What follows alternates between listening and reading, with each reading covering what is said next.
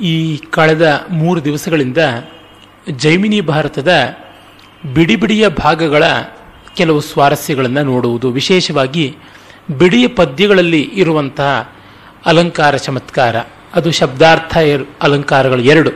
ಪ್ರಾಸಾದಿಗಳು ಶಬ್ದಾಲಂಕಾರಗಳು, ಉಪಮಾದಿಗಳು ಅರ್ಥಾಲಂಕಾರಗಳು. ಇವುಗಳ ಸ್ವಾರಸ್ಯ ಏನು ಅನ್ನುವುದನ್ನು ಅಷ್ಟಿಷ್ಟಾಗಿ ನೋಡಿದ್ವಿ. ಅಷ್ಟರಲ್ಲಿಯೇ ಸಾಕಷ್ಟು ಸಮಯವಾದ್ದರಿಂದ ಕಥಾಭಾಗದ ಮುಂದುವರಿಕೆ ಎನ್ನುವುದು ಆಗಲೇ ಇಲ್ಲ. ಆ ಸಂದರ್ಭದಲ್ಲಿ ಭೀಮ ಕೃಷ್ಣನನ್ನ ಅವನು ಊಟ ಮಾಡ್ತಾ ಇದ್ದಾಗ ಆಹ್ವಾನಿಸುವುದಕ್ಕೆ ಬರುವುದನ್ನು ಹೇಳಿದೆ. ಅದೇ ಸಂದರ್ಭದಲ್ಲಿ ಭೀಮ ಮತ್ತು ಕೃಷ್ಣರಿಗೆ ವೈನೋದಿಕ ಸಂಭಾಷಣೆ ನಡೆಯುತ್ತೆ ಎನ್ನುವುದನ್ನು ಹೇಳಿದೆ. ಸಾಮಾನ್ಯವಾಗಿ ಲಕ್ಷ್ಮೀಶನಲ್ಲಿ ಭವ್ಯತೆಯ ಪ್ರಸಂಗಗಳು ಬರುವುದು ವಿರಳ. ಇಲ್ಲಿ ಒಂದು ಕಡೆ ಕೃಷ್ಣನನ್ನ ಊಟ ಮಾಡುವ ಲೀಲೆ ಎಂಥದ್ದು ಅಂತ ವರ್ಣಿಸ್ತಾನೆ. ಅದು ತುಂಬ ಸ್ವಾರಸ್ಯಕಾರಿಯಾದ ಗಂಭೀರ ಮನೋಹರವಾದಂಥ ಪದ್ಯ. ಗುಪ್ತದಿಂದಮರರ್ಗಮೃತ ಉಣಿಸಿದ ನಿತ್ಯ ತೃಪ್ತಂ ಸಕಲ ಮಖಂಗಳ ಹವಿರ್ಭಾಗಮಂ ಸಪ್ತಾರ್ಚಿರ್ಮುಖದಿಂದ ಕೈಗೊಂಡು ಅದರ ಫಲವ ನೂಡಿಸುವ ಪರಮಾತ್ಮನು ಕ್ಲುಪ್ತಮೆನಿಸುವ ರಾಜ ಭೋಗದೊಳಗ ಭೋಗದೊಳಗಾವುದುಂ ಲುಪ್ತಮಾಗದವೋಲ್. ಆರೋಗಣೆಯ ನೈದೆ ಲೋಲುಪ್ತಿಯಂ ಮಾಡುತ್ತಿರ್ದಂ ತನ್ನ ಮಾನುಷ್ಯ ಲೀಲೆಗಿದು ಸಾರ್ಥಮೆನಲು ಅಂತ ಈ ಪದ್ಯದಲ್ಲಿ ಆ ಕೃಷ್ಣನ ಕಾಸ್ಮಿಕ್ ಫಾರ್ಮ್ ಏನಿದೆ? ವೈಶ್ವಿಕ ರೂಪ ಅದನ್ನು ಕವಿ ಚೆನ್ನಾಗಿ ಹೇಳ್ತಾ ಇದ್ದಾನೆ. ಈತ ಊಟ ಮಾಡ್ತಾ ಇದ್ದಾನೆ. ನೋಡಿ, ಇದು ಎಷ್ಟು ಸೊಗಸಾದ ಸಂದರ್ಭ ಅಂದರೆ, ಹಿಂದೆ ಅರ್ಜುನ ಮತ್ತು ದುರ್ಯೋಧನ ಇಬ್ಬರು ಪ್ರತ್ಯೇಕವಾಗಿ ಕೃಷ್ಣನನ್ನ ತಮ್ಮ ಕಡೆಗೆ ಸಹಾಯಕ್ಕೆ ಬರಬೇಕು ಯುದ್ಧದಲ್ಲಿ ಅಂತ ಕೇಳಕ್ಕೆ ಹೋದಾಗ ಆತ ನಿದ್ರೆ ಮಾಡ್ತಾ ಇದ್ದ. ಅವನು ಕಪಟ ನಿದ್ರೆಯಲ್ಲಿ ಇದ್ದದ್ದು, ಯೋಗ ನಿದ್ರೆಯಲ್ಲಿ ಇದ್ದದ್ದು ಕುಮಾರವ್ಯಾಸ ಬಹಳ ಸುಂದರವಾಗಿ ಆ ಪ್ರಸಂಗವನ್ನು ನಿರ್ವಾಹ ಮಾಡಿದ್ದಾನೆ. ಇರಲಿ, ಅದು ಬಂದಾಗ ಆ ಹೊತ್ತಿಗೆ ಅದನ್ನು ಕಾಣುವುದಾಗುತ್ತದೆ. ಇಲ್ಲಿ ಆತನ ಭೋಜನ. ಗುಪ್ತದಿಂದ ಅಮರರ್ಗೆ ಅಮೃತವನ್ನು ಉಣಿಸಿದ ನಿತ್ಯ ತೃಪ್ತಂ. ತಾನು ಅಮೃತವನ್ನ ಕುಡಿಯದೆ ದೇವತೆಗಳಿಗೆ ಮೋಹಿನಿ ರೂಪದಿಂದ ಅಮೃತವನ್ನ ವಿತರಣ ಮಾಡಿತ್ತು. ನಾವು ಊಟ ರುಚಿಯಾಗಿದ್ರೆ ಅಮೃತಪ್ರಾಯ ಅಂತೀವಿ. ಅದು ಏನು ಅಮೃತಾನೇ ಹೌದು ಅಂತ. ಅಂದ್ರೆ ಯಾವುದು ನಮಗೆ ನಾಲಿಗೆಗೆ ತುಂಬಾ ಉತ್ಕೃಷ್ಟ ಅನ್ಸತ್ತೋ ಅದೆಲ್ಲ ಅಮೃತ. ಸಾಕ್ಷಾತ್ ಅಮೃತವನ್ನೇ ಆತ ತಾನು ದೇವತೆಗಳಿಗೆ ಹಂಚಿದ, ಆದರೆ ತನ್ನ ಪಾಲಿಗೆ ಇಟ್ಟುಕೊಳ್ಳಲಿಲ್ಲ ಅಂತ. ಇಷ್ಟರ ಮಟ್ಟಿಗೆ ನಿಸ್ಪೃಹತೆ ಇರುವಂಥವನು.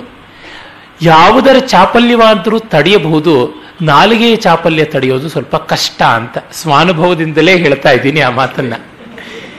ನಲವತ್ತು ವರ್ಷ ಆದಮೇಲೆ ನಾನು ಊಟದ ಪದ್ಧತಿಯನ್ನೇ ಬದಲಾವಣೆ ಮಾಡಿಕೊಳ್ಳಬೇಕು ಅಂತ ಡೈರಿಯ ಒಳಗೆ ಹೇಗಿರಬೇಕು ಅಂತ ಬರೆದೂ ಇಟ್ಟುಕೊಂಡೆ. ಆದರೆ ಈ ಹೊತ್ತಿಗೂ ಅದನ್ನ ಅನುಸರಣೆಗೆ, ಆಚರಣೆಗೆ ತರುವುದಾಗಿಲ್ಲ.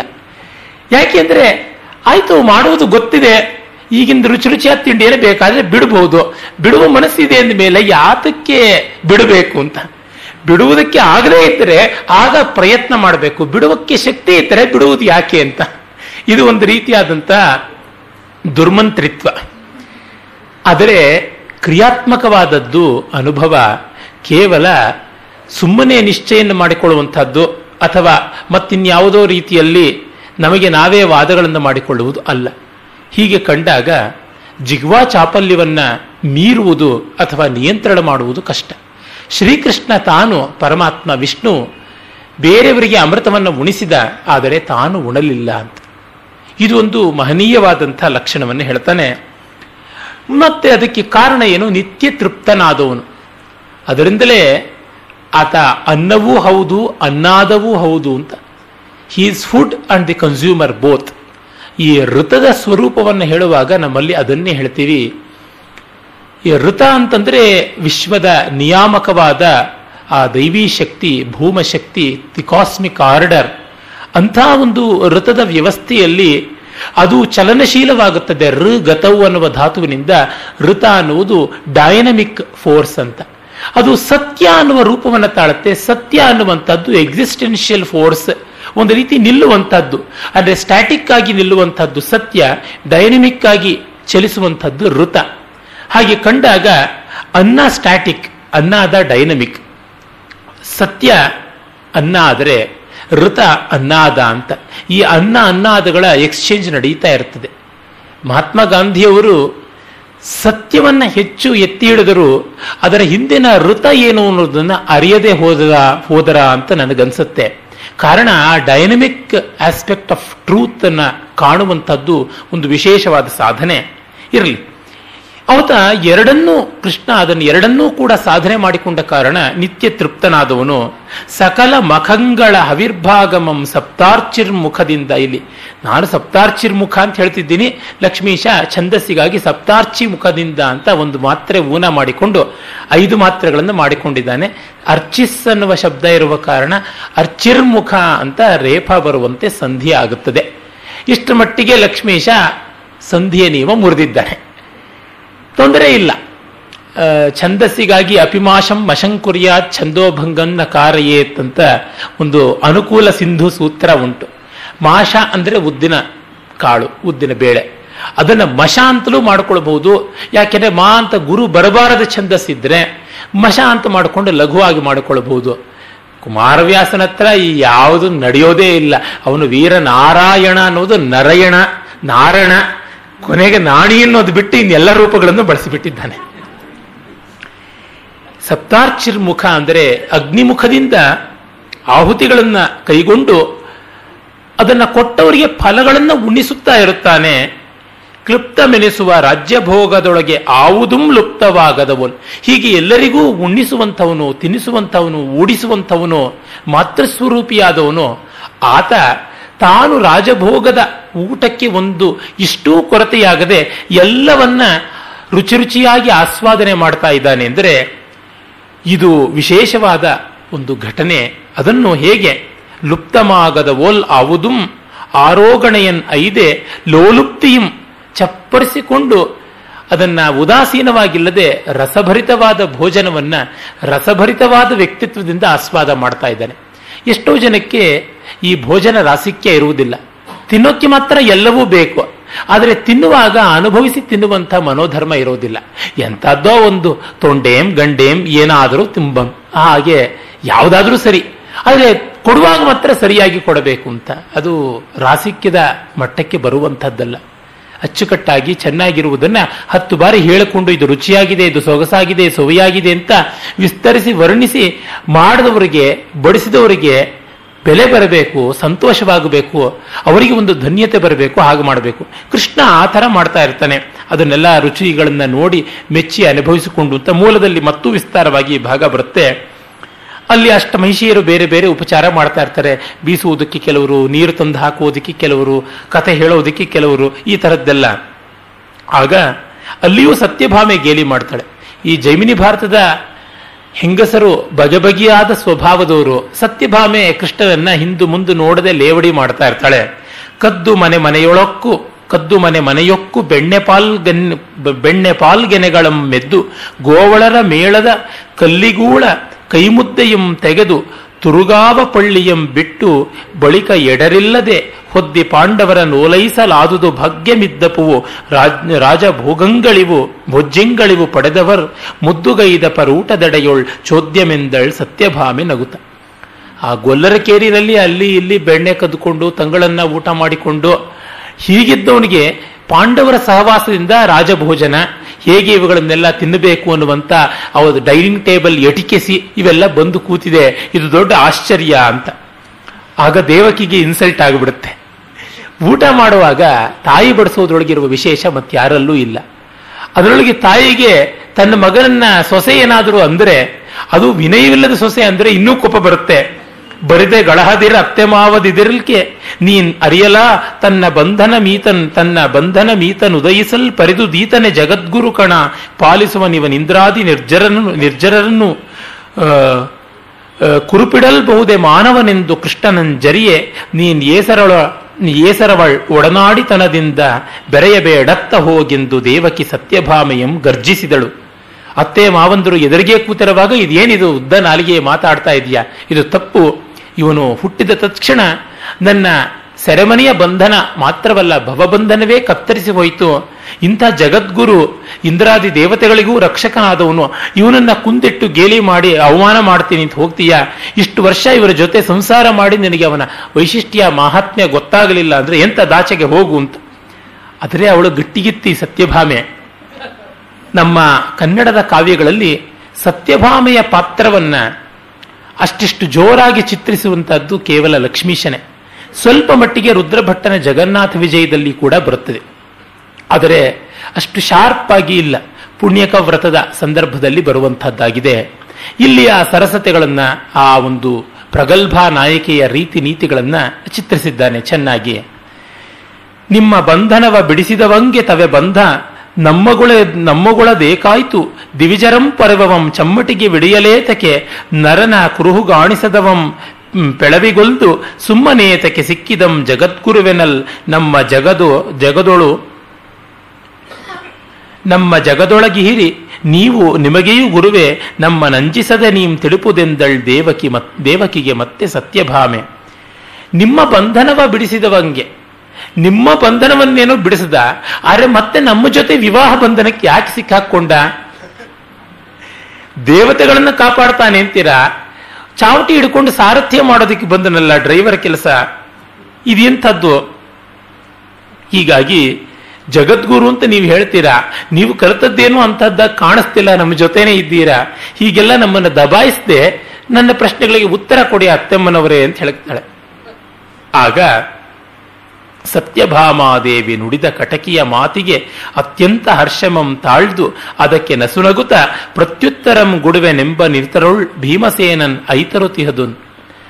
ಈ ಸತ್ಯಭಾಮೆ ತುಂಬಾ ಚೆನ್ನಾಗಿ ಹೇಳ್ತಿದ್ದಾಳೆ, ಸೊಗಸಾಗಿದೆ ಮಾತು ಅಂತ ಸಂತೋಷ ಸಂತೋಷ ಪಡ್ತಾ ಭೀಮ ಬರ್ತಾನೆ. ಭೃತ್ಯರೆಚ್ಚರಿಸಿದೊಡೆ ಭಾವಮೈದುನತನದ ಕೃತ್ಯದಿಂದ ಅಚ್ಯುತಂ ಸೂಚಿಸಲ್ ತಡೆದಳೌಚಿತ್ಯಮಲ್ಲ ಒಳವಗುವುದಾರೋಗಣೆಯ ಸಮಯವೆಂದು ಸೈರಂಧ್ರಿ ಬಂತು. ಆಗ ಒಳಗೆ ಬರಬೇಕು ಅಂತ ಭೀಮ ಅಂದ್ಕೋತಾನೆ, ಸತ್ಯಭಾಮೆ ಜೊತೆ ಮಾತಾಡಿ ತಾನು ಕೆಣಕೋಣ ಅಂತ. ಬರಬಾರದು ನೀವು, ನಮ್ಮ ಯಜಮಾನರು ಊಟ ಮಾಡ್ತಿದ್ದಾರೆ, ಆ ಸಂದರ್ಭದಲ್ಲಿ ಯಾರು ಒಳಗೆ ಹೋಗಬಾರದು ಅಂತ. ಅಲ್ಲಿದ್ದ ಸೈರಂಧ್ರಿ, ಅಂದರೆ ಪರಿಚಾರಿಕೆ ಒಬ್ಬಳು ಸತ್ಯಭಾಮಾದಿಗಳು ಇದ್ದು, ಇರುವ ಜಾಗದಲ್ಲಿ ಅಲಂಕಾರ ಮಾಡೋದಕ್ಕೆ ಇದ್ದೇ ಇರ್ತಾರೆ. ಸೈರಂಧ್ರಿ ಜಾತಿಯ ಸ್ತ್ರೀಯರು ಅಂತ ಪ್ರಸಿದ್ಧಿ. ದ್ರೌಪದಿ, ಅವಳ ಹೆಸರು ಸೈರಂಧ್ರಿ ಅಲ್ಲ, ಸೈರಂಧ್ರಿ ಒಂದು ವರ್ಗ. ಅದೊಂದು ಪ್ರೊಫೆಷನ್ ವರ್ಗ. ಸ್ವೈರಂ ಧ್ರಿಯತೆ ಇತಿ ಸೈರಂಧ್ರಿ ಅಂತ ಅದರ ನಿರ್ವಚನವನ್ನು ಹೇಳ್ತಾರೆ. ಅವರು ಬಹಳ ಫ್ರೀಯಾಗಿ, ಅಲೂಫಾಗಿ ಎಲ್ಲಿ ಬೇಕಾದ್ರೂ ಓಡಾಡ್ಕೊಂಡು ಹೇಗೆ ಬೇಕಾದ್ರೂ ಇರ್ತಾರೆ ಅನ್ನುವ ದೃಷ್ಟಿಯಿಂದ ಅಂತ. ಇರಲಿ. ಅದು ಹಿಂದಿನ ಕಾಲದಲ್ಲಿ ಈ ಬ್ಯೂಟಿಷಿಯನ್ಸ್ ಅಂತ ಯಾರಿದ್ರು ಆ ವರ್ಗದವರು ಸೈರಂಧ್ರಿಯರು ಅಂತ ಹೇಳ್ಬೋದು. ಬೇಕಾದ್ರೆ ಬ್ಯೂಟಿ ಪಾರ್ಲರ್ನವರು ತಮ್ಮ ಕುಲದೇವತೆ ಅಂತ ಸೈರಂಧ್ರಿಯರನ್ನ ಪೂಜೆ ಮಾಡಬಹುದು. ಉಂಟಲ್ವೇ? ಈಗ ಆಯುರ್ವೇದದ ವೈದ್ಯರೆಲ್ಲ ಧನ್ವಂತರಿಯನ್ನ ಫೋಟೋ ವಿಗ್ರಹ ಇಟ್ಟುಕೊಂಡು ಪೂಜೆ ಮಾಡುವಂತೆ, ಯೋಗಾಚಾರ್ಯರೆಲ್ಲ ಪತಂಜಲಿಯ ವಿಗ್ರಹವನ್ನ ಫೋಟೋನ ಇಟ್ಟುಕೊಂಡು ಪೂಜೆ ಮಾಡುವಂತೆ, ಬ್ಯೂಟಿ ಪಾರ್ಲರ್ನವರು ಸೈರಂಧ್ರಿಯನ್ನು ಇಟ್ಟುಕೊಂಡು ಪೂಜೆ ಮಾಡಿದ್ರೆ ಇಂಡಿಯನೈಸಿಂಗ್, ವೆಸ್ಟರ್ನ್ ಇನ್ಫ್ಲೂಯೆನ್ಸ್ ಆಗುತ್ತದೆ ಅಲ್ವೇ ಹಾಗೆ ನೋಡಬಹುದು. ಆಗ ಇವನು ಹೇಳ್ತಾನೆ ಆರೋಗಣೆಯ ಸಮಯ ಮಾರ್ಗೆ, ಭೂತಂ ಪೈದು ದಾರನಿ ಮನೆಯೋಳ್ ಇಂತೀಗಳೇಕೆ ಮೌನಂ? ಆರುಮಿಲ್ಲದೆ ಪರೆಯೋಳಿಗಳೇ, ದೇವಕಿ ಸತ್ಯಭಾಮೆ ಗಾವುದು ಮಿಲ್ಲಲ ಆರೆನ್ನ ನಿಂತು ತಡೆಸಿದರು. ಆಯ್ತೆ ದುರ್ಭಿಕ್ಷ ಮೂರೊಳ್ ಬೆಳೆಯದೆ ಧಾನ್ಯಂ. ಕರೆಯದೇ ವೃಷ್ಟಿ ನಾರಿಯ ನಿನಿಬರಂ ಕಟ್ಟಿಕೊಳ್ಳಲೇಕೆ, ಬಿಡಲೆಂದು ಮಾರುತಿ ನುಡಿದನು. ಅಲ್ಲ, ಊಟದ ಸಮಯ ಯಾರಿಗೆ? ಯಾವ ಭೂತ ಬಂದು ಇಷ್ಟು ನುಂಗ್ತಾ ಇದೆ? ಯಾರು ನೋಡಬಾರದು ಅಂತ ಅನ್ನೋದಕ್ಕೆ ಮತ್ತೆ, ಇನ್ನೊಂದು, ಇಡೀ ಯಾದವರ ಪ್ರಪಂಚಕ್ಕೆ, ದ್ವಾರಕಿಗೆ ಕ್ಷಾಮ ಬಂದಿದೆಯಾ? ಹಾಗಿದ್ದರೆ ಎಷ್ಟು ಜನ ಹೆಂಡತಿಯರನ್ನ ಇವನು ಮದುವೆ ಮಾಡಿಕೊಂಡು ಅಷ್ಟು ದೊಡ್ಡ ಸಂಸಾರದ ಕಾರಣವೇ ಕ್ಷಾಮ ಬಂದಿರಬೇಕು. ಆ ಹೆಂಡತಿಯರನ್ನ ಮಕ್ಕಳನ್ನ ದೂರ ಇಟ್ಟರೆ ಸಾಕು, ಈ ದ್ವಾರಕಿಗೆ ಒಂದು ಕ್ಷಾಮ ಹೋಗುತ್ತದೆ, ನಾಲ್ಕು ಜನಕ್ಕೆ ಬಂದವರಿಗೆ ಊಟ ಇಡಬಹುದಾಗುತ್ತದೆ ಅಂತ ಭೀಮ ಗೇಲಿಯನ್ನು ಮಾಡ್ತಾನೆ. ಆಗ ಭೀಮನ ಆಡಿದ ನುಡಿಯ ಕೀಳಿ ರುಕ್ಮಿಣಿ ಸತ್ಯಭಾಮೆಯರ ಮಗ ನೋಡಿ ನಸುನಗುತ ಮುರಹರಂ ತಾಂ ಮತ್ತೆ ರಭಸದಿಂ ಭೋಜನಂಗೆಯುತ್ತ ಒಡನೊಡನೆ ಧರ್ರನೆ ತೇಗಲು ತಾಮಸಮಿದೇಕೆ ನಾಂ ಬಂದನೋರ್ವನೆ ಮುಳಿದೊಡಿ ಮೂಜಗಂ ನಿನ್ನ ಬಾಯಿಗೊಂದು ತುತ್ತಾಗದು ಈ ಮನುಜ ಗಿನಿಜರಂ ಬಲ್ಲರಾರ್ ಎನ್ನನು ಎನ್ನನ್ ಉಳುಹೆಂದು ಅನಲಿಜಂ ಅನಿಲಜಂ ಚೀರ್ದನು. ಆಗ ಭೀಮನ ಮಾತು ಕೇಳಿ, ಕೃಷ್ಣ ನಗನಗತಾ ಇವನು ಸ್ವಲ್ಪ ಇನ್ನೂ ಕೋಪಗೊಳ್ಳಲಿಂತ ರುಕ್ಮಿಣಿ ಸತ್ಯಭಾಮೆಯರ ಮುಖ ನೋಡಿಕೊಂಡು ಇನ್ನಷ್ಟು ತಿಂತ ಜೋರ್ ಜೋರಾಗಿ ತೇಗೋದಿಕ್ಕೆ ಆರಂಭ ಮಾಡ್ತಾನೆ. ಆಗ ಭೀಮನಿಗೆ ಕೋಪ ಆಗಿ ಕೋಪ ಬಂದು, ನಾನು ಬಂದರೆ ಮೂರು ಲೋಕದಲ್ಲಿ ಯಾರಿಗೂ ಏನೂ ಇರೋದಿಲ್ಲ, ನಿನ್ನನ್ನೂ ಸೇರಿಸಿದಂತೆ ತ್ರಿಲೋಕವನ್ನು ನುಂಗಿಬಿಡ್ತೀನಿ ಅಂತ ಅವನು ಅಬ್ಬರಿಸ್ತಾನೆ. ಆಮೇಲೆ ಬಿಡದೆ ಕಳವಿಂದ ಲೋಗರ ಮನೆಗಳಂ ಪೊಕ್ಕು ತುಡುಕಿ ತಿಂದವನ ಭೋಜನಕ್ಕೆ ಮೃಷ್ಟಾನ್ನಂ ಆದೊಡೆ ಕೆಲಬಲಂಗಳಂ ನೋಡುವನೆ ಗೋವಳಂಗೆ ಅರಸುತನಮಾದ ಬಳಿಕ ಪೊಡವಿಯಂ ಕಂಡು ನಡೆವನೆ ಮುಳಿದು ಮಾವನಂ ಬಡಿದವಂ ನಂಟರ ನಂಟರನರಿವನೆ ಮೊಲೆಗೊಟ್ಟಳ ಅಸುಗುಡಿದವಂ ಪುರುಷಾರ್ಥಿಯಾದಪನೆ ನಾ ಅಜ್ಞರೆಂದು ಮಾರುತಿ ಜರದನು ಅಲ್ಲ ಅಲ್ಲ, ನನ್ನದೇ ದೊಡ್ಡ ತಪ್ಪು. ಇವನು ಊಟ ಟೈಮಿಗೆ ನಾನು ಬಂದೆ ಅಂತ ನನಗೆ ಊಟ ಹಾಕ್ತಾನೆ ಅಂತ ಭ್ರಮಿಸಿದ್ದೇ ಅವಿವೇಕವಾಯಿತು. ಕಾರಣ ಈ ಕೃಷ್ಣ ಬೇರೆಯವರ ಮನೆಗೆ ಹೋಗಿ ಕದ್ದು ತಿಂದವನು. ಈ ಕಳ್ಳ ಬೇರೆಯವರಿಗೆ ಊಟವನ್ನ ಹಾಕಿಸ್ತಾನ, ಖಂಡಿತ ಹಾಕಿಸೋದಿಲ್ಲ. ಅದು ಮಾತ್ರವಲ್ಲ, ಇವನಿಗೆ ಅರಸುತನ ಬಂದದ್ದು ಈಚೀಚಿಗೆ. ಅದಕ್ಕೆ ಮುನ್ನ ಗೋವಳನಾಗಿಯೇ ಇದ್ದದ್ದು ಗೊಲ್ಲನಾಗಿ ಈ ಅಲ್ಪನಿಗೆ ಐಶ್ವರ್ಯ ಬಂದ್ರೆ ಅರ್ಧರಾತ್ರದಲ್ಲಿ ಕೊಡೆ ಹಿಡಿದ ಅಂತ ಗಾದೆ ಉಂಟು. ಇವನಿಗೆ ನೆಲವೇ ಕಾಣಿಸ್ತಾ ಇಲ್ಲ. ಸೋದರ ಮಾವನನ್ನ ಕೊಂದವನು, ಹಾಲು ಕೊಡಕ್ಕೆ ಬಂದ ಪೂತನಿಯನ್ನೇ ತಿಂದವನು, ಇಂಥವನು ಪುರುಷಾರ್ಥಕಾರಿಯಾದಂತಹ ಪುಣ್ಯವನ್ನ ಸಂಪಾದಿಸಿಕೊಂಡು ಈ ಅನ್ನ ವಿತರಣೆ ಅನ್ನಂ ಬಹುಕುರ್ವೀತ ಅಂತ ಇರುವುದನ್ನ ಜ್ಞಾಪಕ ಇಟ್ಟುಕೊಂಡು ನಿರ್ವಾಹ ಮಾಡ್ತಾನೆಯ, ಖಂಡಿತ ಇಲ್ಲ ಅಂತ. ಹೀಗೆ ಇವರಿಬ್ಬರ ಭಾವ ಭಾವಮೈದಂದರ ವಿನೋದವಾಗಿ ಅನಂತರ ಭೀಮನನ್ನು ಒಳಗೆ ಕರೆದುಕೊಂಡು ಹೋಗಿ ಊಟ ಮಾಡುವುದಾಗುತ್ತದೆ. ಇದಾದ ಬಳಿಕ ಕೃಷ್ಣ ಅವನ ದೊಡ್ಡ ಪರಿವಾರ ಎಲ್ಲ ಯಜ್ಞಕ್ಕೆ ಹೊರಡುವುದು. ಇಲ್ಲಿ ಪ್ರಾಯಶಃ ಕವಿ ಮಾಘಕವಿಯ ಶಿಶುಪಾಲ ವಧದಲ್ಲಿ ಮೂರನೇ ಸರ್ಗದಿಂದ ಬರುವಂತಹ ಪ್ರಸ್ಥಾನ ವರ್ಣನೆಯನ್ನು ಮಾಡ್ತಾನೆ. ಒಂದು ಪ್ರಯಾಣ, ಅದು ಕೂಡ ನಮ್ಮ ಕಾವ್ಯಗಳಲ್ಲಿ ಅನಿವಾರ್ಯವಾಗಿ ಬರಬೇಕಾದ ವರ್ಣನೆ. ಪ್ರಯಾಣದಲ್ಲಿ ಎಷ್ಟೆಲ್ಲ ಬೇಕಾಗುತ್ತದೆ? ಬಟ್ಟೆಗಳ ವೇಸರದ ಪೊರಯಾಳ ಕಂಬಿಗಳ ಕೊಟ್ಟಿಗೆಯ ಕೊಲ್ಲಾರ ಬಂಡಿಗಳ ಮೇಲೆ ಸರಕಿಟ್ಟಣಿಸಿ ನೂದುದು ಗೋಮಹಿಷಿ ಕುಲದ ಕೀಲಾರ ಬಿಡದೈದಿತೊಡನೆ ಅಂತ. ಎಷ್ಟೋ ಶಬ್ದಗಳು ಈಗ ಬಿಟ್ಟು ಹೋಗಿರುವಂಥ ಶಬ್ದಗಳು. ಬಟ್ಟೆಗಳ ವೇಸರದ ವೇಸರ ಅಂದ್ರೆ ಹೇಸರಗತ್ತೆ. ಈ ಹೇಸರಗತ್ತೆಯನ್ನು ಸಂಸ್ಕೃತದಲ್ಲಿ ಅಶ್ವತರ ಅಂತ ಕರೀತಾರೆ. ಹೆಣ್ಣು ಹೇಸರಗತ್ತೆ ಆದರೆ ಅಶ್ವತರಿ ಅಂತ ಕರೀತಾರೆ. ಅಶ್ವದ ಹಾಗಿದೆ, ಕುದುರೆಯ ಹಾಗಿದೆ ಅಶ್ವತರ ಅದಕ್ಕೆ ಹಾಗೆ ಹೇಳುವುದು ನಮ್ಮ ಪ್ರಸಿದ್ಧವಾದ ಉಪನಿಷತ್ತು ಶ್ವೇತಾಶ್ವತರ. ಹಾಗೆ ಹೇಸರಗತ್ತೆ ಉಪನಿಷತ್ತು, ಬಿಳಿ ಹೇಸರಗತ್ತೆ ಉಪನಿಷತ್ತು ಅಂತ ಕನ್ನಡದ ಅನುವಾದ ಮಾಡುವುದಿದ್ರೆ. ಹೇಸರಗತ್ತೆಗಳ ಮೇಲೆ ಬಟ್ಟೆಯ ರಾಶಿಗಳನ್ನು ಹಾಕಿಕೊಂಡು ಪೊರೆಯಾಳ ಕಂಬಿಗಳ, ಕಂಬಿ ಎಂದರೆ ಕಾವಡಿ, ಅಡ್ಡೆ. ಅದರ ಮೇಲೆ ಬೇರೆ ಬೇರೆ ಸಾಮಗ್ರಿಗಳನ್ನು ಇಟ್ಟುಕೊಂಡು ಬರುವಂಥವರು ಕೊಟ್ಟಿಗೆಯ ಕೊಲ್ಲಾರ ಬಂಡಿಗಳ, ಕೊಲ್ಲಾರ ಅಂದರೆ ಕಮಾನು ಬಂಡಿಗಳು ಅಂತ. ಆ ಕಮಾನು ಬಂಡಿಗಳಲ್ಲಿ ಕಂಬಳಿ ಹಾಕಿಕೊಂಡು ಅದರ ಕೆಳಗೆ ಹಸಿರೆಲೆಯ ಸುಪ್ಪತ್ತಿಗೆ ಅದರ ಮೇಲೆ ಕಂಬಳಿ ಹಾಕಿಕೊಂಡು ಅದರ ಮೇಲೆ ಒಂದು ಮೃದುವಾದ ಜಮಖಾನೆಯಂತ ಒಂದು ಉತ್ತರೆಯದಂತ ಬಟ್ಟೆಯನ್ನು ಹಾಕಿಕೊಂಡು ಅಲ್ಲಿ ಕೂತು ಬೆಳದಿಂಗಳಲ್ಲಿ ಸಂಚಾರ ಮಾಡ್ತಾ ಇದ್ದದ್ದು ಹಳ್ಳಿಗಳಲ್ಲಿ ಇಂದೂ ಪ್ರಾಯಶಃ ಇರಬಹುದು ಅಂತ ಅನಿಸುತ್ತೆ. ನಮ್ಮ ಮೂರ್ತಿರಾಯರು ಈ ಎತ್ತಿನ ಬಂಡಿಯಲ್ಲಿ ಅಥವಾ ಎತ್ತಿನ ಗಾಡಿಯಲ್ಲಿ ಚಕ್ಕಡಿಯ ಪ್ರಯಾಣದ ಬಗ್ಗೆ ತುಂಬಾ ಸುಂದರವಾದ ಒಂದು ಲಲಿತ ಪ್ರಬಂಧವನ್ನು ಬರೆದಿದ್ದಾರೆ. ಅವರ ಹಗಲಗನಸುಗಳು ಅಂತ ಮೊದಲನೇ ಪ್ರಬಂಧ ಸಂಕಲನದಲ್ಲಿ. ಅದು ಒಂದು ಪ್ರಪಂಚ, ಅದು ಒಂದು ಭೋಗ. ಯಾವುದೇ ಸುಖ ಪಡಬೇಕಾದ್ರೆ ಒಂದಿಷ್ಟು ವಿರಾಮ ಇರಬೇಕು, ಒಂದಿಷ್ಟು ಸಮಯ ಇರಬೇಕು. ನೀವು ಜೆಟ್ ಫ್ಲೈಟ್ಗಳಲ್ಲಿ ಹೋದರೆ ಪ್ರಯಾಣದ ಸೌಖ್ಯ ಇರೋಲ್ಲ. ನಿಮಗೆ ಬೇಗ ರೀಚ್ ಆಗಬೇಕು ಅನ್ನೋದಿರುತ್ತೆ ಹೊರತು ಪ್ರಯಾಣದ ಸೌಖ್ಯ, ಪ್ರಯಾಣದ ಆನಂದ, ಪ್ರಯಾಣದ ಅನುಭವ ಅಲ್ಲಿ ಆಗುವಂಥದ್ದಲ್ಲ. ಯಾವುದೋ ಡ್ರಾಯಿಂಗ್ ರೂಮಲ್ಲಿ ಒಂದು ಎಂಟು ಗಂಟೆ ಕಾಲ ಅಲ್ಲಾಡದೆ ಟಿವಿ ಮುಂದೆ ಕೂತ್ಕೊಂಡಿದ್ದಂತೆ ಇರುತ್ತೆ ಅಷ್ಟೇ ಅದು ಬಿಟ್ಟು ಇನ್ನೇನೂ ಆಗೋದಿಲ್ಲ. ಆದರೆ ಇದು ಹಾಗಲ್ಲ, ಎತ್ತಿನ ಬಂಡಿಯಲ್ಲಿ ಪ್ರಯಾಣ ಅಂತಂದ್ರೆ. ಹಾಗೆ ಕಾವಡಿ ಅಡ್ಡೆ ಹೇಸರಗತ್ತೆಗಳು ಸಿಂಗರಿಸಿರುವ ಕಮಾನು ಬಂಡಿಗಳು, ಇವುಗಳಲ್ಲೆಲ್ಲ ಸರಕಿಟ್ಟುಕೊಂಡು ಕೀಲಾರ ಅಂದರೆ ಗೋಶಾಲೆ. ಇಷ್ಟು ಜನ, ಅಷ್ಟು ದೂರದ ಪ್ರಯಾಣ ಅಂದರೆ ದಾರಿಯಲ್ಲಿ ಸ್ಕಂಧಾವಾರ. ಅಂದರೆ ಬೇರೆ ಬೇರೆ ಗುಂಪುಗಳಲ್ಲಿ ಜನ ಯಾರಿರ್ತಾರೆ, ಅವರುಗಳನ್ನ ನಾವು ನಿಭಾಯಿಸಿಕೊಂಡು ಹೋಗುವಾಗ ಆಹಾರ ಬೇಕಲ್ವ? ಹಾಲು, ಮೊಸರು, ತುಪ್ಪ ಇತ್ಯಾದಿಗಳಿಗೆ ಅಲ್ಲಿಂದಲ್ಲಿ ಆಗಬೇಕಾದದ್ದು. ಇವನ್ನೆಲ್ಲ ವ್ಯವಸ್ಥೆ ಮಾಡಿಕೊಂಡು ದಟ್ಟಿಸಿದು ಆನೆ ಕುದುರೆಯ ರಥದ ಸೇನೆ ಪೂರ. ಮತ್ತೆ ಇವುಗಳನ್ನು ಕಾಪಾಡೋದಕ್ಕೆ ಆನೆ ಕುದುರೆಗಳ ಸೈನ್ಯ. ಮತ್ತು ಉತ್ತಮರಾದವರು ಅಧಿಕ, ಅಧಿಕಾರಿಗಳಾದಂಥವರು, ಅವರೆಲ್ಲರೂ ಅಂದಳಗಳಲ್ಲಿ, ಪಲ್ಲಕ್ಕಿಗಳಲ್ಲಿ, ಇವರೆಲ್ಲ ಹೋಗ್ತಾ ಛತ್ರ, ಚಾಮರ, ಪತಾಕಿಗಳು ತೆರಳಿತು ಜನ ಮುದದಳು. ಹಾಗೆ ಪ್ರಯಾಣವನ್ನ ಮಾಡ್ತಾರೆ. ದಾರಿಯಲ್ಲಿ ಕೃಷ್ಣ ರುಕ್ಮಿಣಿಯರ ವಿನೋದ ಸಂವಾದ ಅವೆಲ್ಲ ಕೂಡ ಬರ್ತದೆ. ನೋಡಿ, ಇದೆಲ್ಲ ವಿಶೇಷವಾಗಿ ಘಟನೆಗಳೇ ಮುಖ್ಯ. ರಾಜಸೂಯ ಯಾಗಕ್ಕೆ ಹಿಂದೆ ಹೋದ, ಈಗ ಅಶ್ವಮೇಧ ಯಾಗಕ್ಕೆ ಹೋಗ್ತಾ ಇದ್ದಾನೆ. ಆ ಯಾಗವನ್ನು ನೋಡಬೇಕು ಅನ್ನುವ ತೀವ್ರತೆ ಇದ್ದರೆ ಇವೆಲ್ಲ ನ್ಯೂಸೆನ್ಸ್ ಆಗುತ್ತದೆ. ಅರೆ ಕವಿಗಳಿಗೆ ಹಾಗಲ್ಲ. ಮಹಾಯಾತ್ರಿಕರು ಅಲ್ಲಿ ಇಲ್ಲಿ ಸುತ್ತುಕೊಂಡು ಸುಳಿದುಕೊಂಡು ಬರ್ತಾ ಇದ್ದಾರೆ. ನಾವು ದೆಹಲಿಗೆ ನೇರಾಗಿ ಹೋಗಬೇಕು, ಅಲ್ಲಿ ಯಾವುದೋ ಆಫೀಸಿನ ಕೆಲಸ ಇದೆ ಅಂದ್ರೆ ಹೋದ ಪುಟ್ಟ, ಬಂದ ಪುಟ್ಟ ಅಂತ ಹಾಗೆ ಹೋಗ್ತೀವಿ.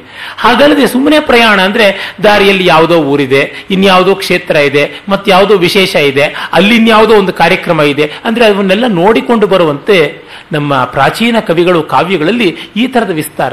ಪಾಶ್ಚಾತ್ಯರಲ್ಲಿ ಆ ರೀತಿಯಾದಂತಹದ್ದು ಯಾವತ್ತೂ ಇಲ್ಲ. ಅವರದೆಲ್ಲ ತೆಂಗಿನ ಮರದಂತೆ ಏಕಮುಖವಾಗಿ ಬೆಳೆಯುವಂಥದ್ದು. ತೀವ್ರವಾಗಿ ಒಂದು ಕಡೆಗೆ ಬರುವುದು. ನೋಡಿ ರಾಮಾಯಣದಲ್ಲಿ ರಾವಣ ಸೀತೆಯನ್ನು ಅಪಹರಣ ಮಾಡಿಕೊಂಡು ಹೋಗಿದ್ದಾನೆ ಅಂತ ಘಟನೆ ಆ ಒಂದು ತಿಳಿದ ಬಳಿಕ ರಾಮನಿಗೆ ಗೊತ್ತಾಗುತ್ತದೆ. ಗೊತ್ತಾದ ತತ್ಕ್ಷಣವೇನೆ ಹನುಮಂತ ಹುಡುಕಿಕೊಂಡು ಬರಕ್ಕೆ ಹೋಗ್ತಾನೆ. ಹುಡುಕಿದ್ದೆಲ್ಲ ಒಂದೇ ದಿವಸ ಅವನು ಸೀತೆಯನ್ನು ಹುಡುಕಿದ್ದು ಸುಂದರಕಾಂಡದಲ್ಲಿ. ಅದಕ್ಕೆ ಸುಮಾರು ಎರಡು ಸಾವಿರಕ್ಕೂ ಹೆಚ್ಚು ಶ್ಲೋಕಗಳನ್ನು ಕವಿ ವಿನಿಯೋಗ ಮಾಡಿದ್ದಾನೆ. ಅಂದರೆ ಏನರ್ಥ? ಎರಡು ಸಾವಿರದ ಹತ್ತತ್ರ ಒಂಬೈನೂರಕ್ಕೂ ಹೆಚ್ಚು ಪದ್ಯಗಳು. ಮೂರು ಸಾವಿರ ಪದ್ಯಗಳಷ್ಟು ಅಂತ ಇಟ್ಕೊಳ್ಳಿ. ಅಷ್ಟು ಪದ್ಯಗಳನ್ನು ವಿನಿಯೋಗ ಮಾಡುವುದು ಪಾಶ್ಚಾತ್ಯ ಪ್ರಪಂಚ ಸಹಿಸೋದಿಲ್ಲ. ಯಾಕೆ? ಬೇಗ ರಾಮ ಮತ್ತೆ ಸೀತೆಯನ್ನು ಕಾಣಬೇಕು, ಅದಕ್ಕಾಗಿ ಸೈನ್ಯವನ್ನು ತೆಗೆದುಕೊಂಡು ಬಂದು ಯುದ್ಧ ಮಾಡಬೇಕು. ಇಷ್ಟೆಲ್ಲ ವಿಸ್ತಾರ ಅಂದರೆ ಏನು ಅಂತ. ಹಾಗೆ ಮಹಾಭಾರತದಲ್ಲಿ ಯುದ್ಧ ಅಂತ ನಿರ್ಮ, ನಿಶ್ಚಯಿಸಿ ಅದಕ್ಕೆಲ್ಲ ಬೇಕಾದಂಥ ಸನ್ನಾಹಗಳನ್ನು ನಿರ್ಮಿಸಿಕೊಂಡ ಮೇಲೆ ಭಗವದ್ಗೀತೆ ಏಳ್ನೂರು ಶ್ಲೋಕಗಳು ಯುದ್ಧದ ಶಂಖ ಊದಿದ ಮೇಲೆ ನಡೆಯುತ್ತೆ ಅಂತಂದರೆ ನಮ್ಮ ಭಾರತೀಯರ ರೀತಿಯೇ ರೀತಿ. ಏನನ್ನು ಬೇಕಾದ್ರೂ ಕೇಳ್ತೀವಿ. ಸಂಗ್ರಾಮದಲ್ಲಿ ಬೇಕಾದರೆ ಸಂಗೋಪಂಗವಾಗಿ ಹರಿಕತೆ ಕೇಳ್ತೀವಿ. ಏನು ಚಿಂತೆ ಅಂತ ಅನ್ಸೋದಿಲ್ಲ. ಕಾರಣ ನಮ್ಮ ಸ್ವರೂಪವೇ ಆಗಿದೆ. ಬಸ್ ಬರಲಿಲ್ಲ ಅಂದ್ರೆ ಈಚೀಚೆಗೆ ಸ್ವಲ್ಪ ಗೊಡಗಬಹುದು ಹಿಂದೆ ಯಾರು ಬೈಕೋತಾ ಇರಲಿಲ್ಲ. ಬೈಕೊಳ್ಳೋದು ಇರಲಿ. ಅಲ್ಲಿ ಇನ್ಯಾವುದಾದ್ರೂ ಬೆಂಡು ಬತ್ತಾಸಿದ್ರೆ ಅದನ್ನು ತಗೊಳ್ಳೋರು ಕಡಲೆ ಬೀಜ ಇದ್ರೆ ಅದನ್ನು ತಗೊಂಡು ತಿನ್ನೋರು, ಅಲ್ಲಿ ಮರದ ಕೆಳಗೆ ಕೂತ್ಕೊಂಡು ಬೈತಲೆ ಊರು ಕೇರಿ ರಾಜಕೀಯದ ವಿಮರ್ಶೆಯನ್ನೆಲ್ಲ ಮಾಡ್ಕೊಳ್ಳೋರು. ಅಂದ್ರೆ ನಮ್ಮ ಜನಕ್ಕೆ ಅದು ಒಂದು ರೀತಿ ಮನೋಧರ್ಮದ ವಿರಾಮ ಉಂಟು. ಭೌತಿಕವಾದ ವಿರಾಮ ಅಂತಲ್ಲ. ಅದೇ ನಮ್ಮ ಕಾವ್ಯಗಳಲ್ಲಿ ಕೂಡ ಕಂಡುಬರುವುದು. ಇದು ಗುಣವೋ ಅವಗುಣವೋ ಬೇರೆ ವಿಷಯ. ಇದು ಒಂದು ಸ್ವರೂಪ ಲಕ್ಷಣ ಅಂತ ಹೇಳಬಹುದು. ಆ ರೀತಿ ಪ್ರಯಾಣದಲ್ಲಿ ಬರುವಾಗ ಕೃಷ್ಣ ಒಂದು ಕಮಲವನ್ನು ತೋರಿಸಿ ಬೇಕು ಅಂತ ರುಕ್ಮಿಣಿನ ಕಿಟ್ಲೆ ಮಾಡ್ತಾನೆ. ಅಲ್ಲಿ ಒಂದು ಸ್ವಾರಸ್ಯ. ಕಮಲ ಲಕ್ಷ್ಮಿಯ ಆಲಯ. ಜೊತೆಗೆ ಲಕ್ಷ್ಮಿಯನ್ನ ಕಮಲಾ ಅಂತಲೇ ಕರೀತಾರೆ. ಅವಳೇ ರುಕ್ಮಿಣಿ ಅನ್ನುವುದು ನಮ್ಮ ಕವಿಗೂ ನಮಗೂ ಇರುವ ಶ್ರದ್ಧೆ. ಹಾಗಾಗಿ ಈ ಕಮಲ ಏನಾಗಿದೆ? ರಾಜಮುಖಿ ನೋಡಿ ಸರೋವರದ ಪದ್ಮಿನಿಗೆ ರಾಜಹಂಸ ಕ್ರೀಡೆ. ಪುನ್ನಾಗ ಕೇಳಿ ವಿಭ್ರಾಜಿತ ಮಧುಪಗೋಷ್ಠಿ. ಸಂದಪುದು, ರವಿಗೆ ತಾನ್ ಅರಸಿ ಆದಪಳೆಂತು ಸ್ತ್ರೀ ಜನಕ್ಕೆ ಸಹಜಮಿದು ಮೇಲೆ ಕರ್ದಮ ಜಾತೆ, ಮಾಜುವಳೆ ಎದೆಯೊಳಿರ್ದ ಕೃಷ್ಣತೆಯನಿದು. ಜಗಕ್ಕೆ ಸೋಜಿಗವೆ, ಚಂಚಲೆಯಲ್ಲ ಪತಿಯ ನೆಣಸುವಳೆ, ಪೇಳ್ ಎಂದೊಡಿಂತೆಂದಳು. ಕೃಷ್ಣ ಹೇಳ್ತಾ ಇದ್ದಾನೆ, ರಾಜಮುಖಿ ಅಂದರೆ ಚಂದ್ರಮುಖಿ, ಚಂದ್ರನಿಗೆ ರಾಜ ಅಂತ ಕರೀತಾರೆ. ಈ ಸರೋವರದ ಪದ್ಮಿನಿಯನ್ನ ನೋಡು. ಪದ್ಮಿನಿ ಅಂತಂದ್ರೆ ಪದ್ಮಿನಿ ಜಾತಿಯ ಒಂದು ಸ್ತ್ರೀ ಅಂತಲೂ ಆಗುತ್ತದೆ, ಕಮಲ ಅಂತಲೂ ಆಗುತ್ತದೆ. ಈ ಕಮಲಕ್ಕೆ ರಾಜಹಂಸ ಕ್ರೀಡೆ, ಹಂಸಗಳ ಜೊತೆಗೆ ಸ್ನೇಹ ಉಂಟು ಪುನ್ನಾಗ ಹತ್ತಿರದಲ್ಲಿಯೇ ಬೆಳೆದಂತಹ ಪುನ್ನಾಗ ವೃಕ್ಷ ಬೇಕಾದ್ರೆ ಆಗ್ಬಹುದು ಆ ನೀರಿನಲ್ಲಿ ಓಡಾಡುವಂತಹ ಹಾವುಗಳು ಬೇಕಾದರೂ ಆಗಬಹುದು ಇವುಗಳ ಜೊತೆಗೆ ಸಾಹಚರ್ಯ ಉಂಟು. ಮತ್ತೆ ಮಧುಪ ಗೋಷ್ಠಿ, ಮಧುಪ ದುಂಬಿ, ಅವುಗಳ ಗೋಷ್ಠಿ ಉಂಟು. ಹೀಗೆಲ್ಲ ಇರುವುದು ರವಿಯ ಜೊತೆಗೆ ಸೂರ್ಯನಿಗೆ ಇದು ಪತ್ತಿ ಅಂತ, ಸೂರ್ಯನ ಪತ್ತಿಯರು ಉಷಾ, ಛಾಯ, ಪದ್ಮಿನಿ ಅಂತ. ಸೂರ್ಯ ಉದಯಿಸಿದರೆ ಕಮಲ ಅರಳುತ್ತದೆ, ಹಾಗಾಗಿ ದಾಂಪತ್ಯ ಅಂತಂದ್ರು. ಇದು ಹೇಗೆ ಸಾಧ್ಯ? ಅಲ್ಲಿ ಇನ್ನೊಂದು ಅರ್ಥ, ರಾಜಹಂಸ ಅಂದರೆ ಶ್ರೇಷ್ಠವಾದ ರಾಜರುಗಳು. ಇವರುಗಳ ಜೊತೆಗೆ ಸಹವಾಸ ಉಂಟು ಈ ಪದ್ಮಿನಿಗೆ. ಪುನ್ನಾಗ ನಾಗ ಅಂತಂದ್ರೆ ಲಂಪಟ ಅಂತ ಒಂದು ಅರ್ಥ ಈ ಗಂಡು ಲಂಪಟರು ಇವರ ಸಹವಾಸ ಉಂಟು. ಮಧುಪ ಗೋಷ್ಠಿ ಕುಡುಕರ ಗುಂಪಿನ ಸಹವಾಸ ಉಂಟು. ಇಂಥವಳು ಸೂರ್ಯನಂತಹ ಪವಿತ್ರ ದೇವನಿಗೆ ಹೇಗೆ ಸಹವಾಸಕ್ಕೆ ಬರ್ತಾಳೆ, ದಾಂಪತ್ಯಕ್ಕೆ ಬರ್ತಾಳೆ? ಜೊತೆಗೆ ಇವಳು ಕೆಸರಲ್ಲಿ ಹುಟ್ಟಿದಾಳೆ. ಅದಕ್ಕೆ ಸರಿಯಾಗಿದೆ, ಈ ಹೆಂಗಸರ ಬುದ್ಧಿಯೇ ಹೀಗೇನೋ. ಮತ್ತು ತನ್ನೊಳಗಿರುವ ಕೃಷ್ಣತೆ, ಅಂದರೆ ಈ ಕಳಂಕ ಅಂತ ಅರ್ಥ. ಇದನ್ನು ಮುಚ್ಚಿಕೊಳ್ತಾ ಇದ್ದಾಳಲ್ಲ ನೋಡು ಅಂತ. ಅಂದ್ರೆ ರಾತ್ರಿ ಆಗ್ತಿದ್ದಂಗೆ ಮುಚ್ಚಿಕೊಳ್ಳೋದು. ಯಾಕೆ? ದುಂಬಿಗಳು ಬರುತ್ತವೆ. ಬಂದ ಮೇಲೆ ಅವು ಇನ್ನೂ ಮಕರಂದವನ್ನು ಹೀರ್ತಾ ಇದ್ದಾಗಲೇ ಸೂರ್ಯ ಮುಳುಗಿದ ಅಂತ ದಳಗಳು ಮುಚ್ಚಿಕೊಳ್ಳುತ್ತದೆ ಹೀಗಾಗಿ ಒಳಗಡೆ ಕಪ್ಪು ದುಂಬಿಗಳ ಕೃಷ್ಣತೆ ಉಂಟು ಅಂತ ಇನ್ನೊಂದು ಅರ್ಥ. ಅದಕ್ಕೆ ರುಕ್ಮಿಣಿ ಸವಾಲಿಗೆ ಉತ್ತರ ಕೊಡ್ತಾಳೆ. ಲಕ್ಷ್ಮೀಶನ ಈ ಎಲ್ಲ ಕಥನಗಳಲ್ಲಿ ನೋಡಿ, ಗಂಡಸರ ಮತ್ತೆ ಹೆಂಗಸರ, ವಿಶೇಷವಾಗಿ ಗಂಡ ಹೆಂಡತಿಯರ ಸವಾಲಲ್ಲಿ ಹೆಂಡತಿಯೇ ಮಾತಿನಲ್ಲಿ ಗೆಲ್ತಾಳೆ. ಪ್ರಾಯಶಃ ಅವನ ಹೆಂಡತಿನೇ ಆರ್ಡರ್ ಮಾಡಿದ್ಲೋ ಏನೋ ಹೀಗೆ ಕಾವ್ಯವನ್ನು ಬರೆಯಬೇಕು ಅಂತ ಹೇಳ್ಬಿಟ್ಟಿದ್ನು.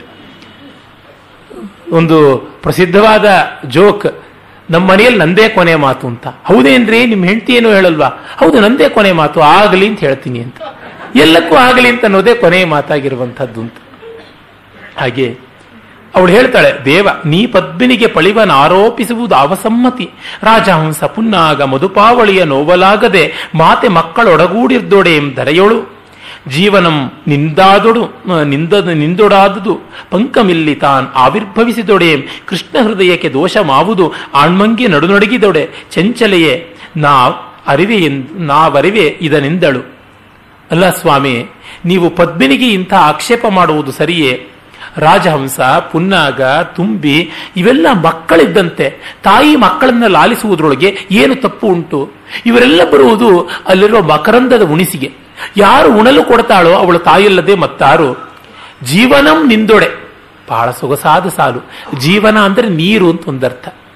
ಬದುಕು ಅಂತ ಇನ್ನೊಂದರ್ಥ. ನೀರು ನಿಂತು ಬಿಟ್ರೆ ಅಲ್ಲಿ ಕೆಸರು ಕೂಡಿಬಿಡುತ್ತೆ. ಹೀಗಾಗಿ ಅವಳು ಬದುಕನ್ನು ನೀವೇ ನಿಲ್ಲಿಸಿಬಿಟ್ಟಿದ್ದೀರಿ. ನೀವು ಗಂಡಸರು ಹೆಂಗಸರನ್ನ ಬೆಳೆಯಲಾಗದೆ ತಡೆ ಹಿಡಿದು ಬಿಟ್ಟಿದ್ದೀರಿ ಅಂತ ಒಂದು ಅರ್ಥ ಹಾಗಾಗಿ ಕೆಸರಾಯಿತು.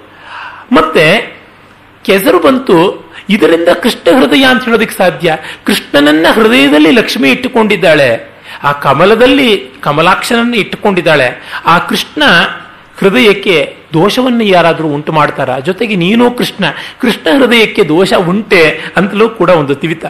ಹಾಗಾಗಿ ಮತ್ತೆ ಗಂಡ ಸೂರ್ಯ ಬರ್ತಿದ್ದಂತೇನೆ ಎಷ್ಟು ಭಯಭಕ್ತಿಯಿಂದ ಮನಸ್ಸು ತೆರೆದುಕೊಳ್ತಾಳೆ, ಅವನು ಹೋಗ್ತಿದ್ದಂಗೆ ಮುಖ ಮುಚ್ಚಿಕೊಂಡು ಬಿಡ್ತಾಳೆ, ಎಷ್ಟು ಸಂಕಟ ಪಡ್ತಾಳೆ ಸೂರ್ಯನ ನೋಡ್ತಾ, ಸೂರ್ಯನ್ನೇ ಬಾಳ್ಕೊಂಡಿರ್ತಕ್ಕಂಥವಳು. ಇವಳನ್ನು ಹೀಗೆ ಆಕ್ಷೇಪ ಮಾಡುವುದು ಸರಿಯೇ? ಸರಸಿಯೊಳಗಣ ಪದ್ಮಿನಿಯನೇ ದೂಷಿಸಬೇಡ, ಪರಮಪಾವನೆ ಎಂದು ಶಿವನುತ್ತಮಾಂಗದೊಳ್ ಧರಿಸಿದನೆನಲ್ ಪತಿವ್ರತೆಯಲ್ಲದಿಹಳೆ ಪೇಳೆಂದು ರುಕ್ಮಿಣಿ ನುಡಿದಳು. ಮತ್ತೆ ಈ ಕಮಲವನ್ನು ಶಿವನೇ ತನ್ನ ತಲೆಯಲ್ಲಿ ಮುಡಿದುಕೊಳ್ತಾನೆ. ಹಾಗಿರುವಾಗ ಇವಳು ಪರಮಪಾವನೆ ಆಗದೇ ಇದ್ದರೆ ಗಂಗೆಯ ಜೊತೆಗೆ ಅವಳನ್ನು ಯಾತಕ್ಕೆ ಏರಿಸಿಕೊಳ್ತಾ ಇದ್ದ ಅಂತ. ಆಗ ನರಕಾಂತ ಇದನ್ನ ಜನಮೇಜಯನಿಗೆ ಜೈಮಿನಿ ಹೇಳ್ತಾ ಇರೋದು. ನರಕಾಂತ, ಮನುಷ್ಯರಿಗೆ ಒಡೆಯನೇ, ರಾಜನೇ, ಭೂಪಾಲ, ನರಕಾಂತ ಕೇಳ್, ಬಳಿಕ ರುಕ್ಮಿಣಿಯ ಮಾತಿಂಗೆ ನರಕಾಂತಕಂ ಮೆಚ್ಚಿ.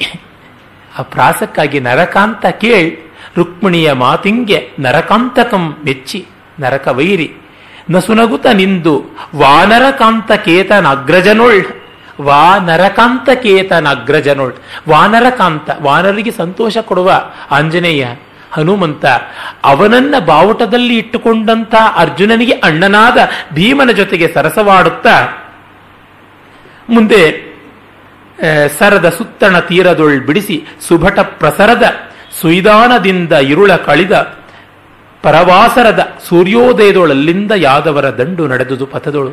ಈ ಸರೋವರದ ಪಕ್ಕದಲ್ಲಿಯೇ ನಾವು ಬಿಡಾರ ಹಾಕೋಣ, ಚೆನ್ನಾಗಿದೆ, ನಿಮ್ಮ ಮಾತಿಗೆ ಒಪ್ಪದೆ ಅಂತ ರುಕ್ಮಿಣಿ ಹೇಳಿ ಈ ಕಮಲಿನಿ, ನಿಜವಾಗಿ ಒಳ್ಳೆಯದು, ಈ ಪಕ್ಕದಲ್ಲಿಯೇ ನಾವಿರೋಣ ಅಂತ ಭೀಮನ ಜೊತೆಗೆ ವಿನೋದ ಮಾಡಿಕೊಂಡು ಶಿಬಿರ ಹಾಕಿದ ಅಂತ ಇಲ್ಲಿ ಕವಿಯ ಉದ್ದೇಶ, ಆ ಪ್ರಯಾಣದ ವಿನೋದ ಜೊತೆಗೆ ಕೃಷ್ಣನ ಮನೋಧರ್ಮ ಎಂಥದ್ದು ಅಂತ ತೋರಿಸುವುದು.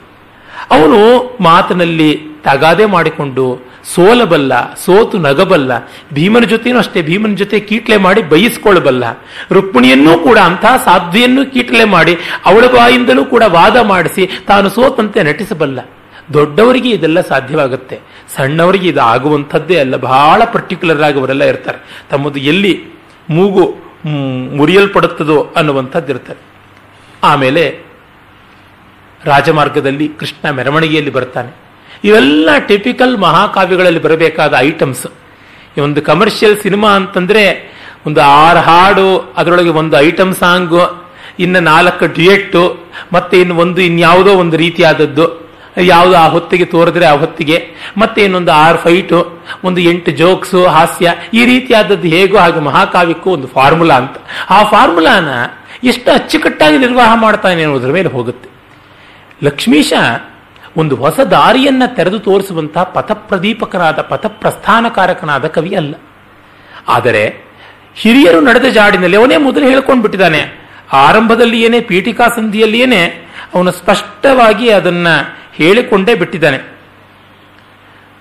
ಲಕ್ಷ್ಯಮಲ್ಲದೆ ಪೆರತನೆಗೆ ಸಲ್ಲದು, ಅದರಿಂದ ಪೂರ್ವ ಸತ್ಕವಿಗಳಿಗೆ ನಮಿಸಿ ನಾನು ಕೃತಿ ವೇಳ್ವೆನು ಹಾಗಾಗಿ ಮುನ್ನ ಕಬ್ಬಗಳನ್ನು ಉಸಿರಿದರು ಯಾರು? ಅದೇ ಆ ಒಂದು ಅದೇ ಲಕ್ಷಣದಲ್ಲಿಯೇ ನಾನು ಹೋಗ್ತೀನಿ ಅಂತ. ಹಾಗಾಗಿ ಅವನ ಮಾತಿಗೆ ಅವನು ಫೇತ್ಫುಲ್ ಆಗಿದ್ದಾನೆ ನಾನು ಈ ದಾರಿಯನ್ನು ಅನುಸರಿಸಿದ್ದೀನಿ ನೋಡಿ. ನಿಮಗೆ ಆಕ್ಷೇಪ ಇದ್ದರೆ ಫಾರ್ಮುಲಾ ಮೇಕರ್ ಹತ್ರ ಆಕ್ಷೇಪ ಮಾಡಿ. ನನ್ನ ಜೊತೆಗೆ ಅಲ್ಲ ಅಂತನ್ನುವಂಥದ್ದು. ಇದು ಸೀಮಿತ ಪ್ರತಿಭೆಯ, ಆದರೆ ಪ್ರಾಮಾಣಿಕವಾದಂತಹ ಕುಸರಿ ಕೆಲಸದ ಬುದ್ಧಿಯ ಮನೋಧರ್ಮ. ಹೊಯ್ಸಳರ ಶಿಲ್ಪಕಲೆ ಅಸಾಧಾರಣವಾದದ್ದು. ಆದರೆ ಅವರು ಕಲ್ಯಾಣಿ ಚಾಲುಕ್ಯರ ಶಿಲ್ಪಕಲೆಗಿಂತಲೂ ಹೊಸದಾದ ಮಾರ್ಗವನ್ನು ಅಂಥ ದೊಡ್ಡದಾಗಿ ತೆರೆಯಲಿಲ್ಲ. ಆದರೆ ಅಚ್ಚುಕಟ್ಟಾಗಿ ಅವರ ಮಾಸ್ಟರ್ಸ್ ಅನ್ನು ಅನುಸರಣೆ ಮಾಡಿದ್ರು, ಅನುಕರಣೆ ಮಾಡಿದ್ರು. ಇಲ್ಲಿ ಅದೇ ತರಹ ಕೃಷ್ಣ ಒಂದು ಹಸ್ತಿನಾವತಿ ನಗರಕ್ಕೆ ಪ್ರವೇಶ ಮಾಡಿದಾಗ ಹಸ್ತಿನಾವತಿಯಲ್ಲಿ ಅವನಿಗೆ ಸ್ವಾಗತ ನಡೆಯುತ್ತದೆ.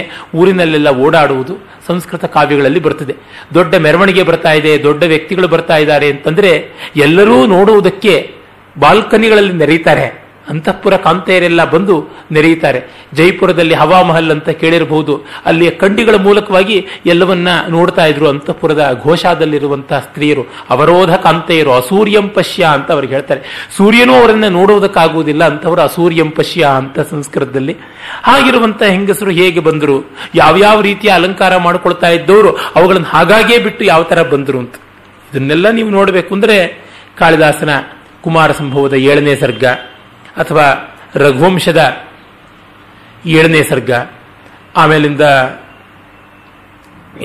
ಆರನೇ ಸರ್ಗ, ಏಳನೇ ಸರ್ಗಗಳಲ್ಲಿ, ಮತ್ತೆ ಇವನು ಅಶ್ವಘೋಷ ಮಹಾಕವಿಯ ಬುದ್ಧಚರಿತದ ಮೂರನೇ ಸರ್ಗ, ಮತ್ತೆ ಮುಂದಿನ ಕವಿಗಳು ಬೇಕಾದಷ್ಟು. ಶಿವಸ್ವಾಮಿ, ರತ್ನಾಕರ ಅಂತವರಂತೂ ಪುಟಗಟ್ಟಲೆ ಈ ರೀತಿಯಾದದನ್ನೆಲ್ಲ ಪುನರುಕ್ತಿ ಬಾರದಂತೆ ವರ್ಣಿಸಬಲ್ಲರು. ಇರಲಿ, ಅದು ಒಂದು ಸ್ವಾರಸ್ಯ.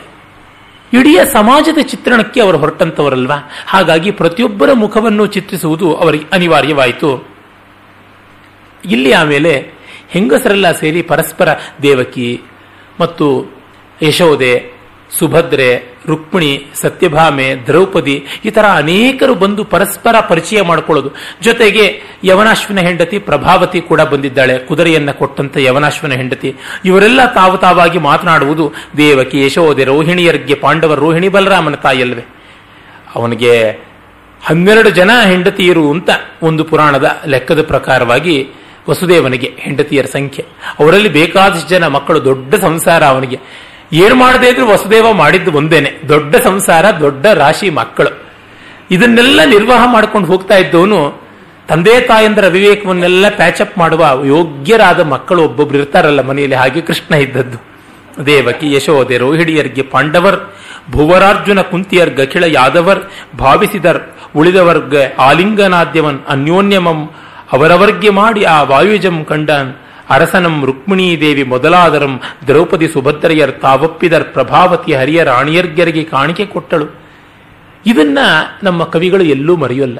ಈ ಕೌಟುಂಬಿಕ ಚಿತ್ರಣ ಬಹಳ ಮುಖ್ಯ. ಪರಸ್ಪರ ಪರಿಚಯ ಮಾಡಿಕೊಳ್ಳೋದು, ಅಪ್ಪಿಕೊಳ್ಳುವಂಥದ್ದು, ಕುಶಲ ಪ್ರಶ್ನೆ ಕೇಳುವಂಥದ್ದು. ಇದು ಭಾಗವತದಲ್ಲಿ ತುಂಬಾ ಸುಂದರವಾಗಿ ಒಂದು ಕಡೆ ಬರ್ತದೆ. ಒಂದು ಸೂರ್ಯಗ್ರಹಣದ ಕಾಲದಲ್ಲಿ ಸ್ಯಮಂತ ಪಂಚಕ ಅಂತ ಐದು ಮಡುಗಳನ್ನು ಪಿತೃತರ್ಪಣ ಕೊಡೋದಕ್ಕೆ ಪರಶುರಾಮ ಮಾಡಿದ್ದ ಕುರುಕ್ಷೇತ್ರ ಭೂಮಿಯಲ್ಲಿ. ಕುರುಕ್ಷೇತ್ರನೇ ನಮಗೆ ಜಗಳದ ಜಾಗ ಅಂತಲೇ ಬರುತ್ತೆ. ಆ ಕುರುಕ್ಷೇತ್ರದ ಒಳಗೆ ಯಾರು ಇಬ್ಬರು ಜೊತೆಯಾಗಿ ಹೋಗಬಾರ್ದು. ಹೋದರೆ ಆ ಇವತ್ತಿಗೂ ಕೂಡ ಹರಿಯಾಣದ ಹತ್ರ ಇರುವಂತಹ ಕುರುಕ್ಷೇತ್ರದಲ್ಲಿ ಅವ್ರು ಜಗಳ ಕಾಯ್ತಾರೆ ಅಂತ ಒಬ್ಬರು ಹಿಂದೆ ಒಬ್ಬರು ಹೋಗೋದು ಅಂತ ಎಲ್ಲ ಉಂಟು ಅಂತ ಕೇಳಿದ್ದೀನಿ. ನಾನು ನೋಡಿಲ್ಲ ಆ ಜಾಗವನ್ನ. ಆ ಪುಣ್ಯಭೂಮಿ ನೋಡಬೇಕು. ಅರೆ ತುಂಬಾ ಜನ ಕುರುಕ್ಷೇತ್ರ ಜಗಳ ಅಂತ. ಆದರೆ ಕುರುಕ್ಷೇತ್ರ ವೇದಭೂಮಿ. ವೇದಗಳು ಅಲ್ಲಿಯೇ ಆವಿರ್ಭವಿಸಿದ್ದು, ಅದನ್ನೇ ಆರ್ಯಾವರ್ತ, ಬ್ರಹ್ಮಾವರ್ತ ಅಂತ ಕರೀತಾರೆ. ಸರಸ್ವತಿ, ದಶದ್ವತಿ ನದಿಗಳ ಮಧ್ಯದಲ್ಲಿ ಇರುವಂತಹ ಜಾಗ. ಹಾಗಾಗಿ ತಮ್ಮ ದೇವನಿರ್ಮಿತಂ ದೇಶಂ ಬ್ರಹ್ಮಾವರ್ತಂ ಪ್ರಶಿಕ್ಷತೆ ಎನ್ನುವುದು ಮನುವಿನ ಮಾತು. ಸರಸ್ವತಿ, ದಶದ್ವತ್ಯೋಹೋ, ನದ್ಯೋಹೋ ಮಧ್ಯೆ ತದಂತರಂ, ತದಂತರ ಭೂಮಿ, ಅದರ ನಡುವನ ಭೂಮಿ ತುಂಬಾ ಪವಿತ್ರವಾದದ್ದು ಅಂತ. ಹಾಗಾಗಿ, ಅದು ಪುಣ್ಯಕ್ಷೇತ್ರವಾದ್ದರಿಂದಲೇನೆ ಅಲ್ಲಿ ಯಾವ ಕಾಲಕ್ಕೂ ಕೂಡ ದೈವ ಸಾನ್ನಿಧ್ಯ ಅಂತ ನಮ್ಮ ಪರಂಪರೆಯ ನಂಬಿಕೆ. ಅದು ತೀರ್ಥಕ್ಷೇತ್ರವಾಯಿತು. ಪರಶುರಾಮ ಹಾಗೆಯೇ ಅಲ್ಲಿ ತನ್ನ ತಂದೆ ಜಮದಗ್ನಿಗಾಗಿ ತರ್ಪಣ ಕೊಡುವುದಕ್ಕೆ ಮಾಡಿದ ಐದು ಮಡುಗಳು. ಅಲ್ಲಿ ಸ್ನಾನ ಮಾಡಬೇಕು. ಗ್ರಹಣ ಕಾಲದಲ್ಲಿ, ಅದು ಮೋಕ್ಷ ಕಾಲದಲ್ಲಿ ಅಂತೆಲ್ಲ ಉಂಟು. ಹಾಗಾಗಿ ಪಾಂಡವರು, ಯಾದವರು ಎಲ್ಲರೂ ಹೋಗಿದ್ರು. ಆಗ ಇವರಿಗೆ ಗಂಡಸರಿಗೆ ಪಿಂಡ ಪ್ರದಾನ ತರ್ಪಣ ಇವೆಲ್ಲ ಬೇಕಾದಂತೆ ಇರುತ್ತದೆ. ಹೆಂಗಸರಿಗೆ ಏನು ಕೆಲಸ ಇಲ್ವಲ್ಲ. ಅವರೆಲ್ಲರೂ ಸೇರ್ತಾರೆ. ದ್ರೌಪದಿಗೆ ಕೃಷ್ಣನ ಅಷ್ಟ ಮಹಿಷಿಯರು ತಾವು ಹೇಗೆ ಕೃಷ್ಣನ ಮದುವೆ ಆಗಿದ್ದು ಅನ್ನುವ ಕಥೆಯನ್ನು ಹೇಳ್ತಾರೆ ಅಂತ. ನನಗೆ ಇದು ಮತ್ತೆ ರಾಮಾಯಣದಲ್ಲಿ ಬರುವಂಥ ಅರಣ್ಯಕಾಂಡದ ಪೂರ್ವ ಭಾಗದಲ್ಲಿ ಅಯೋಧ್ಯಾಕಾಂಡದ ಕಟ್ಟಕಡೆಯ ಸರ್ಗದಲ್ಲಿ ತನ್ನ ಮದುವೆಯ ಕಥೆಯನ್ನ ಅನಸೂಯೆಗೆ ಸೀತೆ ಹೇಳುವಂತ ಸಂದರ್ಭ. ಬಹಳ ಸುಂದರವಾದದ್ದು. ಈ ಎರಡೂ ಕೂಡ ಹೆಣ್ಣು ಮಕ್ಕಳು ಅವರವರೇ ಇದ್ದರೆ ಏನು ಮಾತಾಡ್ಕೊಳ್ಬಲ್ರು? ಒಳ್ಳೆಯ ಗಂಡ ಇದ್ದರೆ ಅದು ಆತನ ಮದುವೆ ಆಗಿದ್ದು ಹೇಗೆ ಅಂತ ಹೇಳಿಕೊಳ್ಳಬಲ್ಲರು ಬದುಕಿಗೆ ಒಳ್ಳೆಯ ಸಂಗಾತಿ ಸಿಗುವುದು ಯಾರಿಗಾಗಲಿ ಒಂದು ಸೌಭಾಗ್ಯ, ಆ ಒಂದು ಸಂವಿಧಾನ. ಈ ಥರದ್ದೆಲ್ಲ ನಮ್ಮ ಪೂರ್ವ ಕವಿಗಳು ಮಾನವ ಭಾವನೆಗಳನ್ನು, ಕೋಮಲವಾದಂತಹ ವಿಚಾರಗಳನ್ನು ಹೇಗೆ ಗಮನಿಸ್ತಾ ಇದ್ರು ಅನ್ನೋದಕ್ಕೆ ಒಂದು ಸಾಕ್ಷಿ. ಅಂತಹ ಮಾತುಗಳು ಕೆಲವು ಅಲ್ಲಿ ಬರ್ತದೆ. ಈ ತರ ಹೇಳ್ಕೊಳ್ತಾ ಹೋಗ್ತಾ ಇದ್ರೆ ಒಂದೊಂದು ಪದ್ಯವನ್ನು ಓದಿ ಹೇಳಬೇಕಾದೀತು. ಅದು ಸಮಯಕ್ಕೆ ಇಲ್ಲವಾದ ಕಾರಣ ಮುಂದೆ ನೇರವಾಗಿ ಕಥೆಗೆ ಬರ್ತೀನಿ. ಯಜ್ಞಾಶ್ವವನ್ನ ಹಣೆಯ ಪಟ್ಟಿಯ ಮೇಲೆ ಇದನ್ನ ಯಾರು ತಡೆಯುವಂತೆ ಇಲ್ಲ. ತಡೆಯಲು ಇಚ್ಛಿಸಿದವರು ಯುದ್ಧ ಮಾಡಬೇಕು, ಯುದ್ಧ ಮಾಡಿ ಗೆಲ್ಲಬೇಕು, ಇಲ್ಲವೇ ಕಪ್ಪ ಕಟ್ಟಬೇಕು. ಹಾಗಾಗಿ ಮೊದಲೇ ಕಪ್ಪ ಕಟ್ಟಿ ಮರ್ಯಾದೆ ಉಳಿಸಿಕೊಳ್ಳಿ. ಯಜ್ಞಕ್ಕೆ ಸಹಕಾರಿಗಳಾಗಿ ಅನ್ನುವ ತಾತ್ಪರ್ಯದ ಪತ್ರವನ್ನ ಕಟ್ಟಿ ಕಳಿಸ್ತಾರೆ. ಅದಕ್ಕೆ ಬೆಂಗಾವಲಾಗಿ ಅರ್ಜುನ, ಪ್ರದ್ಯುಮ್ನ, ವೃಷಕೇತು ಮೊದಲಾದ ಅತಿರಥ ಮಹಾರಥರು ಹೊರಡುತ್ತಾರೆ.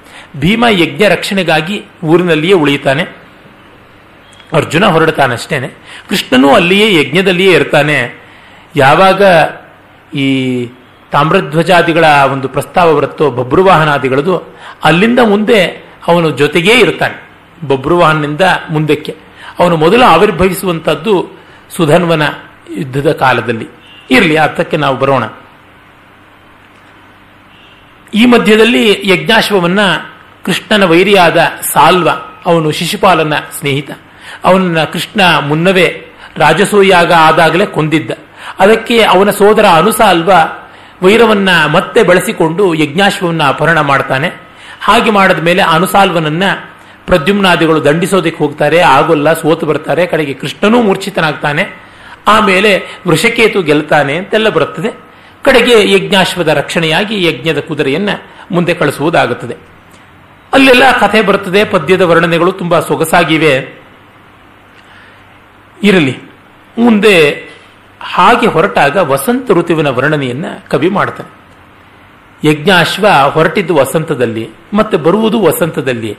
ಋತುವರ್ಣನೆ ಕಾವ್ಯದಲ್ಲಿ ಅನಿವಾರ್ಯ ಅಂತ ನಿನ್ನೆ ಹೇಳಿದ್ದೆ. ಆರು ಋತುಗಳ ವರ್ಣನೆಯನ್ನ ಮಾಡುವುದಕ್ಕೆ ಒಳ್ಳೆಯ ಸಂದರ್ಭ ಬಂತು. ಇದು ಸಂದರ್ಭಕ್ಕೆ ಯುಕ್ತವೂ ಆಗಿದೆ, ಬಲವಂತವಾಗಿ ಮಾಡಿದ್ದಲ್ಲ. ಮಾಘನ ಶಿಶುಪಾಲ ವಧದಲ್ಲಿ ಕೃಷ್ಣ ಪ್ರಯಾಣ ಹೊರಟಾಗ ರೈವತಕಾದ್ರಿಯ ತಪ್ಪಲಿನಲ್ಲಿ ಬಿಡಾರ ಹಾಕ್ತಾನೆ. ತತ್ಕ್ಷಣವೇ ಅವನನ್ನು ಸೇವಿಸಬೇಕೆಂಬ ಉತ್ಸಾಹದಿಂದ ಆರೂ ಋತುಗಳು ಬಂದುಬಿಟ್ಟು ಅಂತ ಕವಿ ವರ್ಣಿಸ್ತಾನೆ. ಅದು ಒಂದು ರೀತಿಯಾದ ಅಧಿಕ ಪ್ರಸಂಗ ಅಂತ ನನಗನ್ಸುತ್ತೆ. ಅಂದರೆ ಕಾವ್ಯವಾಗಿ ನೋಡಿದಾಗ ಆ ಫ್ರೇಮ್ನಲ್ಲಿ ಅದು ಸರಿಯಾಗಿರುತ್ತದೆ. ನಮಗ್ ಗೊತ್ತಿಲ್ವೇ ಯಾವ ಹೀರೋನು ಕೂಡ ಎಂಟು ಜನ, ಹತ್ತು ಜನರ ಜೊತೆಗೆ ಏಕಕಾಲದಲ್ಲಿ ಫೈಟ್ ಮಾಡೋಲ್ಲ. ಅವರು ಏಕಕಾಲದಲ್ಲಿ ಒಮ್ಮೆ ಬೀಳೋದಿಲ್ಲ. ಒಬ್ಬರಾದ ಮೇಲೆ ಒಬ್ಬರು ಟರ್ನ್ ಬೈ ಟರ್ನ್ ಬೀಳ್ತಾರೆ. ಹಾಗೆ ಬಿದ್ದಾಗ ಅವರೆಲ್ಲ ಹಣ್ಣುಗಾಯಿ ನೀರುಗಾಯಿ ಆದರೂ ಇವನ ಪ್ಯಾಂಟ್ ಶರ್ಟ್ಗಳ ಗರಿ ಕೂಡ ಮುರಿಯೋದಿಲ್ಲ. ಅಷ್ಟು ಟ್ರಿಮ್ ಆಗಿ ಇಸ್ತ್ರಿ ಸುಕ್ಕಾಗದಂತೆ ಇರ್ತಾನೆ. ಮತ್ತೆ ಎಲ್ಲರೂ ಮಾತಾಡಿಕೊಂಡಂತೆ ಫೈನಲ್ ರೌಂಡ್ನಲ್ಲಿ ಒಟ್ಟಾಗಿ ಬೀಳ್ತಾರೆ. ಯಾವ ತರಹ ಈ ತನಿ ಆವರ್ತನಕ್ಕೆ ಬಿಟ್ಟಾಗ ಸಂಗೀತದಲ್ಲಿ ಕಟ್ಟ ಕಡೆಯ ರೌಂಡಲ್ಲಿ ಎಲ್ಲರೂ ಸೇರಿಕೊಂಡು ಜಮಾವಣೆ ಮಾಡ್ತಾರೋ ಆ ರೀತಿಯಾಗಿ. ಆಮೇಲೆ ಅವರೆಲ್ಲ ಹಣ್ಣುಗಾಯಿ ನೀರುಗಾಯಿ ಆಗುತ್ತಾರೆ. ಇದು ನಮಗೆ ಗೊತ್ತಿದ್ದು ನಾವು ಆ ಸಂದರ್ಭದಲ್ಲಿ ಅನುಭವಿಸ್ತೀವಿ. ಇದೆಲ್ಲ ವಿಲಿಂಗ್ ಸಸ್ಪೆನ್ಷನ್ ಆಫ್ ಡಿಸ್ಬಿಲೀಫ್ ಅಂತ. ಹಾಗೆ ಮಾಘನನ್ನು ನೋಡಿ ಕ್ಷಮಿಸಬಹುದೋ ಏನೋ. ವಸಂತದ ವರ್ಣನೆ ಬರ್ತದೆ.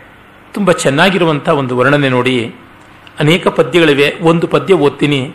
ಮಿರುಗುವ ತಳಿರ್ದೋರಣಂಗಳಂ ಕಟ್ಟಿಸುತ್ತ, ಮರಿಗೋಗಿಲೆಗಳ ಬಾಯಿಗಳ ಬಲಿದ ಬಂಧನದ ಸೆರೆಗಳಂ ಬಿಡಿಸುತ್ತ, ತುಂಬಿಗಳ ದಳಕೆ ಕಮ್ಮಲರ್ಗಳಂ ಸೂರೆ ಬಿಡುತ್ತ ಕಿರುವೆಲರೊಳ್ ಎತ್ತಲುಂ ಸಾರ್ ಕಿರುವೆರಲ, ಕಿರು, ಕಿರುವೆಲರನ್ ಎತ್ತಲುಂ ಸಾರಿಸುತ್ತ ವಿರಹಿಗಳನ್ ಎರಗಿಸುತ್ತ ಜೊನ್ನದ ಜಸಂ ಪೆರ್ಚೆ ಮಧುನೃಪಂ ಪರಮಟ್ಟು ಮಾಗಿಯನ್ನುಡುಗಿಸಿ ಸಮಸ್ತ ವನರಾಷ್ಟ್ರಮಂ ಕೈಗೊಂಡನು.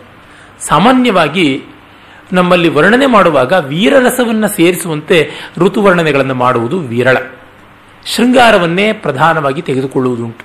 ಆದರೆ ಕವಿಯಲ್ಲಿ ಸೈನ್ಯ ಹೊರಟಿದೆ ಯುದ್ಧ ವೀರದ ಉಂಟು ಅದಕ್ಕೆ ಔಚಿತ್ಯಪೂರ್ಣವಾಗಿ ವಸಂತವನ್ನ ಒಬ್ಬ ವೀರನಾದ ರಾಜಾಧಿರಾಜ ಪರರಾಷ್ಟ್ರಗಳನ್ನ ಗೆದ್ದು ತನ್ನ ವಶಕ್ಕೆ ತೆಗೆದುಕೊಂಡಂತಹ ರೀತಿಯಲ್ಲಿ ಚಿತ್ರಿಸಿದ್ದಾನಲ್ಲ, ಇದು ಬಹಳ ಪ್ರಶಂಸನೀಯವಾದದ್ದು. ನೋಡಿ, ಅಲಂಕಾರಗಳು, ಕವಿಯ ಉಕ್ತಿ ವೈಚಿತ್ರ್ಯಗಳನ್ನು ಹೇಗೂ ಬಳಸಿಕೊಳ್ಳಬಹುದು. ಡಾಕ್ಟರ್ ವಿ ರಾಘವನ್ ಅಂತ ದೊಡ್ಡ ವಿದ್ವಾಂಸರಿದ್ದರು, ಎ ಕಂಪ್ಲೀಟ್ ಸ್ಕಾಲರ್ ಅಂತಲೇ ಹೆಸರು. ಅವರು ಈ ಸಂಸ್ಥೆಗೆ ಅನೇಕ ಬಾರಿ ಬಂದಿದ್ದರು, ಹಲವು ಭಾಷಣಗಳನ್ನು ಮಾಡಿದ್ರು ಗುಂಡಪ್ಪನವರಿಗೆ ಶಿಷ್ಯರಂತೆ ವರ್ತಿಸ್ತಾ ಇದ್ರು ಅವರು ಒಂದು ಲೇಖನವನ್ನ ಬರೆದಿದ್ದಾರೆ. The use and abuse of alankaras in Sanskrit literature ಅಂತ ತುಂಬಾ ರಮಣೀಯವಾದಂತಹ ಒಂದು ಲೇಖನ ಅದು. ಅಲಂಕಾರಗಳನ್ನ ಯೋಗ್ಯರು ಯೋಗ್ಯವಾದ ರೀತಿಯಲ್ಲಿ ಬಳಸ್ಕೊಳ್ತಾರೆ. ಅಯೋಗ್ಯರು ಅಯೋಗ್ಯವಾದ ರೀತಿ. ಕಾಸ್ಮೆಟಿಕ್ಸು ಅಷ್ಟೇನೆ. ಚೆನ್ನಾಗಿ ವಿವೇಕ ಇದ್ದವರು ಚೆನ್ನಾಗಿ ಅಲಂಕಾರ ಮಾಡ್ಕೊಳ್ತಾರೆ. ಇನ್ನು ಕೆಲವರು ಹಿಡಂಬೆಯರಂತೆ ಪೂತನಿಯರಂತೆ ಕಾಣಿಸ್ತಾರೆ, ಮಾಡಿಕೊಂಡು ಏನು ಮಾಡೋಣ? ನಿರ್ವಾಹ ಮಾಡುವಂತ ಮನೋಧರ್ಮ ಅದಕ್ಕೆ ಬಹಳ ಸರಿಯಾಗಿ ಬೇಕು. ಸಂದರ್ಭವನ್ನು ನೋಡಿಕೊಂಡು, ಯಾರದೋ ಮನೆ ವೈಕುಂಠ ಸಮಾರಾಧನೆಗೆ ಅಂತಂದ್ರೆ ಮೂರುವರೆ ಗಂಟೆಗಳ ಕಾಲ ಕನ್ನಡಿ ಮುಂದೆ ನಿಂತರೆ ಸರಿಯಾಗುತ್ತದೆಯಾ? ಅದಕ್ಕೆ ಅದರದೇ ಆದಂತ ಒಂದು ಯುಕ್ತಿ ಇರುತ್ತದೆ. ಎಲ್ಲಿಗೆ ಯಾವ ರೀತಿಯಾದ ಸೀರೆ ಉಟ್ಕೊಂಡು ಹೋಗಬೇಕು? ಸ್ವಲ್ಪ ಡಲ್ ಆಗಿರುವಂತಹ ಬಣ್ಣಗಳಲ್ಲಿ ಗಾಡಿಯಾಗಿ ತೋರದೇ ಇರತಕ್ಕಂಥ ಅಂಚು ಸೆರಗನ್ನ ಹೆಚ್ಚಾಗಿ ಹೂವನ್ನ ಮುಡ್ಕೊಳ್ಳದೆ ಸಿಂಪಲ್ ಆಗಿ ಹಾಗಂತ ಗೋಳಗೋಳಾಗಿ ಮೊದಲನೇ ದಿವಸ ದುಃಖ ವಿಚಾರಿಸೋರಂತೆ ಇರದೆ ಸ್ವಲ್ಪ ಕಾಣಿಸುವಂತೆ ಹೋಗಬೇಕು ಅಂತ ಇದು ಸಾಮಾನ್ಯ ಲೌಕ್ಯ. ಇದೇ ರೀತಿ ಯುದ್ಧದ ಸಂದರ್ಭದಲ್ಲಿ ಋತು ಬಂದರೆ ಅದಕ್ಕೆ ಹೇಗೆ ವರ್ಣನೆ ಮಾಡಬೇಕು? ಶೋಕದ ಸಂದರ್ಭದಲ್ಲಿ ಋತು ಬಂದರೆ ಹೇಗೆ ವರ್ಣನೆ ಮಾಡಬೇಕು? ಇವೆಲ್ಲ ಬಹಳ ಮುಖ್ಯ. ಒಂದು ಕಡೆ ಒಬ್ಬ ಸಂಸ್ಕೃತ ಕವಿ ವಿರಹೋತ್ಕಂಠಿತೆಯಾಗಿ ಒಬ್ಬಳು ಪತಿಯೇ ಸತ್ತು ಹೋಗಿದ್ದಾನೆ. ಆ ದುಃಖದಲ್ಲಿರುವಾಗ ಚಂದ್ರ ಉದಯಿಸಿದರೆ ಹೇಗೆ ಕಾಣಿಸ್ತು ಅಂತಂದ್ರೆ, ಪತಿಯ ದಹನದ ಬಳಿಕ ಚಿತೆ ಕೇವಲ ಬೂದಿಯ ರಾಶಿಯಾಗಿದೆಯಲ್ಲ, ಹಾಗೆ ಚಿತಾ ಚಕ್ರಂ ಚಂದ್ರ ಅಂತ ವರ್ಣನೆ ಮಾಡ್ತಾನೆ. ಅದ್ಭುತವಾದಂತಹ ಚಂದ್ರೋದಯದ ವರ್ಣನೆ. ಬೇಂದ್ರೆ ಅವರು ಅವರ ಮಗ ಸತ್ತಾಗ, ಆ ಚಂದ್ರಮನ ಹೆಣ ತೇಲಿ ಬಂತ ಅಂತಾರೆ, ಬೆಳಗಿನ ಜಾವ ಚಂದ್ರ ಬಿಳಿಚಿಕೊಂಡು ಬಿಟ್ಟಿರ್ತಾನೆ, ಮಗನ ಹೆಣ ಮುಂದೆ ಇದೆ, ಆ ಒಂದು ಚಂದ್ರ ತೇಲಿ ಬರುವಂತಹದ್ದು ಇದು ನಿಜವಾಗಿ ರಸಪೇಶಲವಾಗಿ, ಸಂದರ್ಭೋಚಿತವಾಗಿ ವರ್ಣನೆ ಮಾಡುವಂಥದ್ದು. ಇಲ್ಲಿ ನೋಡಿ, ಒಬ್ಬ ರಾಷ್ಟ್ರವನ್ನ ತನ್ನ, ವೈರಿಯ ರಾಷ್ಟ್ರವನ್ನ ತನ್ನ ವಶವಾಗಿ ಮಾಡಿಕೊಂಡ ಮಧು ನೃಪ. ಮಧು ಅಂದರೆ ವಸಂತ. ವಸಂತ ನೃಪ ಹೇಗೆ? ಮಿರುಗುವ ತಳಿರ್ದೋರಣಗಳಂ ಕಟ್ಟಿಸುತ್ತ. ಸೊಗಸಾಗಿ ತಳಿರು ತೋರಣಗಳನ್ನು ಕಟ್ಟಿಸ್ತಾನೆ. ಚಿಗುರಿನ ತೋರಣವನ್ನ ಮರಮರದ ಮನೆಗಳಿಗೂ ಕಟ್ಟಿಸ್ತಾನೆ. ಮರಿಗೋಗಿಲೆಗಳ ಬಾಯಿಗಳ ಬಲಿದ ಬಂಧನದ ಸೆರೆಗಳಂ ಬಿಡಿಸುತ್ತ. ಕೋಗಿಲೆಗಳ ಬಾಯಿಗೆ ಬೀಗ ಹಾಕ್ಬಿಟ್ಟಿತ್ತು. ಇದನ್ನು ಬೇಕಾದರೆ ಒಬ್ಬ ಡಿಕ್ಟೇಟರ್ ಮನೆಗಳಲ್ಲಿ, ಜನಗಳಲ್ಲಿ ಸಂತೋಷ ಇರದಂತೆ ಯಾರೂ ಕೂಡ. ಈಗ ಉದಾಹರಣೆಗೆ ನಮ್ಮ ಭಾರತ ದೇಶದ ಸೆಕ್ಯುಲರ್ ಪ್ರಭುತ್ವದಂತಹದ್ದರ ಇನ್ನೂ ಅತಿರೇಕವಾಗಿಬಿಟ್ಟು ಯಾರೂ ಯುಗಾದಿ ಮಾಡಬಾರದು. ಯಾಕೆ ಅಂತಂದ್ರೆ ಮಾವಿನ ಮರಗಳನ್ನೆಲ್ಲ ನೀವು ಕಡಿಯೋದಾಗುತ್ತೆ, ಬೋಳು ಮಾಡೋದಾಗುತ್ತೆ, ಪರಿಸರ ನಾಶ ಆಗುತ್ತದೆ. ಅದಕ್ಕೋಸ್ಕರವಾಗಿ ನೋಡಿ ಕ್ರಿಶ್ಚಿಯನ್ರು, ಮುಸ್ಲಿಮರು ಈ ಥರದ್ದು ಯಾವುದು ತೋರಣ ಕಟ್ಟುವಂತ ಉಪದ್ವ್ಯಾಪಕ್ಕೆ ಹೋಗೋದಿಲ್ಲ. ಹಾಗಾಗಿ ನೀವು ಹಿಂದೂಗಳು ಬೇವಿನ ಮರ, ಮಾವಿನ ಮರವನ್ನು ಬೋಳು ಮಾಡೋದು ಬೇಡ ಅಂತ ಒಂದು ಫರ್ಮಾನ್ ಹೊರಡಿಸಿದರೆ ಹೇಗಿರುತ್ತೋ ಆ ರೀತಿಯಲ್ಲಿ ಮಾಡಿದ್ರೆ ಅದಕ್ಕೆ ಉತ್ತರವೆಂಬಂತೆ. ಹಾಗೆ ಈ ಪ್ರೆಸ್ಸಿಗೆ ಸ್ವಾತಂತ್ರ್ಯ ಇಲ್ಲದೆ ಎಮರ್ಜೆನ್ಸಿಯಲ್ಲಿ ದಿಗ್ಬಂಧನ ಮಾಡಿದ್ರಲ್ಲ ಆಗ ಡಿ ವಿ ಜಿಯವರು ಪಬ್ಲಿಕ್ ಅಫೈರ್ಸ್ ಅಂತ ಈ ಸಂಸ್ಥೆಯಿಂದ ಅದ್ಭುತವಾದ ಒಂದು ಮೌಲ್ಯಭರಿತವಾದ ಒಂದು ಪತ್ರಿಕೆ ಬರ್ತಾ ಇತ್ತು. ಆ ಪತ್ರಿಕೆಯ ಎಡಿಟೋರಿಯಲ್ ಸಂಪಾದಕೀಯವನ್ನ ಖಾಲಿ ಬಿಟ್ಟು ಎರಡೇ ಎರಡು ರಾಮಾಯಣದ ವಾಕ್ಯಗಳನ್ನು ಹಾಕಿದ್ರು. ವಾಕ್ಯಜ್ಞೋ ವಾಕ್ಯ ಕೋವಿದ ತಥೋ ಮೌನ ಮುಪಾಗಮತ್ ಅಂತ. ವಾಕ್ಯಜ್ಞನೂ ವಾಕ್ಯ ಕೋವಿದನೂ ಆದ ವ್ಯಕ್ತಿ ಆಮೇಲೆ ಮೌನವನ್ನ ಆಚರಿಸಿದ ಅಂತ. ಇದು ಹನುಮಂತನಿಗೆ ಸಂಬಂಧಪಟ್ಟದ್ದು. ವಾಕ್ಯಜ್ಞೋ ವಾಕ್ಯ ಕೋವಿದ ಅನ್ನುವ ಮಾತು ರಾಮನಿಗೂ ಬರುತ್ತದೆ. ಒಂದು ವಿಷಯವನ್ನು ಹೇಳಿ ಮೌನವನ್ನ ಅನುಷ್ಠಾನ ಮಾಡದ ಅಂತ.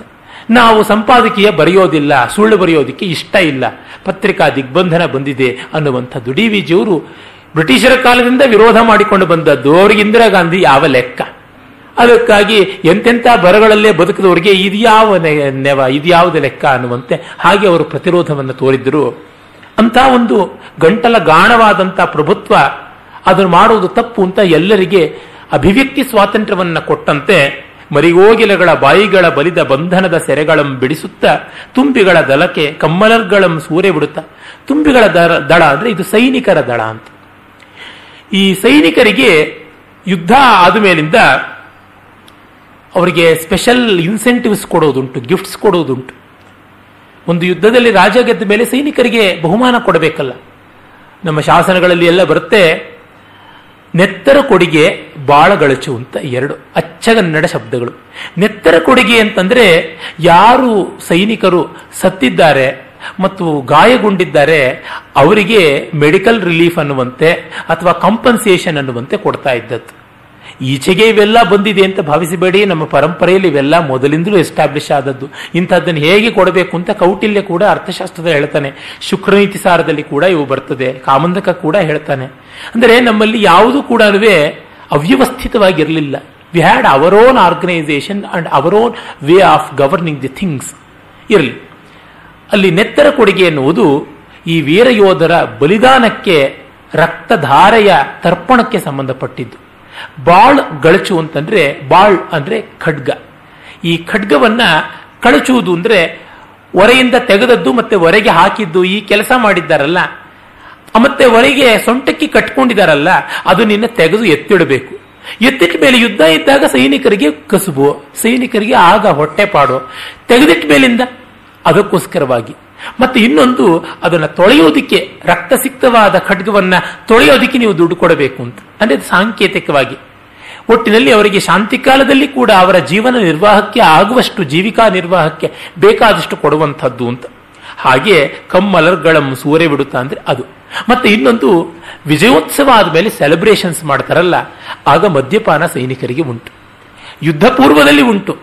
ಅದನ್ನ ವೀರಪಾಣ ಅಂತ ಕರೀತಾರೆ. ರಶಾಭ್ಯಾಂ ನೋಣ ಸಮಾನ ಪದೇ ಅನ್ನುವ ವ್ಯಾಕರಣ ಸೂತ್ರದಿಂದ ಪಾನ ಅನ್ನುವ ನಕಾರ ನಕಾರ ಆಗಿದೆ ವೀರ ಪಾಣ ಅಂತಾಗುತ್ತದೆ. ಎಷ್ಟೋ ಕಡೆ ಬರ್ತದೆ. ಈ ಭೋಜರಾಜ ಹೇಳ್ತಾನೆ, ಶ್ರೀರಾಮ ತಾಟಕಿಗೆ ಮೊದಲು ಆಘಾತ ಮಾಡಿದ್ದಲ್ವಾ? ತಾಟಕಿಯನ್ನು ಕೊಂದದ್ದು. ಆಗ ತಾಟಕಿಯ ರಕ್ತವನ್ನ ಕುಡಿಯುವ ಮೂಲಕ ರಾಮನ ಬಾಣ ಪ್ರಥಮ ವೀರಪಾಣದ ಸಂಭ್ರಮವನ್ನು ಆಚರಿಸಿತು ಅಂತ. ಮುಂದೆ ರಾಕ್ಷಸರನ್ನ ಕೊಲ್ಲಬೇಕಾಗಿದೆಯಲ್ಲ? ಅದಕ್ಕೆ ಪ್ರಿಪರೇಷನ್ ಇವತ್ತು ಸೈನಿಕರು ಯುದ್ಧಕ್ಕೆ ಹೋಗಬೇಕಾದ್ರೆ ಯುದ್ಧದ ಘಾಸಿ ಆಘಾತಗಳನ್ನು ಎದುರಿಸಬೇಕು ಅಂದ್ರೆ ಒಂದು ತೆಗ್ ಹಾಕಿಕೊಂಡು ಹೋಗ್ತಾರೆ ಅಂತ. ಇಲ್ಲದೇ ಇದ್ರೆ ಅವರಿಗೆ ಆ ರಕ್ತವನ್ನು ನೋಡೋದಕ್ಕೆ, ಆ ಹಿಂಸೆಯನ್ನು ಮಾಡೋದಕ್ಕೆ ಆಗಬೇಕಲ್ವಾ? ಅಲ್ಲಿ ನಾವು ಪ್ರೊವಿಷನ್ ಎಲ್ಲ ತರೋಕೆ ಆಗುವಂಥದ್ದಲ್ಲ. ಆ ರೀತಿಗೆ, ಆ ರೀತಿ ಅಷ್ಟೇನೆ. ಅದು ಇಲ್ಲದೆಯೂ ಮಾಡಬಲ್ಲವರು ಉತ್ತಮೋತ್ತಮರು. ಅದು ಸರಿ. ಆದರೆ ಇಲ್ಲಿ ನಮ್ಮ ಸಾಮಾನ್ಯವಾದ ಮೌಲ್ಯ ಪ್ರಜ್ಞೆಯನ್ನ ಹಾಕಬಾರದು. ಅದು ವಿಶೇಷ ಧರ್ಮ, ನಮ್ಮ ಧರ್ಮ ಅಲ್ಲ. ಅದಕ್ಕೆ ಬೇರೆಯಾದಂಥ ಧರ್ಮ ಅಂತ.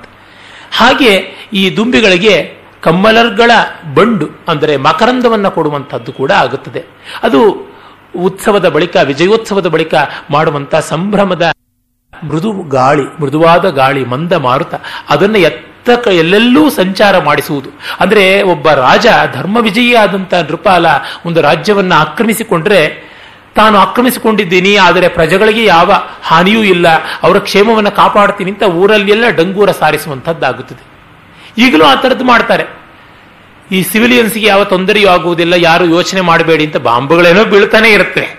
ಆದರೆ ಹಿಂದೆ ಹಾಗೆ ಮಾಡ್ತಾ ಇರಲಿಲ್ಲ. ಆ ಧರ್ಮ ಯುದ್ಧಕ್ಕೆ ತಮ್ಮದೇ ಆದಂತ ನಿಯಮಗಳನ್ನು ಮಾಡಿಕೊಳ್ತಾ ಇದ್ರು. ಹಾಗೆಯೇ ತಂಪು ಗಾಳಿ ಬೀಸುತ್ತದೆ ವಿರಹಿಗಳನ್ನು ಎರಗಿಸುತ್ತ, ವಿರಹಿಗಳನ್ನು ಶರಣಾಗತರನ್ನಾಗಿ ಮಾಡುತ್ತಂತ ಅವರು ಎಂತಹ ಬಿಗುಮಾನ ಇದ್ದವರು ಕೂಡ ತಮ್ಮ ತಮ್ಮ ಜೋಡಿಯನ್ನು ಹುಡುಕಿಕೊಂಡು ಹೋಗುವಂತೆ ಮಾಡುವುದು. ಅಂದ್ರೆ ವೈರಿ ರಾಜರನ್ನ, ಅವರ ಸೈನಿಕರನ್ನ ಇವರಿಗೆ ಶರಣಾಗಿಸುವಂತಹ ರೀತಿಯಲ್ಲಿ ಮಾಡುವಂತೆ. ಜೊನ್ನದ ಜಸಂಪೆರ್ಚೆ, ಬೆಳ್ದಿಂಗಳು ಚಿತ್ರಾ ಪೂರ್ಣಿಮೆಯಿಂದ ಆರಂಭವಾಗುತ್ತದೆ ಬೆಳ್ದಿಂಗಳು. ಆ ಬೆಳ್ದಿಂಗಳನ್ನು ಎಲ್ಲ ಕಡೆಯಲ್ಲಿಯೂ ಕೀರ್ತಿ ಹಾಗೆ ಹರಡಿಸುತ್ತಾ ಅಂತ. ಈ ಯುದ್ಧದಲ್ಲಿ ಗೆಲುವು ಬಂದಾಗ ಆ ಕೀರ್ತಿ ಉಂಟಲ್ಲ, ಅದು ಬೆಳ್ಳಗಿರುತ್ತದೆ ಅಂತ ಕವಿಸಮಿಯ ಧವಳ ಕೀರ್ತಿ. ಹಾಗೆ ಅದನ್ನು ಹರಡಿಸುತ್ತಾ, ಮಧುನೃಪಂ ಮಾಗಿಯನ್ನುಡುಗಿಸಿ ಮಾಗಿ ಅಂದ್ರೆ ಶಿಶಿರ. ಶಿಶಿರ ಅನ್ನುವ ವೈರಿಯನ್ನ ಸದೆಬೆಡೆದು ವಸಂತ ಅನ್ನುವ ವಿಕ್ರಮಿಯಾದ ರಾಜ ತನ್ನ ರಾಜ್ಯವನ್ನ ಸ್ಥಾಪನೆ ಮಾಡಿಕೊಂಡು ವನರಾಷ್ಟ್ರಮಂ ಕೈಗೊಂಡನು. ವನ ಕಾಡುಗಳು, ಉಪವನಗಳು ಅನ್ನುವಂತಹ ಪ್ರದೇಶಗಳನ್ನೆಲ್ಲ ತನ್ನದನ್ನಾಗಿಸಿಕೊಂಡ ಅಂತ ತುಂಬಾ ಸೊಗಸಾದ ವಸಂತದ ವರ್ಣನೆ. ಹೀಗೆ ಆ ಅಶ್ವ ಮುಂದುವರಿಯುತ್ತದೆ. ಅದು ಮೊದಲಿಗೆ ಮಾಹಿಷ್ಮತಿಗೆ ಬರುತ್ತೆ. ಮಾಹಿಷ್ಮತಿ ಹೈಹಯ ಕುಲದ ರಾಜರುಗಳ ಕೇಂದ್ರವಾಗಿ ಪ್ರಸಿದ್ಧವಾದದ್ದು. ಹೈಹಯರು ಯಾದವರ ಒಂದು ಕವಲೆ. ಯಾದವರ ಕುಟುಂಬ ಅದೆಷ್ಟು ವಿಸ್ತಾರವಾದದ್ದು, ಅದೆಷ್ಟು ಶಾಖೋಪಶಾಖಿಗಳಿಂದ ಒಡೆದುಕೊಂಡಿದ್ದು ಅಂತಂದರೆ ಈ ಪ್ರಾಚೀನ ರಾಜವಂಶಗಳನ್ನ ಪುರಾಣಾವಳಿಯಲ್ಲಿ ಬರುವಂತಹದ್ದು ತುಂಬ ಕುತೂಹಲಕಾರಿಯಾದದ್ದು. ನನ್ನ ಒಬ್ಬರು ಸ್ನೇಹಿತರು ಕೃಷ್ಣಮೂರ್ತಿ ಅಂತ ಎರಡು ದೊಡ್ಡ ಚಾರ್ಟ್ ಮಾಡಿದ್ದಾರೆ. ಪ್ರಾಚೀನ ಭಾರತದ ಪೌರಾಣಿಕ ಹಾಗೂ ಐತಿಹಾಸಿಕ ರಾಜವಂಶಾವಳಿ ಅಂತ. ಅದು ಬ್ರಹ್ಮನಿಂದ ಆರಂಭಿಸಿ ಋಷಿ ಪರಂಪರೆ ಮತ್ತು ರಾಜ ಪರಂಪರೆ ಹೇಗೆ ಬಂತು ಅಂತ ಎಲ್ಲ ಪ್ರಮುಖವಾದ ರಾಜಕುಲಗಳದ್ದು ಎಲ್ಲ ಉಂಟು, ಕಾಲಗಳನ್ನು ತೋರಿಸಿದ್ದಾರೆ.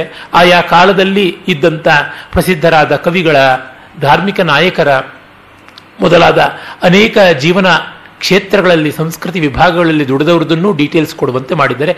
ದೊಡ್ಡ ದೊಡ್ಡ ಚಾರ್ಟ್ ಶಾಲೆಗಳಲ್ಲಿ ಮತ್ತೆ ಬೇರೆ ಈ ರೀತಿಯಾದಂಥ ಸಾರ್ವಜನಿಕ ಸಂಸ್ಥೆಗಳಲ್ಲಿ ಅಂತ ಚಾರ್ಟ್ ಅನ್ನು ಹಾಕಿಸುವುದು ಬಹಳ ಒಳ್ಳೆಯದು ಅಂತ ಭಾವಿಸಿದ್ದೀನಿ. ಒಳ್ಳೆಯ ಇನ್ಫಾರ್ಮೇಶನ್ ಅಲ್ಲಿ ಉಂಟು. ಮತ್ತು ಒಂದೇ ಕಣ್ಣು ಓಟಕ್ಕೆ, ಕಣ್ಣಿನ ನೋಟಕ್ಕೆ ಕೂಡ ಚೆನ್ನಾಗಿ ಸಿಗುವಂಥದ್ದು ಅಷ್ಟು ಡೀಟೇಲ್ಸ್ ನಾವು ಬರೆದರೆ ಗೊತ್ತಾಗೋದಿಲ್ಲ. ಅದನ್ನು ವಿಭಾಗ ಕ್ರಮವಾಗಿ ಲೀನಿಯರ್ ಆಗಿ ಚಾರ್ಟ್ ರೂಪದಲ್ಲಿ ತೋರಿಸಿದ್ರೆ ಗೊತ್ತಾಗುವಂಥದ್ದು. ಪಾರ್ಗಿಟ್ರಿಂದ ಆರಂಭವಾಯಿತು. ಸಾವಿರದ ಒಂಬೈನೂರ ಇಪ್ಪತ್ತು ಮೂವತ್ತರ ಆ ಆಸುಪಾಸಿನಲ್ಲಿ ಆತ ನಮ್ಮ ಪುರಾಣಗಳಲ್ಲಿ ಕಂಡುಬರುವಂಥ ಇತಿಹಾಸ ಎಂಥದ್ದು ಅಂತ ತೋರಿಸಿ. ಈ ಹೈಹಯ ಕುಲ ಅಷ್ಟು ಪ್ರಸಿದ್ಧವಾದದ್ದು. ಅಲ್ಲಿ ಕೃತವೀರ್ಯ ಕೃತವೇರಿಯನ ಮಗ ಕಾರ್ತಿವೀರ್ಯ ಹಾಗೆ ಬಂದಂಥದ್ದು ಪರಂಪರೆ ಇರಲಿ. ಅಲ್ಲಿ ನೀಲಧ್ವಜ ಆಳ್ತಾ ಇದ್ದ. ನೀಲಧ್ವಜನ ಮಗಳು ಸ್ವಾಹಾದೇವಿಗೆ ಗಂಡ ಅಗ್ನಿ.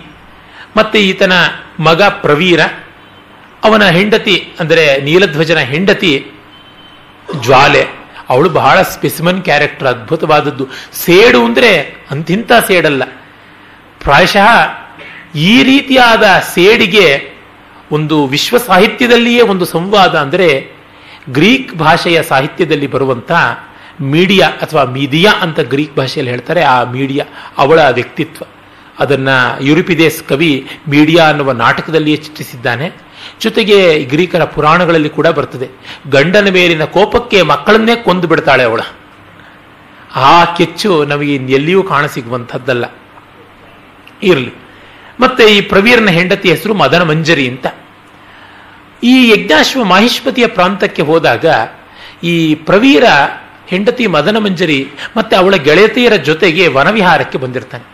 ಈ ವನವಿಹಾರ ಮತ್ತು ಹೂಗಳನ್ನು ಬಿಡಿಸುವುದು ಪುಷ್ಪಾವಚಯ, ಇದು ಅಷ್ಟಾದಶ ವರ್ಣನೆಗಳಲ್ಲಿ ಒಂದು ಅಂತ ನೆನ್ನೆಯೇ ನಾನು ಹೇಳಿದ್ದೆ. ಅದಕ್ಕೆ ಇಲ್ಲಿ ಅವಕಾಶ ಮಾಡಿಕೊಂಡಿದ್ದಾನೆ.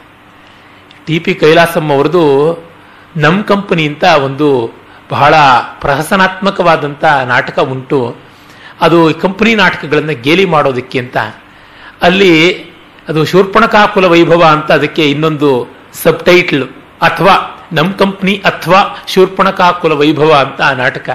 ಅಲ್ಲಿ ರಾಣಿ ಬರ್ತಾಳೆ. ಅವಳಿಗೆ ಅಯ್ಯರ್ ಸಖಿ, ಅಯ್ಯಂಗಾರ್ ಸಖಿ, ಮತ್ತು ಮಲಯಾಳ ಸಖಿ, ಹಿಂದೂಸ್ತಾನಿ ಸಖಿ, ವಿಲಾಯಿತಿ ಸಖಿ ಅಂತ ಬೇರೆ ಬೇರೆ ಸಖಿಯರಿರ್ತಾರೆ ಕೈಲಾಸಮ್ಮ ಅವರು ತಮಗೆ ಬಂದ ಎಲ್ಲ ಭಾಷೆಗಳಲ್ಲಿ ಹಾಡುಗಳನ್ನು ಅಲ್ಲಿ ಬರೆದಿದ್ದಾರೆ. ನನಗೆ ಆ ಅಯ್ಯಂಗಾರ್ ಸಖಿಯ ಹಾಡು ಇನ್ನೂ ಚೆನ್ನಾಗಿ ಜ್ಞಾಪಕ ಇದೆ. ವಾಂಗೋರಣೆ ಭಾಮಯಂಗಳೆಲ್ಲ ಪಾರ್ಗೋಣೆ ಅನ್ಯಾಯಂಗಳ್, ಜಲಮೆ ಹುಟ್ಟಿಲ್ಲೆ ಜಾಜಿ ಬಳ್ಳಿಕ್ಕು ಬಾಡಿ ಇಕ್ಕರ್ದು ಬಾಗ್ಯಪು ಬಡ್ಡಿ ಐದು ತೋಟ ಕಾರಂಡೆ ಮಡ್ಡಿ ಕಾರ್ಯಂಗಳ್ ಪಾರಂಗಡೆ ಅಂತ. ಅಪ್ಪುಟ ಮಂಡಯಂ ಮತ್ತು ಹೆಬ್ಬಾರ ಅಯ್ಯಂಗಾರಗಳ ಭಾಷೆಯನ್ನೇ ಬಳಸಿರೋದು ಯಾರಾದರೂ ಆ ವರ್ಗದವರು ಇಲ್ಲಿದ್ರೆ ದಯಮಾಡಿ ಬೇಸರ ಮಾಡ್ಕೊಳ್ಬೇಡಿ ಅದು ಒಂದು ಸೊಗಸಾದ ಭಾಷೆನೇ. ಎಲ್ಲ ಪ್ರಾದೇಶಿಕ ಭಾಷೆಗಳಲ್ಲಿ ಒಂದು ಸೊಗಸುಂಟು. ಸಂಕೇತಿ ಭಾಷೆ ಅಂತೂ ಅದ್ಭುತವಾಗಿರುತ್ತೆ ಆ ಭಾಷೆ. ಹಾಗೆ ಅಲ್ಲಿ, ಆ, ಒಂದು ತೋಟದ ವರ್ಣನೆ, ಅದು ಅಧ್ವಾನವನದ ಸೀನ್ ಅಂತಲೇ ಅದಕ್ಕೆ ಅಧ್ವಾನವನ ಅಂತ ಆ ವನದ ಉದ್ಯಾನಕ್ಕೆ ಹೆಸರು. ಅಲ್ಲಿ ಇರುವಂತಿಗೆ ಉರವೇ ಇಲ್ಲಂ ಬದನಿಕೆ ಬುಡಮೇ ಇಲ್ಲಂ ಅಂತ ಬೊಟಾನಿಕಲ್ ನೇಮ್ಸ್ ಬೈನಾಮಿಯಲ್ ನಾಮಿಕ್ಲೇಚರ್ ಅಂತ ಎರಡೆರಡು ಈಗ ಸೊಲಾನಂ ಟೂಬೆರೋಸಮ್ ಈ ತರದ ಅಪೋಸ, ಈ ತರದ್ದೆಲ್ಲ ಇರಬೇಕಲ್ವ ಎರಡೆರಡು ಹೆಸರು. ಹಾಗೆ ಇರುವಂತಹ ಒಂದು ಮೈಕೇಲಿಯಾ ಚಂಪಕ, ಟೆಕ್ಟೋನಾ ಗ್ರ್ಯಾಂಡಿಫ್ಲೋರಾ, ಹೀಗೆಲ್ಲ ಎರಡೆರಡು ಹೆಸರುಗಳು specific name and generic name ಅಂತ. ಹಾಗೆ ಇರುವಂತಿಕೆ ಉರವೇ ಇಲ್ಲಂ, ಬದನಿಕೆ ಬುಡಮೇ ಇಲ್ಲಂ ಅಂತ ಅವುಗಳಿಗೆ ಬೋರ್ಡ್ ಕೂಡ ತಗಲಾಕ್ತಿರ್ತಾರೆ ಕೈಲಾಸಂ ಅವರು ಆಮೇಲೆ ಏನಿದು ಗಾರ್ಡನ್ಸ್ ಇಲ್ಲಿ ನಾಟ್ ಎ ಫ್ರವಲಾರ್ ಲಿಲ್ಲಿ ಅಂತ ಆ ವಿಲಾಯಿತಿ ಸಖಿ ಬಂದು ಇಂಗ್ಲಿಷ್ನಲ್ಲಿ ಹೇಳ್ತಾರೆ. ಮತ್ತೆ ನಾವು ಹೋಗ್ಬಿಟ್ಟಿದ್ರೆ ಯುರೋಪಿನಲ್ಲಿ ವಿಲಾಯಿತಿಗೆ ಹೋಗಿ ಆ ಕೋಲ್ಡ್ ಅಲ್ಲಿ ಆ ಫ್ರಾಸ್ಟ್ನಲ್ಲಿ ಆ ಶವರ್ನಲ್ಲಿ ಶಿವರುವ ಅಂತ. ಶಿವರುವ ಅಂದ್ರೆ ನಡ್ಗೋಣ ಅಂತ. ಹೀಗೆ ಏ ಬುಲ್ ಬಗೈರ್ ಬಾಬುಲ್ ಬಗೈರ್ ಅಂತ ಹಿಂದೂಸ್ತಾನಿ ಸಖಿ ಹಾಡ್ಕೊಂಡು ಬರುವಂತಹದ್ದು ಉರ್ದೂನಲ್ಲಿ. ಇವೆಲ್ಲ ತುಂಬಾ ಸೊಗಸಾಗಿ ಮಾಡ್ತಾರೆ. ಆಮೇಲೆ ಅವನು ರಾಜ ಇಷ್ಟು ದಿವಸವಾದರೂ ಬಂದಿಲ್ಲ ಅಂತ ಆ ರಾಣಿ ಬಹಳ ವಿರಹೋತ್ಕಂಠಿತಿಯಾಗಿ ನಾನು ಮೂರ್ಛಿಸುವೆನು ಅಂತ ಹೇಳಿ ಆಮೇಲೆ ಡ್ರೆಸ್ ಬಾಡಿಗೆ ತಗೊಂಡು ಬಂದಿದ್ದು, ಮತ್ತೆ ವಾಪಸ್ ಕೊಟ್ಟರೆ ಧೂಳಾಗಬಾರ್ದು ಅಂತ ಗುಡಿಸ್ಕೊಂಡು ನೆಲವನ್ನೆಲ್ಲ ಮೂರ್ಛೆ ಹೋಗ್ತಾಳೆ ರಾಣಿ. ಆಗ ಸಖಿಯರು, ನಾನೂ ಮೂರ್ಛಿಸುವೆನು ನಾನೂ ಮೂರ್ಛಿಸುವೆನು ಅಂತ ಎಲ್ಲರೂ ಮೂರ್ಛೆ ಹೋಗುವುದು. ತುಂಬಾ ಸುಂದರವಾದಂತಹದ್ದು ಬಿಡಿ, ಅದನ್ನು ಓದಿಯೇ ಆಸ್ವಾದಿಸಬೇಕು. ಯಾಕೆ ಇವೆಲ್ಲ ಕೈಲಾಸ ಮಾಡಿದ್ರು ಅಂದ್ರೆ, ಯಾವುದೇ ಒಂದು ಸಂಪ್ರದಾಯ ಮೊನಾಟನಸ್ ಜಾರ್ಗನ್ ಆಗಿಬಿಟ್ರೆ ಅದು ಬಹಳ ಬೋರ್ ಆಗಿಬಿಡುತ್ತೆ. ಈ ಜೇಮ್ಸ್ ಬಾಂಡ್ ಫಿಲ್ಮ್ಗಳಲ್ಲಿ ಬರುತ್ತೆ. My name is Bond, James Bond ಅಂತ ಇದು ಎಲ್ಲಾ ಸಿನಿಮಾಗಳಲ್ಲಿ ಅವನು ಹೇಳಿ ಇಂಟ್ರೊಡ್ಯೂಸ್ ಮಾಡಿಕೊಂಡು ತೀರಬೇಕು. ಹಾಗಾದಾಗ ಅದು ಹಾಗೆ ಆಗುತ್ತದೆ. ಅದು ಒಂದು ಸಂಪ್ರದಾಯ ಅಂತ ಅನಿಸಿಕೊಂಡಾಗ ಜೀವಂತಿಕೆಯ ಸ್ವರೂಪ ಹೊರಟೋಗ್ಬಿಡುತ್ತೆ, ಆಕಾರ ಮಾತ್ರ ಉಳಿಯುತ್ತೆ, ಆಚಾರ ಅಲ್ಲ ಉಳಿಯುವಂಥದ್ದು. ಅದರ ಅರ್ಥ ಕೆಲವೊಮ್ಮೆ ನಾವು ಅತಿಶಯವಾಗಿ ಅದಕ್ಕೆ ಅಂಟಿಕೊಂಡಿದ್ದರಿಂದಲೇ ಕಳೆದು ಹೋಗುತ್ತೆ. ಈ ಕಾವ್ಯಗಳನ್ನು ಬರದ ಕಾಲದಲ್ಲಿ ಹಾಗೆ ಆಗಿರಲಿಲ್ಲವೇನೋ? ಪ್ರಾಯಶಃ ಜೀವಂತಿಕೆ ಇದ್ದಿರಬಹುದು. ಆದರೆ ಇಲ್ಲಿಯ ಸಂದರ್ಭ ತುಂಬ ಚೆನ್ನಾಗಿದೆ. ವನವಿಹಾರ ಮಾಡ್ತಾ ಇದ್ದಾಗ ಮಾರಣ ವಿಹಾರಕ್ಕೆ ಯುದ್ಧಕ್ಕೆ ಕರೆ ಬರುವಂಥದ್ದು. ಅವರು ಬರ್ತಾರೆ. ನಮ್ಮ ಭಾರತೀಯ ಕಾವ್ಯ ಪರಂಪರೆಯಲ್ಲಿ ಕವಿಗಳು ಚರಾಚರಗಳನ್ನೆಲ್ಲ ತಮ್ಮಂತೆ ಭಾವಿಸಿದ್ರು, ಮಾನವತೆಯ ಅಂತರಂಗವನ್ನ ಎಲ್ಲ ಕಡೆ ಹಬ್ಬಿಸಿದ್ರು ಅನ್ನುವುದಕ್ಕೆ ದೋಹದ ಅನ್ನುವ ಒಂದು ಕವಿ ಸಮಯ. ದೋಹದ ಅನ್ನುವುದನ್ನ ಶಾಸ್ತ್ರಕಾರರು ನಮ್ಮಲ್ಲಿ ಆಯುರ್ವೇದ ಮನುಷ್ಯರಿಗೆ ಮಾತ್ರವಲ್ಲ, ಪ್ರಾಣಿಗಳಿಗೆ, ಪಕ್ಷಿಗಳಿಗೆ ಜೊತೆಗೆ ವೃಕ್ಷಗಳಿಗೆ ಕೂಡ ಮಾಡಿದ್ದುಂಟು. ವೃಕ್ಷ ಆಯುರ್ವೇದ ಅಂತ ಒಂದು ಪ್ರತ್ಯೇಕವಾದ ಶಾಖೆಯೇ ಉಂಟು. ಸುರಪಾಲನ ವೃಕ್ಷಾಯುರ್ವೇದ ಬಹಳ ಪ್ರಖ್ಯಾತವಾದದ್ದು. ಮತ್ತು ಉಪವನ ವಿನೋದ ವರಾಹಮಿಹಿರನ ಬೃಹತ್ ಸಮಿತಿಯಲ್ಲಿ ಬರುವಂಥ ಸಾಕಷ್ಟು ಭಾಗಗಳು, ಮತ್ತು ಪರಾಶರ ಮಹರ್ಷಿಯ ಕೃಷಿ ಪರಾಶರ, ಮತ್ತು ಭಟ್ಟೋತ್ಪಲನ ವ್ಯಾಖ್ಯಾನ ತುಂಬ ಸ್ವತಂತ್ರ ಗ್ರಂಥ ಸದೃಶವಾದಂಥ ವ್ಯಾಖ್ಯಾನ ಈ ವರಾಹಮಿರನ ಬೃಹತ್ ಸಂಹಿತೆಗೆ ಮಾಡಿದ್ದು, ಇಲ್ಲೆಲ್ಲ ಸಸ್ಯಗಳನ್ನು ಹೇಗೆ ಬೆಳೆಸಬೇಕು, ಅವುಗಳಿಗೆ ಗೊಬ್ಬರ ಹೇಗೆ, ನೀರು ಹೇಗೆ, ಅವುಗಳನ್ನು ಬೇರೆ ಬೇರೆ ಋತುಮಾನದಲ್ಲಿ ಹೇಗೆ ನೋಡಿಕೊಳ್ಳಬೇಕು, ಅವುಗಳನ್ನು ನಾಟುವಾಗ ಬೇಕಾದ ಅಂತರ ಏನು, ಅವುಗಳಿಗೆ ಪರಾಗಸ್ಪರ್ಶ ಆಗುವುದು ಯಾವ ರೀತಿ, ಇದೆಲ್ಲ ತುಂಬ ಚೆನ್ನಾಗಿ ವಿವರಣೆಯನ್ನು ಕೊಟ್ಟಿದ್ದಾರೆ. ಪಾಶ್ಚಾತ್ಯ ಪ್ರಪಂಚದಲ್ಲಿ ಮಾನವರಿಗೆ ಔಷಧ ಹೇಗೆ ಹಾಕಬೇಕು ಅಂತ ಯೋಚನೆ ಮಾಡೋಕ್ಕೂ ಮುಂಚೆ, ಗಿಡಮರಗಳಿಗೆ ಟ್ರೀಟ್ಮೆಂಟ್ ಬಗ್ಗೆ ಯೋಚನೆ ಮಾಡಿದಂಥ ಪೂರ್ವಿಕರು ನಮ್ಮವರು. ಆ ಹೆಮ್ಮೆ ನಮ್ಮದಿರಬೇಕು. ಆಮೇಲೆ ಅಲ್ಲಿ ಕೂಡ ದೋಹದ ಅಂತ ಬರುತ್ತೆ. ಆದರೆ ಅಲ್ಲಿ ದೋಹದ ಅನ್ನುವುದು ಗಿಡವನ್ನು ಇನ್ನೂ ಸೊಂಪಾಗಿ ಬೆಳೆಯುವುದಕ್ಕೆ ಬೇಕಾಗಿರುವಂತೆ ಏನು ಮಾಡಬೇಕು ಆ ತರಹ. ಗೊಬ್ಬರ, ಎಂತೆಂಥ ರೀತಿಯ ಗೊಬ್ಬರ ಮಾಡಬಹುದು ವೆಜಿಟೇರಿಯನ್ ಗೊಬ್ಬರ ನಾನ್ ವೆಜಿಟೇರಿಯನ್ ಗೊಬ್ಬರ ಕೂಡ ಉಂಟು. ಅಂದರೆ ಕೆಲವು ಪ್ರಾಣಿಗಳ ಮಾಂಸ ಮತ್ತು ಮಾಂಸದ ಸಾರವನ್ನ ಅವೆಲ್ಲ ಕೂಡ ನೈಟ್ರಜನ್ ನೈಟ್ರಜನ್ ಜಾಸ್ತಿ ಇರುವಂತಹದ್ದಲ್ವೇ. ಅವುಗಳಿಂದಲೇ ತಾನೇ ಗೊಬ್ಬರಕ್ಕೆ ಹೆಚ್ಚಿನ ಫರ್ಟಿಲಿಟಿ ಬರುವಂಥದ್ದು ಇದೆಲ್ಲ ಕೂಡ ಮಾಡಬಹುದು ಬರುತ್ತೆ. ಆದರೆ ಕಾವ್ಯಗಳಲ್ಲಿ ದೋಹದ ಅಂತಂದ್ರೆ ಹಾಗಲ್ಲ. ಮರಕ್ಕೆ ಅತಿಲೋಕವಾದ ರೀತಿಯಿಂದ ಉತ್ತೇಜನ ಕೊಡುವಂಥದ್ದು ಸ್ಟಿಮ್ಯುಲೇಟ್ ಮಾಡುವಂಥದ್ದು. ಮಲ್ಲಿನಾಥನ ವ್ಯಾಖ್ಯಾನದಲ್ಲಿ ಪಾದಾಘಾತ, ದಶೋಕ, ತಿಲಕ, ಕೊಡವಕವು, ವೀಕ್ಷಣಾತ್, ಕರುಣಿಕಾರಹ ಅಂತ ಹೀಗೆಲ್ಲ ಒಂದು ಶ್ಲೋಕವೇ ಬರ್ತದೆ. ಯಾವ ಯಾವ ಗಿಡಗಳನ್ನ ಸುಂದರಿಯರು ಯಾವ್ಯಾವ ರೀತಿ ಟ್ರೀಟ್ ಮಾಡಿದರೆ ಅವು ತಮ್ಮ ಹೂಗಳನ್ನು ಅರಳಿಸುತ್ತವೆ ಅಂತ. ಸುಂದರಿಯಾದ ಕನ್ಯೆ ಕಾಲಿಗೆ ಅಲಂಕಾರ ಮಾಡಿಕೊಂಡು ಒದ್ದರೆ ಅಶೋಕ ಚಿಗುರುತ್ತದೆ ಬಾಯಲ್ಲಿ ಆಸವವನ್ನ ಇಟ್ಟುಕೊಂಡು ಮುಕ್ಕುಳಿಸಿ ಉಗಿದರೆ ಬಕುಲ ಪುಷ್ಪ ಅರಳುತ್ತದೆ. ಮತ್ತೆ ನೋಡುವುದರಿಂದ ತಿಲಕ ವೃಕ್ಷ, ಪ್ರೀತಿಯಿಂದ ಕಟಾಕ್ಷಗಳನ್ನು ಬೀರುವುದರಿಂದ ತಿಲಕ ವೃಕ್ಷ, ಆಲಿಂಗನದಿಂದ ಕರ್ಣಿಕಾರ, ಬಾಯ ಒಂದು ಗಾಳಿಯನ್ನು ಊದುವುದರಿಂದ ನಮೇರು, ನಲ್ವಾತುಗಳಿಂದ ಮಾವಿನ ಮರ, ಮತ್ತು ಮುಂದೆ ನರ್ತನ ಮಾಡುವುದು, ಹಾಡುವುದು, ಹೀಗೆಲ್ಲ ಮಾಡಿ ಗಿಡಗಳನ್ನು ಚಿಗುರಿಸುವುದು, ಹೂ ಬಿಡಿಸುವುದು ಅಂತ. ಇದನ್ನೇ ಅವನು ತೆಗೆದುಕೊಂಡು ಹೇಳ್ತಾನೆ, ನೋಡಿ ತಿಲಕವನ್, ಅಪ್ಪಿ, ಕುರವಕದ, ಕುರವಕವನ್ ಎಳೆನಗೆಯೋಳು ಈಡಿ, ಊಡಿ, ಸಂಪಗೆಯಂ, ಪ್ರಿಯಂಗುವಂ, ಸೋಂಕಿ, ಮುರಿದಾಡಿ ಚೂತಕಮ, ಚೂತಮನ್, ಒದೆದ ಅಶೋಕೆಯಂ, ಬಕುಳಮಂ, ಮುಕ್ಕುಳಿಸಿ ಮಧ್ಯದಿಂದ ಪಾಡಿ ಪುನ್ನಾಗಮಂ, ಕರ್ಣಿಕಾರವನೆ ಕೊಂಡಾಡಿ ಮಂದಾರಮಂ, ಜಾಣ್ಣುಡಿದು ಪುಷ್ಪಿತಂ ಮಾಡಿ ತೋರಿದರ ಅಂಬುಜಾಕ್ಷಿಯರ್ ನಾನಾ ವಿಲಾಸದಿಂದ ಬನದೋಳು ಅಂತ. ಕುಮಾರವ್ಯಾಸ ಕೂಡ ಘೋಷಯಾತ್ರೆ ಸಮಯದಲ್ಲಿ ಇದನ್ನೆಲ್ಲ ವರ್ಣನೆ ಮಾಡ್ತಾರೆ. ಅದರ ಅರ್ಥದ ಅಂತರಂಗ ಸ್ವಾರಸ್ಯ ಏನು ಅಂತ ಮುಂದೆ ನೋಡೋಣ. ತಿಲಕವನ್ನ ಅಪ್ಪಿಕೊಂಡು ತಿಲಕ ವೃಕ್ಷ, ಕುರವಕವನ್ನ ನಕ್ಕು, ನಲಿಯಿಸಿ ಸಂಪಿಗೆಯನ್ನ ನೋ, ತಿಲಕವನ್ನ ನೋಡಿ, ಕುರಕವನ್ನ, ಕುರವಕವನ್ನ ಅಪ್ಪಿಕೊಂಡು ಗೊರಟಿಗೆ ಅಂತ ಕರೀತಾರೆ. ಮತ್ತು ಸಂಪಗಿಯನ್ನ ನಗೆಯಿಂದ ಕಂಡು, ಪ್ರಿಯಂಗುವನ್ನ ಮುಟ್ಟಿ, ಮತ್ತು ಚೂತವನ್ನ ಲಲ್ಲೆಗೆರೆದು, ಅಶೋಕವನ್ನ ಒದ್ದು, ಬೊಕಳುವನ್ನ ಬಾಯ ಗಂಡೂಷ ಸೇಕದಿಂದ ಮುಕ್ಕುಳಿಸಿ ಉಗಿದು ಅರಳಿಸಿ ಹೂವನ್ನ, ಹಾಡುತ್ತಾ ಪುನ್ನಾಗವನ್ನ ಅರಳಿಸಿ, ಕರ್ಣಿಕಾರವನ್ನ ಹೊಗಳಿ, ಮಂದಾರವನ್ನ ಚಮತ್ಕಾರದ ಮಾತಾಡಿ, ಹೀಗೆ ಬಗೆಬಗೆಯಾದ ರೀತಿಯಲ್ಲಿ ಆ ವಸಂತ ಋತುವಿನಲ್ಲಿ ಎಲ್ಲ ಗಿಡಗಳನ್ನು ಅವರು ಚಿಗುರಿಸಿದರು, ಹೂವರಳಿಸಿದರು. ಮುಟ್ಟಲ್ ಪ್ರಿಯಂಗು ಪೂವಹ ತರಳೆಯರ ತರಳ, ತರಳೆಯರ ಕೈಗೆ, ನಿಟ್ಟಿಸಲ್ ತಿಲಕಂ ಅಲರಹ ನೀರೆಯರ ಕಣ್ಗೆ, ಮೆಟ್ಟಿದೊಡೆ ಅಶೋಕ ಮಂಕುರಮಪ್ಪ ಬಾಲೆಯರ ಮೆಲ್ಲಡಿಗೆ ಮಿಗೆ, ಬೆಳ್ಳಗೆ ಪುಟ್ಟಲ್ಕೆ ಸಂಪಗೆ, ಮುಗುಳ್ದೋರ್ಪ ಸುದತಿಯರ ಬಟ್ಟಮೊಗಕ್ಕೆ ಎಣೆಯಹವೇ ತಾವರಗಳೆಂದು ಅವಂ ಬಿಟ್ಟು ತುಂಬಿದ ಜವ್ವನೆಯರ ತನು ಪರಿಮಳಕ್ಕೆ ಕವಿದುವ ಬನದಳಿಗಳು ಆಗ ಆ ವನದಲ್ಲಿದ್ದ ತುಂಬಿಗಳು, ಅಲ್ಲ ಇವರು ಮುಟ್ಟಿದ್ರೆ ಸಾಕು, ಮರಗಳು ಹೂ ಅರಳಿಸುತ್ತವೆ. ಇವರು ಉಗಿದ್ರೆ ಸಾಕು, ಅವು ಅರಳತ್ವೆ ಒದ್ದರೆ ಸಾಕು, ಅವು ಮುಗಳುತ್ತವೆ. ಹೀಗಿರುವಾಗ ನಾವು ಇವರ ಮುಖಕ್ಕೂ ಸಮಾನವಾಗಿಲ್ಲದೆ ಇರೋ ದರಿದ್ರ ತಾವರೆಗಳ ಹತ್ರ ಯಾಕಿರೋಣ? ಇವ್ರ ಹತ್ರಕ್ಕೆ ಹೋಗೋಣ ಅಂತ ದುಂಬಿಗಳೆಲ್ಲ ಇವರನ್ನು ಮುತ್ತುಕೊಂಡು ಬಿಡಿಸುವಂತ ಎಷ್ಟು ಸೊಗಸಾಗಿರುವಂತಹ ಕಲ್ಪನೆ ಮಾಡಿದ್ದಾನೆ ಕವಿ. ಪಾರ್ವತಿ ಕುಮಾರ ಸಂಭವದಲ್ಲಿ ಕಾಳಿದಾಸ ವರ್ಣಿಸ್ತಾನೆ. ಸಂಚಾರಿಣಿ ಪಲ್ಲವಿನಿ ಲತೈವ ಚಿಗುರಿದ ಬಳ್ಳಿಯ ಹಾಗೆ ಓಡಾಡುತ್ತಾ ತೊನೆದಾಡುತ್ತಾ ಬರ್ತಾಳೆ. ವಸಂತ ಪುಷ್ಪಾಭರಣಂ ವಹಂತಿ, ವಸಂತದ ಹೂಗಳನ್ನೆಲ್ಲ ಅಲಂಕಾರ ಮಾಡಿಕೊಂಡು ಬರ್ತಾ ಇದ್ದಾಳೆ. ಆಗ ಮುಖಕ್ಕೆ ಒಂದು ತುಂಬಿ ಮುತ್ಕೊಳ್ತಾ ಇದ್ರೆ ಕೈಯಲ್ಲಿರುವ ಒಂದು ಕಮಲದಿಂದ ಅದನ್ನು ಓಡಿಸ್ತಾ ಇದ್ದಾಳೆ ಅಂತ. ಕಮಲಕ್ಕೆ ಮುತ್ತುಕೊಳ್ಳುವ ದುಂಬಿ ಮುಖಕ್ಕೆ ಬಂತು ಅಂದರೆ ಅದನ್ನು ಓಡಿಸೋದಕ್ಕೆ ಹೂ ಬಳಸ್ತಾ ಇದ್ದಾಳೆ ಅಂದ್ರೆ ಇವಳು ಮುಖ ಕಮಲಕ್ಕಿಂತ ಎಷ್ಟು ಅತಿಶಯವಾದದ್ದು ಅಂತ ಧ್ವನಿ. ಆ ಒಂದು ಭಾವವನ್ನು ತಗೊಂಡು ಇನ್ನೂ ಎಷ್ಟು ಚೆನ್ನಾಗಿ ಬೆಳೆಸಿದ್ದಾನೆ ಕವಿ ನೋಡಿ. ಇದು ತುಂಬಾ ಒರಿಜಿನಲ್ ಆದಂತಹ ಐಡಿಯಾ ನಾನು ಸಂಸ್ಕೃತ ಕಾವ್ಯಗಳಲ್ಲಾಗಲಿ, ಕನ್ನಡದ ಕಾವ್ಯಗಳಲ್ಲಾಗಲಿ ನೋಡಿಲ್ಲ. ಆ ವನವರ್ಣನೆಯಲ್ಲಿ ಈ ತರ ಹೇಗೋ, ಆ ವಸಂತದ ವರ್ಣನೆಯಲ್ಲಿ ಕೂಡ ಹಾಗೆ. ಅಂಥದ್ದನ್ನು ನಾವು ಮೈಕ್ರೋಸ್ಕೋಪಿಕ್ ಆಗಿ ಲಕ್ಷ್ಮೀಶನಲ್ಲಿ ಗಮನಿಸಬೇಕು. ಮತ್ತೆ ಮುಂದೆ ಹೇಳ್ತಾನೆ, ಈ ಸೊಂಟಕ್ಕೆ ತುಂಬಾ ಸಂಕಟವಾಯ್ತಂತೆ ಸುಂದರಿಯರ ನಡುವಿಗೆ. ಯಾಕೆ ಅಂತ ಹೇಳ್ತಾನೆ. ಪೊಳವಲ್ಲ ಮೊಲ್ಲಯಂ ಚಂದುಟಿಯ ಬಂದುಗೆ ನೆಳನಗಿಯ ಮಲ್ಲಿಗೆಯ ನೆಸಳಗಣ್ಣ ನೈದಿಲಂ ನಳಿದೋಳ ಸಿರಿಸಮಂ ಸೆಳ್ಳುಗರ ಕೇತಕಿಯ ನಾನನದ ತಾವರಿಯನು ತೊಳಗುವ ಸುನಾಸಿಕ ಸುನಾಸಿಕಸದ ಸಂಪಗೆಯ ನವಯೋದೊಳ್ ಅಳವಡಿಸಿ ಕುಸುಮಗಂಧಿಯ ರೇತಕ್ಕಿನ್ನು ಪೂಗಳ ನರಸಿ ಕೊಯ್ವರೆಂದವರ ನಡು ಚಿಂತಿಸಿಯ ಬಡವಾದುದು ಎನ್ನಲೆಸೆದುದು. ಇವರ ಹಲ್ಲಿನಲ್ಲಿಯೇ ಮಲ್ಲಿಗೆಯ ಮೊಗ್ಗುಗಳಿವೆ. ಮಲ್ಲಿಗೆಯ ಮೊಗ್ಗುಗಳಂತೆ ಇವರ ಹಲ್ಲುಗಳು ಸೊಗಸಾಗಿ ಇವೆ. ಮತ್ತು ಬಂದೂಕ ಪುಷ್ಪ ಬಂದುಗೆ. ಆ ಬಂದುಗೆ ಹೂವು ಕೆಂಪಗೆ ಇರುತ್ತದೆ.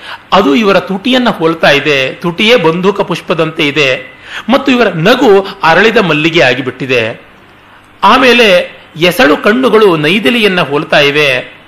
ತೋಳುಗಳು ಕೋಮಲವಾಗಿರುವ ತೋಳುಗಳು ಶಿರೀಷ ಪೇಶಲ, ಶಿರೀಷ ಪುಷ್ಪದಷ್ಟು ಕೋಮಲವಾಗಿವೆ. ಇನ್ನು ಇವರ ಉಗುರುಗಳು ಕೇದಿಗೆಯ ಹೂವಿನ ಮುಳ್ಳುಗಳಂತೆ ತೀಕ್ಷ್ಣವಾಗಿ ಇವೆ. ಇನ್ನು ಮುಖವೋ ತಾವರಿಯ ಆಗಿದೆ ನಾಸಕ, ಮೂಗಂತೂ ಸಂಪಗಿಯೇ ಆಗಿದೆ. ಇಷ್ಟು ಮೈಯಲ್ಲೆಲ್ಲ ಹೂ ಬಿಟ್ಟುಕೊಂಡಿರೋರು ಇವ್ರು ಯಾಕೆ ಹೂ ಬಿಡಿಸ್ತಾ ಇದ್ದಾರೆ ಅಂತ ಗೊತ್ತಾಗದೆ ಯೋಚನೆ ಮಾಡಿ ಮಾಡಿ ಮಾಡಿ ಆ ಚಿಂತೆಯಲ್ಲಿ ಹಣ್ಣಾಗಿ, ಸೊರಗಿ, ಸೊಪ್ಪಾಗಿ ತೆಳ್ಳಗಾಗಿ ಹೋಯಿತು ಈ ಸೊಂಟ ಅಂತ ಹೇಳಿಬಿಟ್ಟು. ಜೊತೆಗೆ ಇನ್ನೊಂದು ಎಲ್ಲ ಅಂಗಗಳಿಗೂ ಹೋಲಿಸೋದಿಕ್ಕೆ ಹೂಗಳಿವೆ. ತನಗೆ ಮಾತ್ರ ಹೋಲಿಸೋದಿಕ್ಕೆ ಯಾವುದು ಇಲ್ಲವಲ್ಲ ಅನ್ನೋದು ಒಂದು ಕಾರಣವಾಗಿ ಅದು ಹಾಗೆ ತಳ್ಳಿಗೆ ಬಡವಾಗಿದೆ ಅಂತ. ಈ ಸೊಂಟದ ಬಡವೆತನಕ್ಕೆ ಈ ರೀತಿಯಾದ ಕಲ್ಪನೆಯನ್ನ ನಾನು ಇನ್ನು ಯಾವ ಕಾವ್ಯದಲ್ಲಿ ನೋಡಲಿಲ್ಲ. ಇಲ್ಲಿ ಲಕ್ಷ್ಮೀಶ ಗೆಲ್ಲುವಂಥದ್ದು. ನಮಗೆ ಅಂದ್ರೆ ನನ್ನ ಮನೋಧರ್ಮದವರಿಗೆ ಇಂಥ ಒಂದೊಂದು ಪದ್ಯಗಳು ಸಾಕು, ಒಂದು ದಿವಸ ಪೂರ್ತಿ ಎಷ್ಟು ಸೊಗಸಾದ ಕಲ್ಪನೆ ಅಂತ ಅದರಲ್ಲಿಯೇ ಮುಳುಗೋದಿಕ್ಕೆ ಹಾಗಲ್ಲದೆ ಒಂದು ಪತ್ತೆದಾರಿಯೋ ಕತ್ತೆದಾರಿ ಕಾದಂಬರಿಯನ್ನು ಮೊದಲಿಗಿಟ್ಕೊಂಡ್ರೆ ಕೊನೆಯವರೆಗೂ ದಡ ದಡ ದಡ ದಡ ಅಂತ ಉಸಿರು ಆಡದೆ ಓದಿಕೊಂಡು ಪಟ್ಟಂತ ಪುಸ್ತಕ ಮುಚ್ಚುವಂಥವ್ರು ಯಾರಿರ್ತಾರೆ ಮಹಾನುಭಾವರು, ಅಂಥವರಿಗೆ ಇವುಗಳು ಹೇಳಿ ಮಾಡಿಸಿದ್ದಲ್ಲವೇ ಅಲ್ಲ. ಅವರಿಗೆ ಅದೇ, ದಿನನಿತ್ಯವೂ ಸರ್ಕ್ಯುಲೇಟಿಂಗ್ ಲೈಬ್ರರಿಗಳಿಗೆ ಹೋಗಬೇಕು ಜಜಿಯ ಕಂದಾಯ ತೆರಬೇಕು, ತಂದು ಓದಬೇಕು, ಮತ್ತೆಂದು ಆ ಪುಸ್ತಕವನ್ನು ನೋಡಬಾರದು. ನೋಡಿ, ಎಷ್ಟೋ ಜನ ಥ್ರಿಲ್ಲರ್ಸ್ ಓದ್ತಾರೆ, ಅದನ್ನು ಮತ್ತೆ ಅವರು ಓದುವುದೇ ಇಲ್ಲ. ಮತ್ತೆ ಓದಬೇಕು ಅನ್ಸೋದಿಲ್ಲ. ಕಾರಣ ಅವು ಭಾವವನ್ನು ಉದ್ರೇಕ ಮಾಡುತ್ತವೆಯೇ ಹೊರತು ರಸವನ್ನು ಉದ್ದೀಪನ ಮಾಡುವಂಥವು ಅಲ್ಲ. ರಸಾಶ್ರಿತವಾದ ಕಾವ್ಯಕ್ಕೆ ಮತ್ತೆ ಮತ್ತೆ ಓದಿಸಿಕೊಳ್ಳುವಂತ ಶಕ್ತಿ ಇರುತ್ತದೆ. ಆದರೆ ಭಾವೋದ್ವೇಗವನ್ನು ಉಂಟು ಮಾಡುವ ಸಾಹಿತ್ಯ ಆಗಲ್ಲ. ಒನ್ಸ್ ಅಂಡ್ ಲಾಸ್ಟ್ ಅಷ್ಟೇ.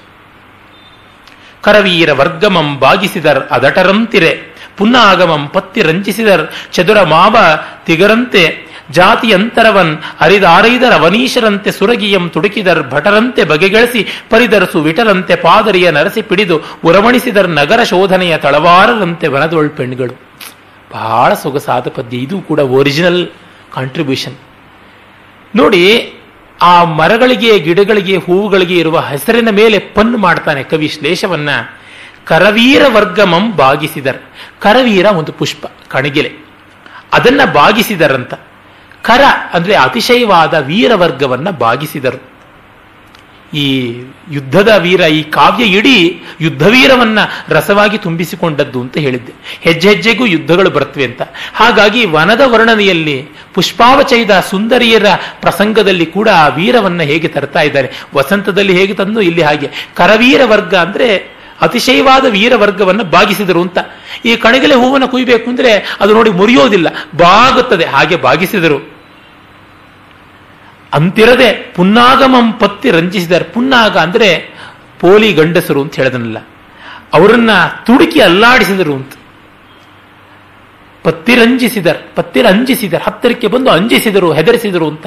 ಪತ್ತಿ ರಂಜಿಸಿದರಂತಲೂ ಅರ್ಥವಾಗುತ್ತದೆ. ಹೂವಿಗೆ ಸಂಬಂಧಪಟ್ಟಂತೆ ಪುನ್ನಾಗವನ್ನು ಹಾಗೆ ಮಾಡ್ತಾರೆ. ಮತ್ತೆ ಚದುರ ಮಾವ ತಿಗರಂತೆ ಮಾವ ತಿಗುರು, ಅಂದರೆ ಮಾವಿನ ಹೂವು. ಅಥವಾ ಮಾವ ತಿಗುರು ಅಂದ್ರೆ ಮಾವಟಿಗರು ಅಂತಲೂ ಆಗುತ್ತೆ. ಆನೆಯನ್ನು ಏರಿ ಪಳಗಿಸುವವರು. ಆ ರೀತಿ ಜಾತಿ ಅಂತರವನ್ನು ಅರಿದು ಆಯ್ದ ರವನೀಶರಂತೆ ಜಾತಿ ಅಂದ್ರೆ ಜಾಜಿ ಹೂವ. ಜಾತಿಗೆ, ಜಾತಿ ಎನ್ನುವ ಸಂಸ್ಕೃತ ಹೆಸರು ಜಾಜಿ ಅಂತ ಕನ್ನಡದಲ್ಲಾಗಿದೆ.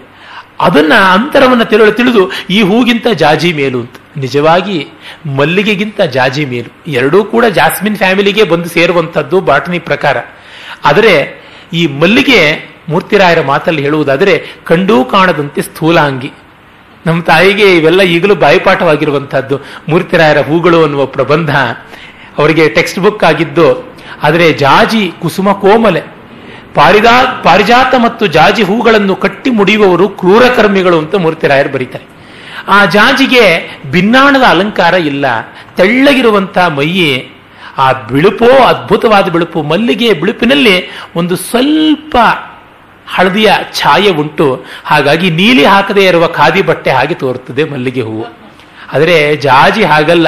ಉಜಾಲ ಹಾಕಿ ಅದ್ದಿರ್ತಕ್ಕಂಥ ಪಾಲಿಯೆಸ್ಟರ್ ಬಟ್ಟೆ ಇದ್ದಂತೆ ಇರುತ್ತೆ. ಫಳಫಳ ಹೊಳಿತಾ ಇರುತ್ತೆ. ಜೊತೆಗೆ ಅದರ ಅಲಂಕಾರಕ್ಕೆ ಅದಕ್ಕೇ ನಾಚಿಕೆ. ಜಾಜಿಯ ಹೂವನ್ನ ಹಿಂದೆ ತಿರುಗಿಸಿದರೆ ನವರಾದ ಎಣ್ಣೆಗೆಂಪಿನ ಗೆರೆಗಳು ಕಾಣುತ್ತವೆ. ಅಂದ್ರೆ ಅಲಂಕಾರ ಬೇಕು, ಅರೆ ಎಲ್ಲರಿಗೂ ಕಾಣಿಸಬಾರದು ಅನ್ನುವಂಥ ಒಂದು ನಮ್ರತೆ ಉಂಟು. ಆ ಜಾಜಿಯ ಸೌಂದರ್ಯವೇ ಸೌಂದರ್ಯ. ಮತ್ತು ಅದರ ಪರಿಮಳವಾದರೂ ಅದ್ಭುತವಾದದ್ದು ಮನೋಹರವಾದ ಮಾದಕತೆ. ಅದರ ರೊಮ್ಯಾಂಟಿಕ್ ಪರ್ಫ್ಯೂಮ್ ಅಂತೂ ಅತ್ಯದ್ಭುತವಾದ, ಅದರ ಫ್ರಾಗ್ರೆನ್ಸ್ ಇನ್ನು ಯಾವುದಕ್ಕೂ ಬಾರದೇ ಇರುವಂಥದ್ದು. ಮಲ್ಲಿಗೆ ಪರಿಮಳದಲ್ಲಿ ಯಾವುದೋ ಒಂದು ಗರತಿತನ ಇದ್ದರೆ, ಇದರೊಳಗೆ ಯಾವುದೋ ಒಂದು, ಆ ಕಾಲೇಜ್ ಹುಡುಗಿಯ ಚೆಲ್ಲುತನ ಕಾಣಿಸುತ್ತೆ ಅಂತ ಅನಿಸುತ್ತೆ ಜಾಜಿಯಲ್ಲಿ. ಅದ್ಭುತವಾದಂಥದ್ದು ಅದರ ಪರಿಮಳ. ಆದರೆ ರೈ ರಾತ್ರಿ ರಾಣಿಯನ್ನು ನೈಟ್ ಕ್ವೀನ್ ಮಾತ್ರ ಗರತಿಯ ಕೌಟುಂಬಿಕರ ಲಕ್ಷಣವೇ ಕಾಣಿಸದೇ ಇರುವಂಥದ್ದು. ಅಟ್ಟಿಸಿಕೊಂಡು ಬರುವಂತಹ ಪರಿಮಳ.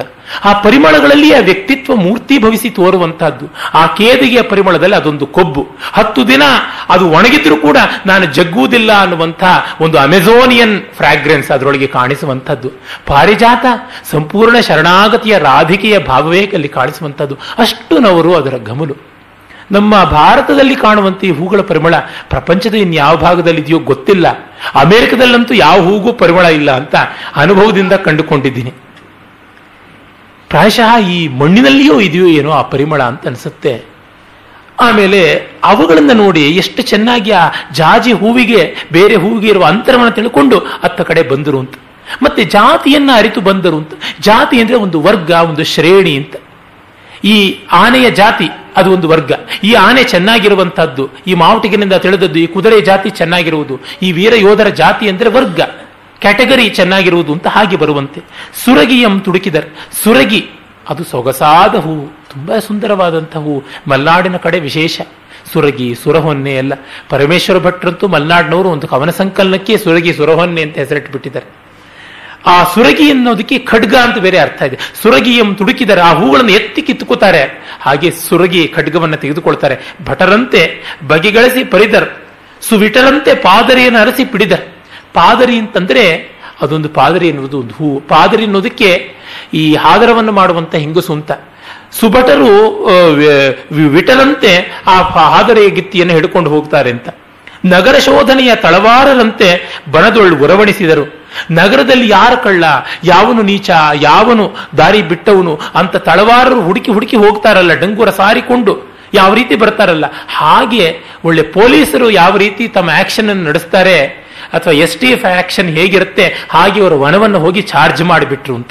ಅಂದ್ರೆ ಯಾವ ಹೂವದಲ್ಲಿ ಯಾವ ಹೂವು, ಯಾವ ಗಿಡದಲ್ಲಿ ಯಾವ ಹೂವು ಇದೆ, ಯಾವ ಮೊಗ್ಗಿದೆ, ಯಾವ ಹೀಚಿದೆ ಅದನ್ನೂ ಬಿಡದೆ ಕಿತ್ತುಕೊಂಡ್ರು ಅಂತ. ಹೆಣ್ಣು ಮಕ್ಕಳು ಹೂವಿರುವ ಬನಕ್ಕೆ ಹೋದರೆ ಯಾವ ಹೂ ತಾನೇ ಇರೋದಕ್ಕೆ ಸಾಧ್ಯ? ಎಲ್ಲವನ್ನು ಬಿಡದೆ ಲೋಚುಗೈದರ್ ವನವ ಅಂತ ಹೇಳಬೇಕು ಕುಮಾರವ್ಯಾಸನ ಪರಿಭಾಷೆಯಲ್ಲಿ. ಜೈನ ಮುನಿಗಳು ಹೇಗೆ ಒಂದು ಕೂದಲು ಬಿಡದೆ ತಲೆಯಲ್ಲಿ ಎಲ್ಲ ಕಿತ್ತುಕೊಂಡು ಲೋಚು ಮಾಡ್ತಾರೋ, ಹಾಗೆ ಭೀಮಸೇನ ಸೌಗಂಧಿಕ ಪುಷ್ಪದ ಸರೋವರವನ್ನೆಲ್ಲ ಲೋಚು ಮಾಡಿದ ಅಂತ ಹೇಳ್ತಾನೆ. ಹಾಗೆ ಅಂತ. ಇಲ್ಲಿ ಆ ಸೈನಿಕರ ಚಟುವಟಿಕೆಗೆ ಇದನ್ನ ಹೋಲಿಸಿರುವಂಥದ್ದು ತುಂಬಾ ಸೊಗಸಾದ ಕಲ್ಪನೆ. ಆಗ ಅಲ್ಲಿಗೆ ಕುದುರೆ ಬರುತ್ತೆ. ಕುದುರೆ ಬಂದಾಗ ಇವರು ಹೆಂಗಸ ಹೇಳ್ತಾರೆ, ನೋಡೇ, ನಿಮ್ಮ ಯಜಮಾನರಿಗೆ ಹೇಳೇ ಇದನ್ನು ಕಟ್ಟೋದಿಕ್ಕೆ, ಮಹಾವೀರ ಇದನ್ನ ಎದುರಿಸೋದಿಕ್ಕೆ ಸಾಧ್ಯ ಇದ್ರೆ ಎದುರಿಸಲಿ, ನೋಡೋಣ ಅಂತ ಇದೆ. ನಿನ್ನ ಗಂಡ ಬರೀ ವೀರ ಅಲ್ಲ, ಪ್ರವೀರ. ಹಾಗಾಗಿ ಮಾಡಲಿ ಅಂತ. ಅವನು ಹೆಂಗಸರ ಮುಂದೆ ತನ್ನ ಪರಾಕ್ರಮ ತೋರಿಸಬೇಕು ಅಂತ ಹೇಳ್ಬಿಟ್ಟು ಕುದುರೆಯನ್ನ ಕಟ್ತಾನೆ. ಕಟ್ಟಿದ ಮೇಲೆ ಸೈನಿಕರ ಜೊತೆಗೆ ಸೇರಿ ಯುದ್ಧವಾಗುತ್ತದೆ. ಆ ಯುದ್ಧದಲ್ಲಿ ಅಗ್ನಿದೇವ ಸಹಾಯಕ್ಕೆ ಬರ್ತಾನೆ. ಅಗ್ನಿದೇವ ಮನೆಯಳಿಯ ಆಗಿರುವ ಕಾರಣ ಅವನ ಸಹಾಯಕ್ಕೆ ಬಂದರೆ ಕೇಳುವುದೇನಿದೆ? ಅರ್ಜುನನ ಸೈನ್ಯ ನುಚ್ಚು ನೂರಾಗಿಬಿಡುತ್ತೆ. ಆ ಹೊತ್ತಿಗೆ ರಾತ್ರಿ ಆಗುತ್ತದೆ. ಆ ರಾತ್ರಿಯ ವರ್ಣನೆಯನ್ನು ನೋಡಿ ತುಂಬಾ ಚೆನ್ನಾಗಿ ಮಾಡ್ತಾನೆ ಸೂರ್ಯಾಸ್ತ.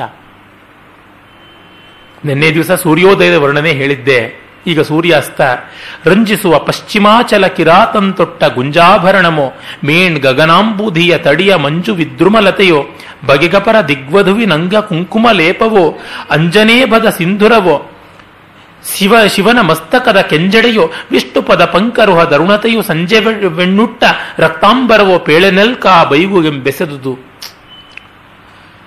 ಉತ್ಪ್ರೇಕ್ಷೆಯೇ, ಉಲ್ಲೇಖ ಎಲ್ಲ ಸೇರಿರುವಂತಹ ಅಲಂಕಾರಗಳ ಪ್ರಪಂಚ ಇದು. ಆ ರಂಜಿಸುವ ಪಶ್ಚಿಮಾಚಲ, ಪಶ್ಚಿಮಾದ್ರಿ ಸೂರ್ಯ ಮುಳುಗುವ ಬೆಟ್ಟ, ಆ ಬೆಟ್ಟ ಅನ್ನುವ ಕಿರಾತನು ತೊಟ್ಟ ಗುಲಗಂಜಿಯ ಒಡವೆಯೋ ಎಂಬಂತೆ ಸೂರ್ಯನ ಕಿರಣಗಳು ಪಶ್ಚಿಮಾಚಲದ ಮೇಲೆ ಬಿದ್ದು ಎಲ್ಲ ಕೆಂಪಾಗಿವೆ ಅಂತ. ಮೇಣ್ ಗಗನಾಂಬುಧಿಯ ತಡಿಯ ಮಂಜುಮ, ಮಂಜು ವಿದ್ರುಮಲತೆಯು ಹಾಗೆ ಆಕಾಶ ಅನ್ನುವ ಸಮುದ್ರದಲ್ಲಿ ತೇಲುತ್ತಾ ಇರುವಂತಹ ಹವಳದ ಕುಡಿಗಳು, ಪಶ್ಚಿಮದ ಆಕಾಶದಲ್ಲಿ ಸಂಜೆಯ ಕೆಂಜಾಯಿಗಳು ಬೀರಿದಂಥದ್ದು.